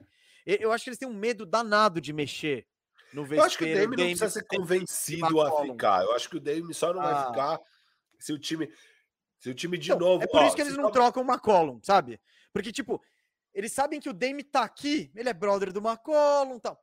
Se eu troco o McCollum e dá errado, o Dame pediu pra sair no dia seguinte. Então eu acho que é por isso que eles... E se o McCollum fica, eles pelo menos têm uma boa relação, todo mundo sabe que eles são amigos, etcétera. Então eu acho que eles preferem esse caminho do tipo, o outro vai ser muito brusco e se der errado vai dar muito errado. É, Só que e pra mim o grande objetivo lá. do Portland é deixar o Dame feliz, competindo pra valer, ganhando bastante jogos. Eu acho que esse é o objetivo do time no ano. Eu é, acho, eu mas acho que então, eles estão é... bem posicionados. Tem que ver qual que é o... Firu. Qual que é a meta do, do, do Dame, né? O que, que é competir pro Dame? É chegar nos playoffs e cair na primeira rodada? Duvido. Não, isso não. Eu é, acho segunda que... rodada tá bom? Não sei, eu acho que não. Ele já chegou lá. Tipo, eu acho é, que é no já mínimo no final, final de, de conferência. conferência. Então, é, eu acho que é isso. No mínimo, final de conferência dá pra falar. Tá, são, estamos entre os quatro não, melhores. Não, eu concordo. É um time que ainda precisa de peça pra chegar numa final de conferência. Ainda vai precisar dessa troca que eu tô mencionando. É... Então, é que... Sabe que eu... Então, Firu, eu acho que você tá... Os seus dois caminhos, eles não cruzam. Porque você vê o Portland indo bem. Eu acho que se o Portland for bem, eles vão fazer essa troca, não. Sabe? Sei, eu acho que se começar mal, eles... Então, é... não, visão. A gente já viu que eles... qual que é a visão deles. É, vamos... Não vamos mexer muito. Vamos mexer só nas margens aqui e ver se dá certo. Então... É isso, mas o bom, eu, eu e o Firu fomos over no Portland. Firu está animado, empolgado, ele está blazado. É, e vamos botar o próximo time aí na tela, hein? Os dois, Bora, fomos, os dois fomos agora over. Eles, né? Os queridinhos do programa. Kingaço. Ah, é o Kinga. Como que o Milton Neves fala, Firu? Pô, cara, do nada é isso? É, pô, mas é ah, imitação. Ah, o Grand Kings. Grand. É, pô, é assim que um imitador faz. Você, ah, você lança. Time. Então, é isso, é isso. Vai ver que a galera vai pirar muito. A galera ama ser o Milton Neves. Uh, eu que fiz isso, né? Então, vou falar, vai. Sacramento Kings, o nosso querido e amado Kingaço. É, ano passado, trinta e uma vitórias, quarenta e uma derrotas, décimo segundo do Oeste. Over-under. Para essa temporada, né? trinta e sete vitórias e meia. Então tá. O, o, o over e o under estão abaixo de cinquenta por cento. Na Free Agency, eles foram buscar o eterno Alex Len. É, em trocas, pegaram o Tristan Thompson. E no draft, escolheram Davion Mitchell na nona posição. E o jogador favorito da nossa audiência lusitana é Neemias Queta, que foi o trigésimo nono escolhido e tá no elenco aí.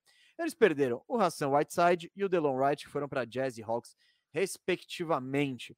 Ó, esse time que eu coloquei, foi o time que eu coloquei em quadra aqui, não era o mesmo que estava na E S P N, mas eu duvido que eles não fechem o jogo com essa equipe, que é De'Aaron Fox na armação, Haliburton na dois, Buddy Hield na três, Harrison Barnes na quatro e Rashawn Holmes na cinco. Com, no banco vai ter o Davion Mitchell, né, que vale lembrar que ele foi nona escolha campeão universitário por Baylor. Uh, Terence Davis, é um cara que eu até gosto, viu? Ele não estourou assim, mas eu não desistiria dele ainda. Mo Harkless, Marvin Bagley, o queridinho do Firu, e o Tristan Thompson aí. Você vê que o nosso querido Alex Len nem entrou no meu corte. Pode começar, Firu. O, o, o palco é seu aí. Fala do nosso amado Kingaço aí. Cara, é, é, é, é aquela coisa, né? Um time que você vê aí esses cinco, faz sentido, são todos bons. Tem caras bons no banco, Davion Mitchell é um cara que já tá pronto, chega para jogar. É, o Bagley, se ficar saudável, é um bom jogador. É, precisa ficar saudável, mas se ficar saudável, é um bom jogador. Tá. É, cara, deveria ir bem o time, né? É, é o Minnesota que... Feelings aí. É o Minnesota, Minnesota Feelings. Feelings, eu não sei muito o que esperar deles, sabe? Ao mesmo tempo, o Hield nunca tá boa essa situação do Hield aí. É um cara que talvez esteja meio de saída ou em algum momento da temporada. É, enfim, eu não tô muito animado com o Sacramento Kings, cara. Mas Professor, eu acho que ao eu mesmo não tô tempo... animado com o professor Luke Walton. É, então, eu não fico animado com o Luke Walton. Eu não gosto dele, acho ele um técnico ruim. É, é um time que, se eu olho para esse time, eu falo, ah, um time que pode ter um winning record fácil aí de quarenta e três vitórias. Sabe? Eu acho que é um time de cinquenta por cento, você olha assim. Isso, isso. quarenta e dois, tipo... quarenta e três vitórias. É, quarenta e um, quarenta e dois. Esse time, ó, é... A, a gente tá no... É, tem um patamarzinho ali, que é o patamar rabeira do play-in. Que tem... Eu, eu vejo o Kings no mesmo nível de Grizzlies, Fantalento, Pelicasso, Timberwolves. Tipo, é, esses quatro, eu, eu, eu ponho na mesma prateleira. O Memphis acima. O Memphis pra mim tá Não, não, não. O Memphis acima. Só que qual a diferença do Memphis pra esses três times? Competência. Já entregaram. Tipo, continuidade. Você sabe que eles conseguem. É, tipo, exato. Então, mas talento, você, pô, você põe no videogame. Não, não, concordo. Eu acho que é bem equivalente meio que tudo, assim. Então, só que o Memphis é um time competente, com um bom técnico, que, com, uma, com uma franquia que, cara, que segura. Que você não vê os, é, você não vê os caras reclamando. E, em compensação, Kings, Wolves e Pelicans é, é novela atrás de novela. Então, é, mas é, talento tem. Tem tanto talento, tem um talento para pegar play-in esse time. Mas, principalmente, o técnico eu não gosto, eu não, eu não gosto de nada lá. No, tipo, eu, eu não consigo ver com bons olhos, assim, com otimismo. E acho que nem você nem eu somos tão altos na estrela do time que é o De'Aaron Fox, né? Hum, o que é ser tão alto? Eu acho que ele pode ser o segundo melhor jogador de um time campeão. Não, tá. Mas é isso, ele é o primeiro cara aqui. Você não, não acha não, que ele lógico. é um sabe? Não, ele poderia levar o acho time que, ó, dos playoffs. Acho que nós dois trocaríamos ele pelo Ben Simmons. Se Ben Simmons e uns picks, eu trocaria. É, que hoje em dia é essa oferta. Mas assim, é, não, não, não, o, eu, prefiro, eu prefiro tentar a sorte com o upside do Ben Simmons do que seguir com o De'Aaron Fox. Não, é... eu, eu, eu também. Não, a gente, a gente sugeriu isso. isso no Arrumando a Casa e falou isso. Porque aí você põe o Ben Simmons nesse time, cara, defesa. Você já, você já passou de um time tradicional para um time gigante. Tipo, o Ben Simmons ele vai entrar com dois e dez aí. E, porra, o Haliburton é alto para a posição, e daí. Só que. É isso, né? Esse time faz, faz sentido, tá? Legal. E, pô, pro, e pro lado do Sixers, seria maravilhoso ter o De'Aaron Fox. Não tô nem... Mas... É isso, eu não, eu não sei qual é o teto do, do Fox, assim. Eu gosto dele, acho ele um, um bom jogador, um ótimo jogador. Ele vai ser um top dez da liga? Não, eu diria que não, tá ligado? Ele não vai conseguir bater essa barreira no top quinze, talvez. Mas... Mas é isso, né? O... É, é difícil, é difícil. Mas é. eu tô over, velho. Eu acho que eles batem quarenta vitórias, vão pro play-in em décimo lugar. É, é ah, o você ano botou do eles? É o então ano você não botou pingaço. O Pelicasso no, no play-in? Não, não. Eu coloquei o Pelicasso under. Eu falei que eles pegam umas trinta e seis. Oh, alguém fez um comentário que eu até botei na tela. Um jogador top dez da N B A tem que levar sozinho o time pro, pro, pro play-in. E é o seu, e é o Zion, hein? É o... A gente tá com essa responsabilidade porque ele tá no nosso top dez bandejão. Steph, que é M V P, não levou pros playoffs. Pro play, eu falei play-in, não playoff. Ah. Play-in. Play play é... No outro é, ano ele não levou nem play-in. Cara. No ano da ano? bolha. Da bolha. É, não sei se foi um ano muito promissor, não, velho. Ah, mas o Steph não, não, não, jogou. Mas... O Steph jogou. Vamos, lá, vamos buscar aqui. São dois anos sem playoff. Um pegou play-in. Eu acho que ele teve problema de lesão, cara. Vamos lá. Mas vamos... Isso não é hora da gente ficar buscando dados é, de Steph mesmo. Curry, tá? É, mas nada, eu, eu gostaria... Zion num negócio que, tipo, mano, não, não, é que alguém gente... falou, mas é, mas é o que tá a gente muito... tá falando. A gente tá discutindo sobre essa última vaga aí. Então, é, vamos lá. Vamos lá. Bom, foda-se, eu não vou ver negócio do Stephen Curry, mas eu acho que se é um top dez da liga, você tem que botar o time, seu time no, no, no, no play-in. Eu acho que mas se é o top dez da liga, o seu general manager tem que te dar peças decentes ao seu lado que complemente o seu jogo. A gente vai fazer o grande, o grande levantamento sobre top dez da liga que não chegaram nos playoffs algum dia ali. Ah. Mesa, San Antonio Spurs, vou apresentar ano passado. No pique, vamos no pique. Fecharam trinta e três, trinta e nove, ficaram em décimo no Oeste, pegaram o play-in. E perderam para o Memphis.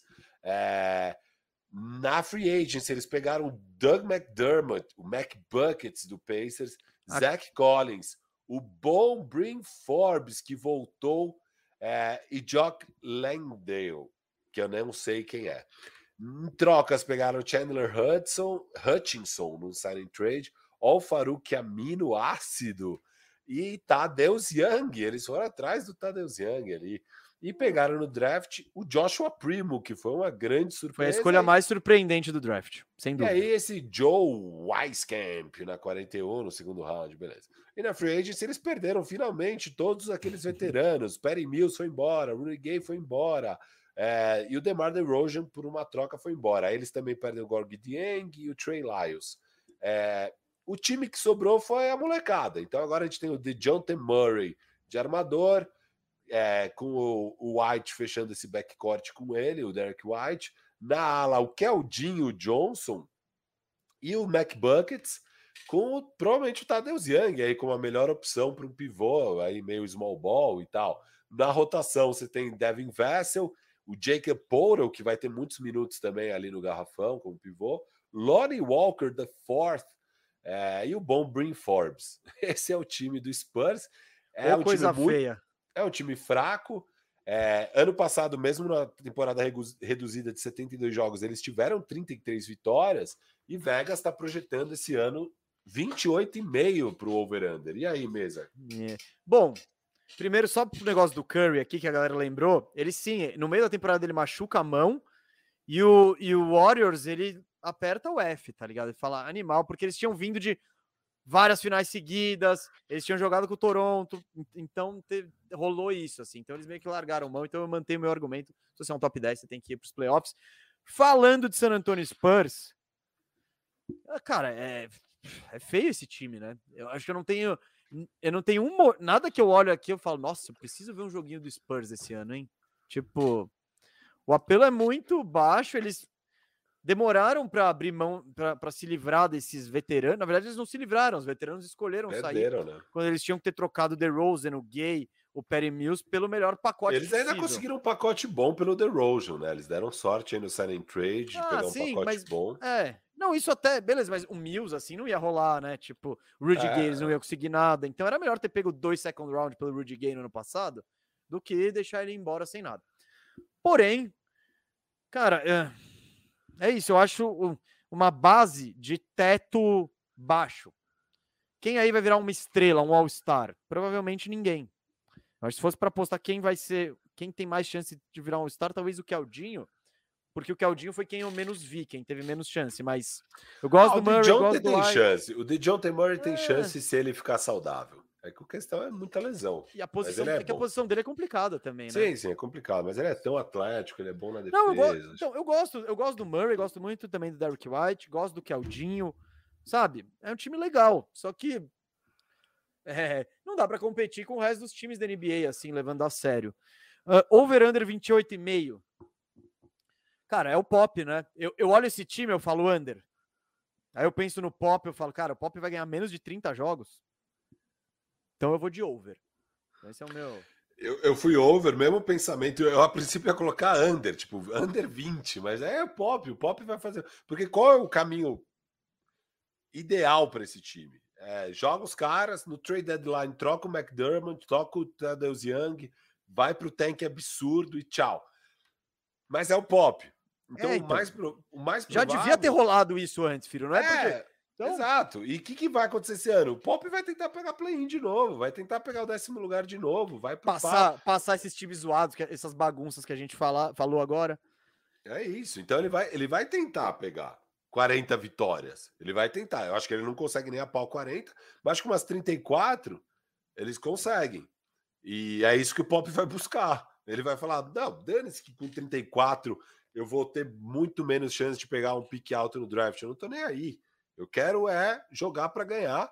E não vai trocar Tadeusz Young, não vai trocar McDermott. Faz todo sentido trocar esses dois caras. Não vai trocar. Derrick White faz sentido trocar. Cara, faz sentido trocar todos esses caras. Não vai trocar. Vai pro pau. Se der, ainda vai buscar jogador. Tipo, é, é o Pop, é o Spurs. Eu não acho que ainda é esse ano que eles vão fazer um tank. Então, não, mas é, se não fizer só... esse ano, desiste, não faz mais. É, eu acho que eles só vão fazer quando o Pop sair. Se o Pop a, ao final do ano falar, não, chega, eles vão pegar um técnico sem grandes pretensões para desenvolver. Vai botar, vai botar a Beck Hammond. A Beck, provavelmente.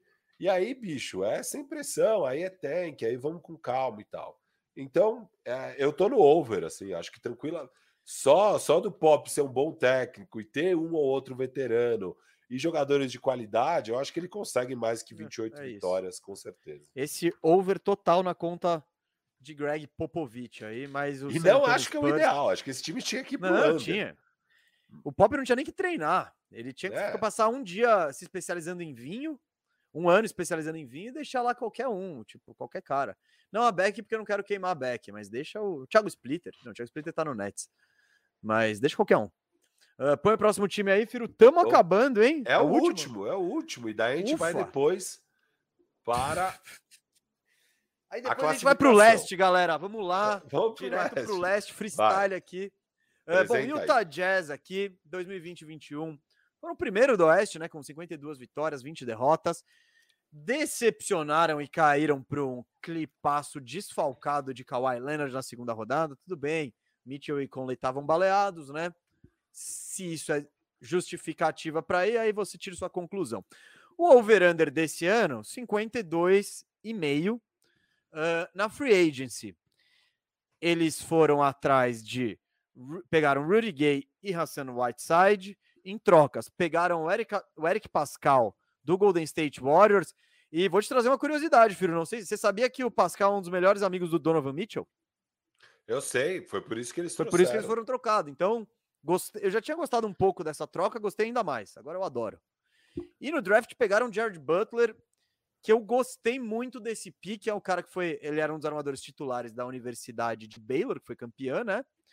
E saiu muito depois do Mitchell, que era o companheiro dele de backcourt, muito por questões de lesão, mas eu acho que foi uma ótima para o Jazz aí, que tem o Mike Conley envelhecendo.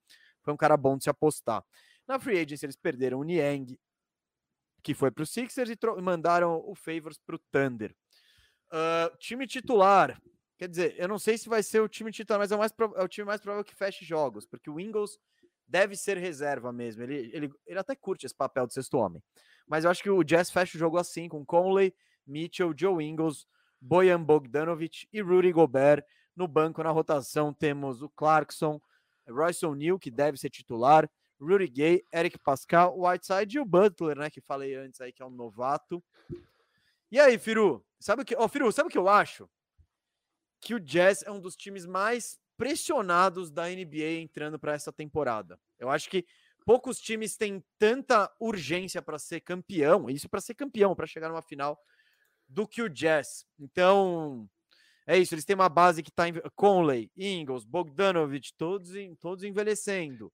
Não, vai, ser difícil, sentido... vai ser difícil botar gente depois em volta do, do Mitchell e do Gobert, que vão ter contratos absurdos. Então, eu sinto esse time muito pressionado, cara. Nesse sentido, no Media Day foi justamente isso que o Mike Conley falou. O Mike Conley falou, cara, essa janela não, essa, a janela do título, né, não vai estar tá aí para sempre. A gente tem que aproveitar cada segundo dela e para se impor. E, e acho que aí foi o Donovan Mitchell que falou que o objetivo é ser o, o, o time que só, o último time sobrando, last man standing, né? Que é basicamente o campeão. Então é essa aspiração do time, não é outra coisa que não seja título. É, você falou sobre trazer o Eric Pascal é, pela amizade com, com, com, com o... o Donovan Mitchell. É um projeto é, grande do Utah Jazz de deixar Donovan Mitchell feliz. Então não é só isso que aconteceu, mas, por exemplo, recentemente o V P de performance e healthcare, né? Então, o cara que cuida da saúde, do departamento médico, digamos, da equipe, que é o Mike Elliott, saiu do time. É, quando o Donovan Mitchell teve o problema no tornozelo, no, no, no, na reta final da temporada regular, ele teve muito. É, eles tretaram, digamos assim. Na verdade, assim. O Jazz vetou o Mitchell para a estreia e o Mitchell queria ter jogado. Isso. Foi, começou aí. Exato. Então teve todas esses, essas rusgas, e aí, óbvio, tchau. É, Mike Elliott, valeu, tchau. Na verdade, a, a, o anúncio oficial foi dele, falando que ele está perseguindo outras oportunidades é, em outras organizações, mas é claramente também pela questão do Donovan Mitchell. Recentemente, o ídolo dele e o cara em que ele se inspira, que é o Dwayne Wade, virou um dos sócios do Utah Jazz, é um dos donos agora, e tá ali no courtside, próximo a ele durante os jogos e tal. Então, é mais uma coisa para deixar o Spider feliz no Utah Jazz. Então, esse projeto tem várias frentes e é isso que a franquia tem que fazer. Você tem que deixar a sua super estrela feliz. Principalmente é... se sua franquia é de Utah, né? Exato.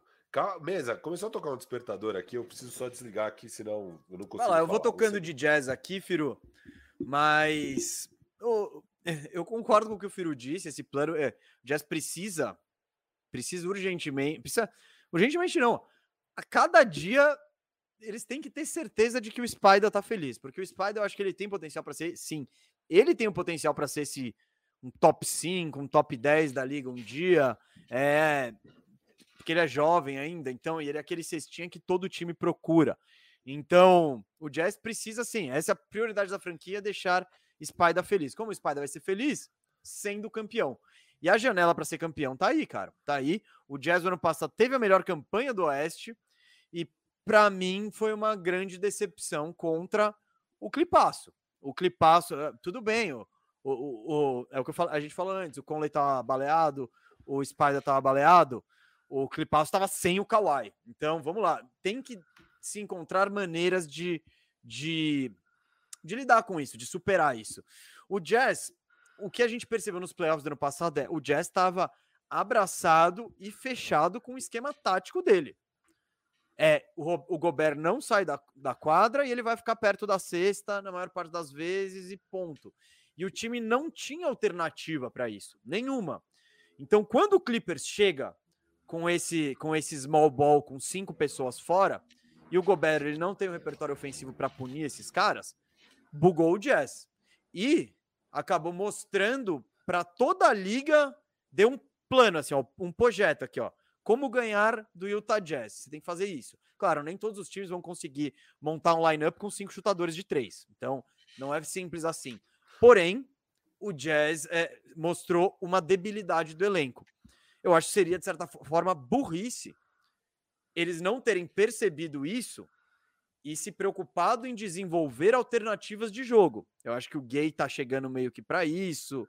É, trouxeram, sei lá, Whiteside, mas aí é para substituir, ele é um substituto direto do Gobert, então, enfim, não muda muito, mas não sei se é o Pascal jogando num small ball às vezes, não sei, mas o Jazz precisa de um time mais versátil, de encontrar alternativas, principalmente na hora da defesa, porque o ataque, o ataque é muito bom, né?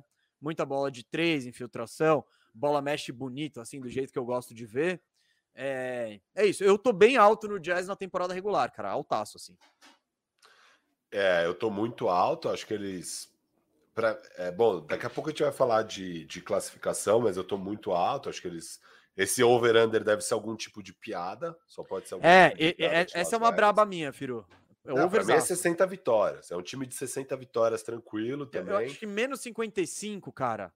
É, é, é, eu não é. consigo ver esse time com menos cinquenta e cinco. Eu acho que eles vão dominar. Eu acho que nem é um time que vai buscar muito alternativas, que você falou. Acho que eles têm que só aperfeiçoar o jogo deles, que é muito difícil. Para mim, no ano passado, a, o negócio deu errado muito mais por causa do ataque do que para a defesa. Acho que o Gobert tem que conseguir ser um pouquinho mais agressivo no que ele faz. Não é que eu quero que o Gobert desenvolva um mid-range, nada. É só, Gobert, você precisa... rolar mais rápido, enterrar mais forte e conseguir dominar um pouco mais. Mas, Firu, é... Firu, Firu, Firu, Firu, sobre isso, eu não acho que o Jazz tem que mudar o estilo de jogo, mas eles precisam ter umas cartinhas na manga. Alternativas. É, então, mas uma... eu, eu, não, eu acho que, o, o, pra mim, na minha visão, assistindo as partidas, pra mim eles perdem justamente quando eles desesperam e abandonam um pouco, porque do nada, contra o Clippers, o que, que eles faziam quando eles enfrentavam o small ball? Dane-se. O Gobert é a âncora, ele não sai dali.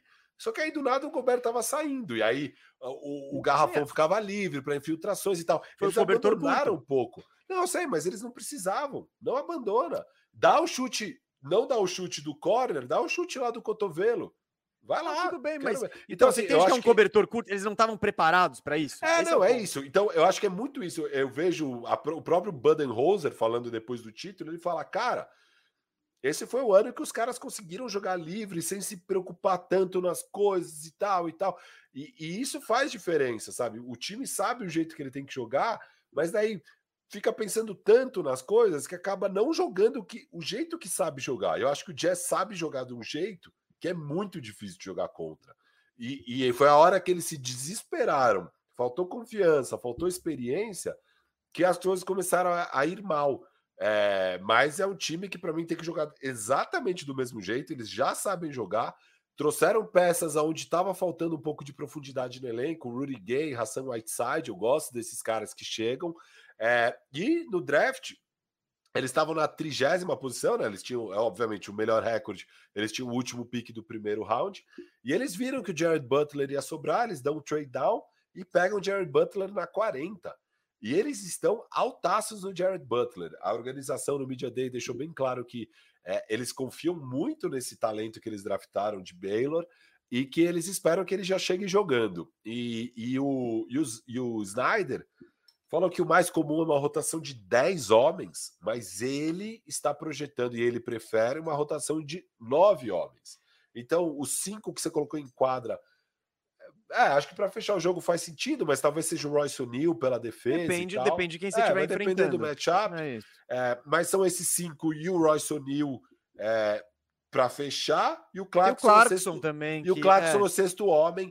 Então você tem esses sete principais jogadores. Quem são os outros dois? Eu acho que é o Jared Butler e aí não, não. o Rudy eu, Gay.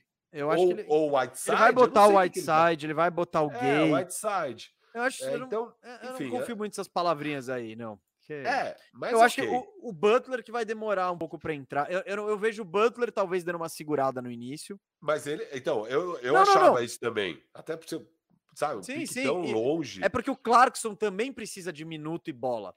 Então, o Clarkson ele é meio que reserva na posição um e na posição dois. Então, mas não sei, mas eu acho que é aquela coisa.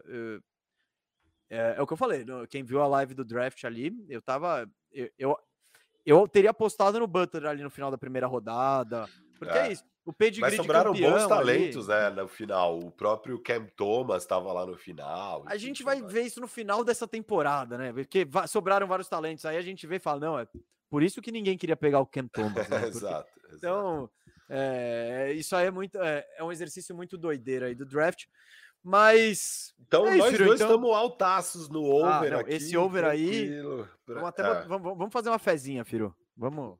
É, esse vale. Esse vale uma Esse fé. vale porque... Eu também acho. Acho que é um time muito é, treinadinho, profundo.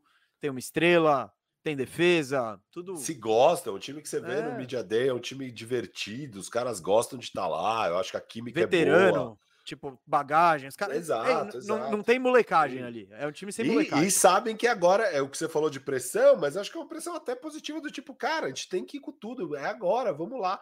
E eu acho que é um time muito, muito forte, cara, muito forte mesmo. Ô, Firu, vamos encerrar essa nossa rave aqui, encaminhar para o final. Calma, eu não vou terminar agora, vamos, vamos encaminhar para o final a nossa rave aqui do Oeste com... o já tradicional aqui, nosso palpitaço do, do, dos, dos dez, né? Dos, do ranking aí. Você quer, como você quer fazer isso? Você quer... A gente pode fazer ca... playoff e play-in. Cada um fala playoff, cada um fala play-in. Eu falo os dez, você fala os dez. O que, que você prefere? Cara, eu deixo pro meu âncora, esse baita jornalista e apresentador, decidir qual é a melhor mecânica. Cara... Então, como a gente tá sem tempo, eu vou falar meus dez, você fala seus tá dez e a gente dá aquela debatidinha. Fechou. Eu, pelo visto, eu tô, eu tô diferente de você aí. A gente tá diferente. Eu coloquei, ó, em primeiro, Jazz. Segundo, Suns. Terceiro, Lakers. Esses três eu tô seguros que são o top três, tá? Tipo, a ordem pode não ser essa, mas... separando em, em, em prateleirinhas, assim, de classificação, eu acho que difícil o top três não ficar aí. Aí depois chega a minha segunda prateleirinha aqui, que um deles vai ter que cair pro play-in, né? Segunda prateleirinha tem Nuggets, eu vou, eu vou falar na ordem que eu coloquei, Nuggets, Warriors, Mavericks e Blazers. Então o Blazers foi rebaixado aí pro play-in. Eu tô sentido do ano passado ali, que eu coloquei eles com home court ali. Então, é, vão ter que me provar. E então, é isso. Blaze, cara, o Mavericks. Eu cheguei a botar o Mavericks em quarto, terceiro, mas aí eu pensei, não, não, peraí também, né? Tem, tem que cair mais... E, e, e, é só o Luka. Aí eu, aí eu derrubei. E aí, em oitavo, o meu, o seu, o nosso clipaço. E, essa, e, e aí a gente chega para aquele patamar que eu falei que o talento é parecido, que é Grizzlies, Pelicans, Kings e Wolves. Coloquei o Grizzlies em nono, porque eu confio nessa franquia, né? E aí, nessa, para essa décima posição aí, é briga de foice no escuro. Eu não confio, eu não ponho minha mão no fogo por nenhum desses três times aí, Kings, Pelicans e, e Wolves, mas eu botei o Pericaço aí, sei lá por que em décima. Então, devia ter Boa. colocado... É porque é muito ousado botar o Minnesota, então eu botei o Pelicasso. Então, ó, a gente tá, é a gente tá, a gente tá diferente, não só na classificação, como as prateleiras. Para mim, eu tenho uma primeira prateleira que é de Utah e Lakers. Nessa ordem, acho que Utah em primeiro, Nessa ordem? Lakers em segundo. Achei que você ia botar o Lakers em Mas primeiro. São os dois times acima de sessenta vitórias. Pode mudar, eu acho que com certeza é um e dois, um dos dois. Eu vou manter o Utah, porque eu acho que pode ter... questões ainda de encaixe no início da temporada para o Lakers e tal, mas no geral não me surpreende nenhum dos dois mudar de posição, mas eu acho que os dois para cima de sessenta vitórias.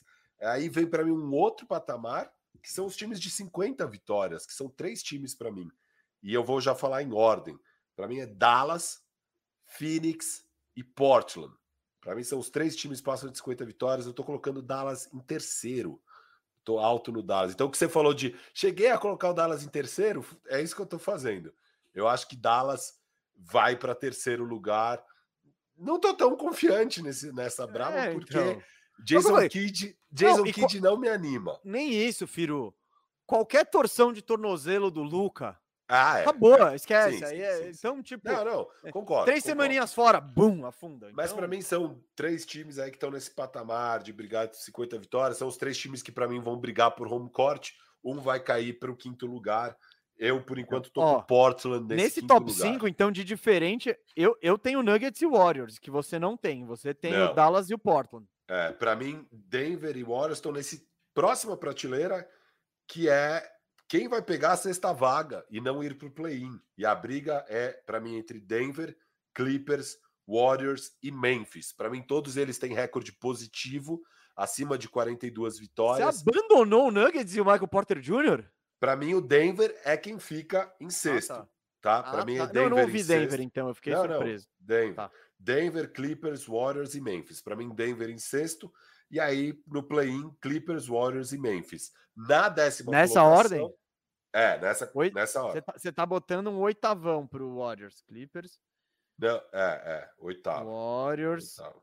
E Memphis. Clipasso em sétimo. Tô alto no meu clipasso. Ué, tá em oitavo no meu. Não, se tivesse alto, Cara, você botava em sexto. Tô zoando, tô zoando. Alta... Tô zoando. Clippers em sétimo, Warriors em oitavo, Memphis em nono. É, e pra, pra mim, todos esses pegam play-in, eu não tenho dúvida. E aí, é o próximo patamar, que são os três times que vão brigar pela décima vaga. Óbvio, dá pra subir, dá pra... Acontece, mas assim... É, eu duvido que dois desses três times peguem play-in. Pra mim, é um desses três times. É, Kings, Wolves e Pelicans, nessa ordem eu tô com Kingaço esse ano. Esse ano eu vou de Kingaço. É, mas, cara, dá vontade de colocar o Wolves e não o Kingaço. É, eu pensei no Wolves. Eu não coloco, não. Né? Então, não. eu pensei em botar o Wolves no lugar do Pelicans, mas é. o Kingaço eu não botei, não. É.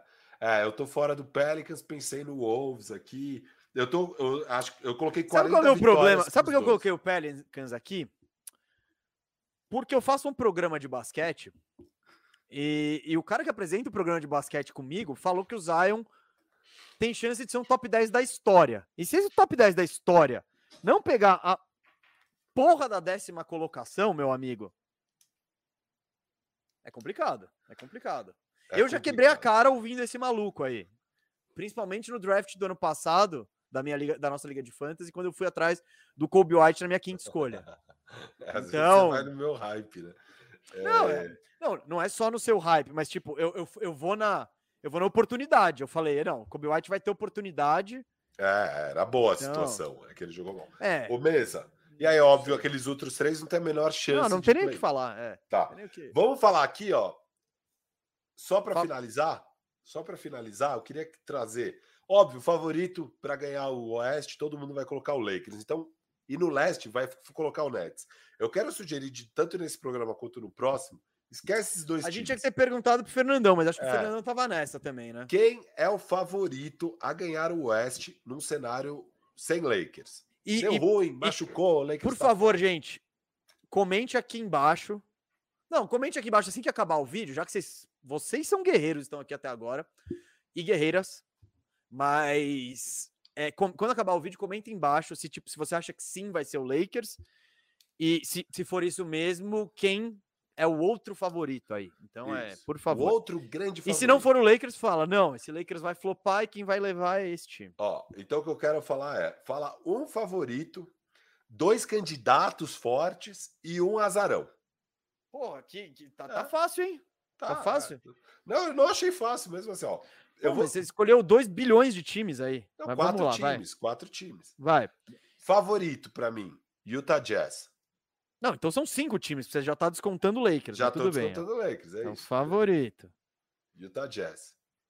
Hum. Candidato. Ah, é para eu falar também agora? É, sei não, lá. Se você quiser... Não, vamos, vamos assim, mais dinâmico. Eu também não, também coloco o Jazz. Jazz, boa, tamo alinhado. Candidato, eu coloco Denver e Golden State. Para mim, são dois times que, se der certas coisas, é. brigam forte ali. O Clippers tá nessa também, né? Eu tô menos alto. Mas eu ia colocar... É, eu, eu, eu coloco com certeza Warriors. Então, o Nuggets, eu, eu amo o Nuggets, tá ligado? Só que eu não sei, cara, essa situação não tá me passando tanta confiança de que o Murray vai voltar voando assim. Mas eu também não acho que o Suns tem essa bala na agulha, sabe? Põe o Suns, vai. E Azarão, um time que ninguém vai colocar aí como candidato, mas você acha que pode acabar beliscando uma final. Ah, então eu não posso colocar o Nuggets aí. Então eu acho que ninguém vai é... colocar... Então, eu acho que isso é um azarão. Ninguém vai colocar ele. Mas se o Murray volta sinistro e joga um meizinho voando, é, é isso. Então eu...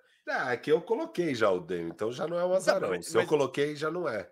Mas como não é? Se não você é, colocou, se você é um maluco, a gente precisa lidar com... E não, se eu tivesse falado... candidato. Já não pode ser um azarão. Porra, mano, mas eu acho isso um azarão. Não, não você é um candidato azarão. Pra você. Outro... É, é muito complicado, hein, gente? Qual que é o seu azarão? O meu é o Dallas. Azarão. Não, porque não Essas sobra outro. Você derem... gongou todos os times que tem existem. Tem o Portland, tem... Então, eu basicamente posso escolher Portland e Blazers. Eu, eu acho que prejudica... Eu... Não, o Suns eu botei como favorito. Ah. Não, como não como que o vice... Coloquei Warriors e Suns. Ah, tá. Então não pode. Como que o vice-campeão vai ser azarão? Mano, é, é complicado. A gente solta as pautas aí na mão do Firu, o bagulho desanda. Então eu não posso... Você pode pôr o Clipasso. Clipasso como azarão. Cara, Clipasso, acho... Portland e Dallas. Qual dos três você pega de azarão? Pronto. Ou... Ou que Pelicans. Vou... Pelicans, é, né? Pelicans. Não, então, dentro das opções, já que eu não posso botar o Nuggets. São esses três. Não, o Nuggets não pode, não, não se encaixa como azarão. Cara, o Mavs. É difícil falar, Luca, ganha sozinho quatro séries. É tipo... Não, é então... campeão não, pra chegar na final. Vai ganhar três ah, séries. Mano. É. Me dá o Clipasso, então. Foda-se. Clipasso, boa. Ah, Kawhi, né? Se tudo der é, certo, se o Kawhi volta, se blá blá blá, se... Já que eu, me, me vetaram aí o, o, o nosso querido Nuggets, porque não pode é, ser azarão, nesse critério maluco aí do Firu. Mas, gente, meu Deus, que rave. Foi muito legal. Espero que vocês tenham gostado. três horas e quarenta, faz sempre é, que não faz algo assim. Então. Não, a gente já, já passou de três horas uma vez. Dessa vez a gente, tipo... É. Não, teve uma época que a gente tava passando consistentemente. De não, três de horas. três horas não, cara. É, foi só no é. do Marcílio, do Hip Hop. Eu acho que foi o único que a gente passou. Ah, a gente é, passava é. duas numa boa ali. Tipo, duas até é. que... Nossa, galera, espero... Bom, se tem, sei lá, acho que trezentos e cinquenta guerreiros e guerreiras até agora aqui, eu agradeço de coração demais por essa moral. Uh, já digo, se você chegou no meio do caminho, é, não pegou essas três... A gente falou de todos os times do Oeste, tá? Está em ordem alfabética. Se alguém puder mandar cidade, o timestamp nos comentários... Nossa! Vai receber um abraço. Ó, quem fizer o timestamp nos comentários vai receber um abraço na abertura do programa que vem. Ó, as imagens no fundo ajudam, hein? Aí você achar rapidinho onde é tá. Isso. Então... Vai receber um abraço, porque eu tenho que dar atenção pro meu filho aqui, que tá há quase quatro horas, tadinho, quietinho aqui, de saco cheio, vendo T V baixa. Então, João, vem cá, João, vem, vem, vem cá dar oi pro pessoal, vem. Já tá todo, pra todo mundo que tá aqui, ó, vem cá dar oi pro tiozinho. Eu quero ver o João, eu quero ver o João. Cá, ó, ó a camisa ô, do moleque. Garoto! Ó a camisa, mostra a camisa que você... Mostra a sua camisa pra galera. Aqui, ó. Nossa, o moleque, o moleque é brabo. É... Ai, você... ô Mês, a gente esqueceu dos superchats, cara.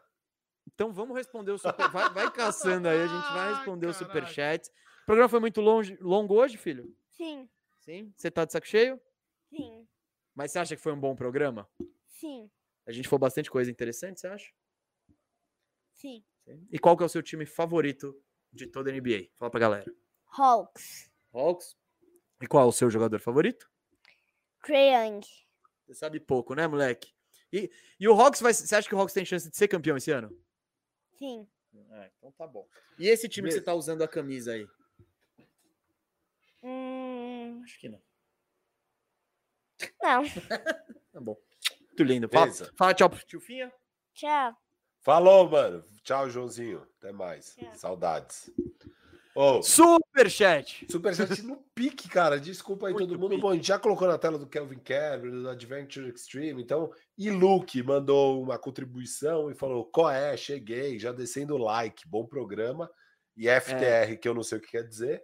Mas o, tão... Esse comportamento do Iluc é muito incentivado por nós. Chegue e já deu like. Se você ainda não deu like, também deu like. E é isso, valeu, e Luke. E o Lucas Salgado também contribuiu, Ferreira, e falou: essa será a temporada de recuperação do Porzingode, que foi o que a gente falou, que vai ser vital aí para o Dallas, né? Você não sabe e o é que é isso. F T R? Não, não, não, você não sabe o que é F T R?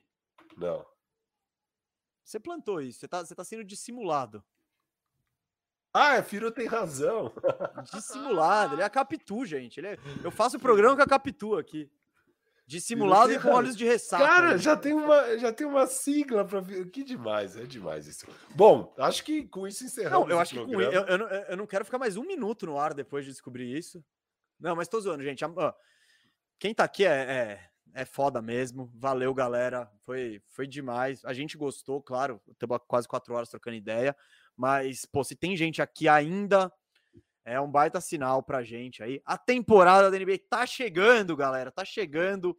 Tem mais só dois bandejões além desse aí, antes da temporada. Semana que vem, vamos falar do nosso querido Orlando Magic, do Atlanta Hawks e de todos os times do leste. Falou, Firu. Tchau, paz. Falou, galera.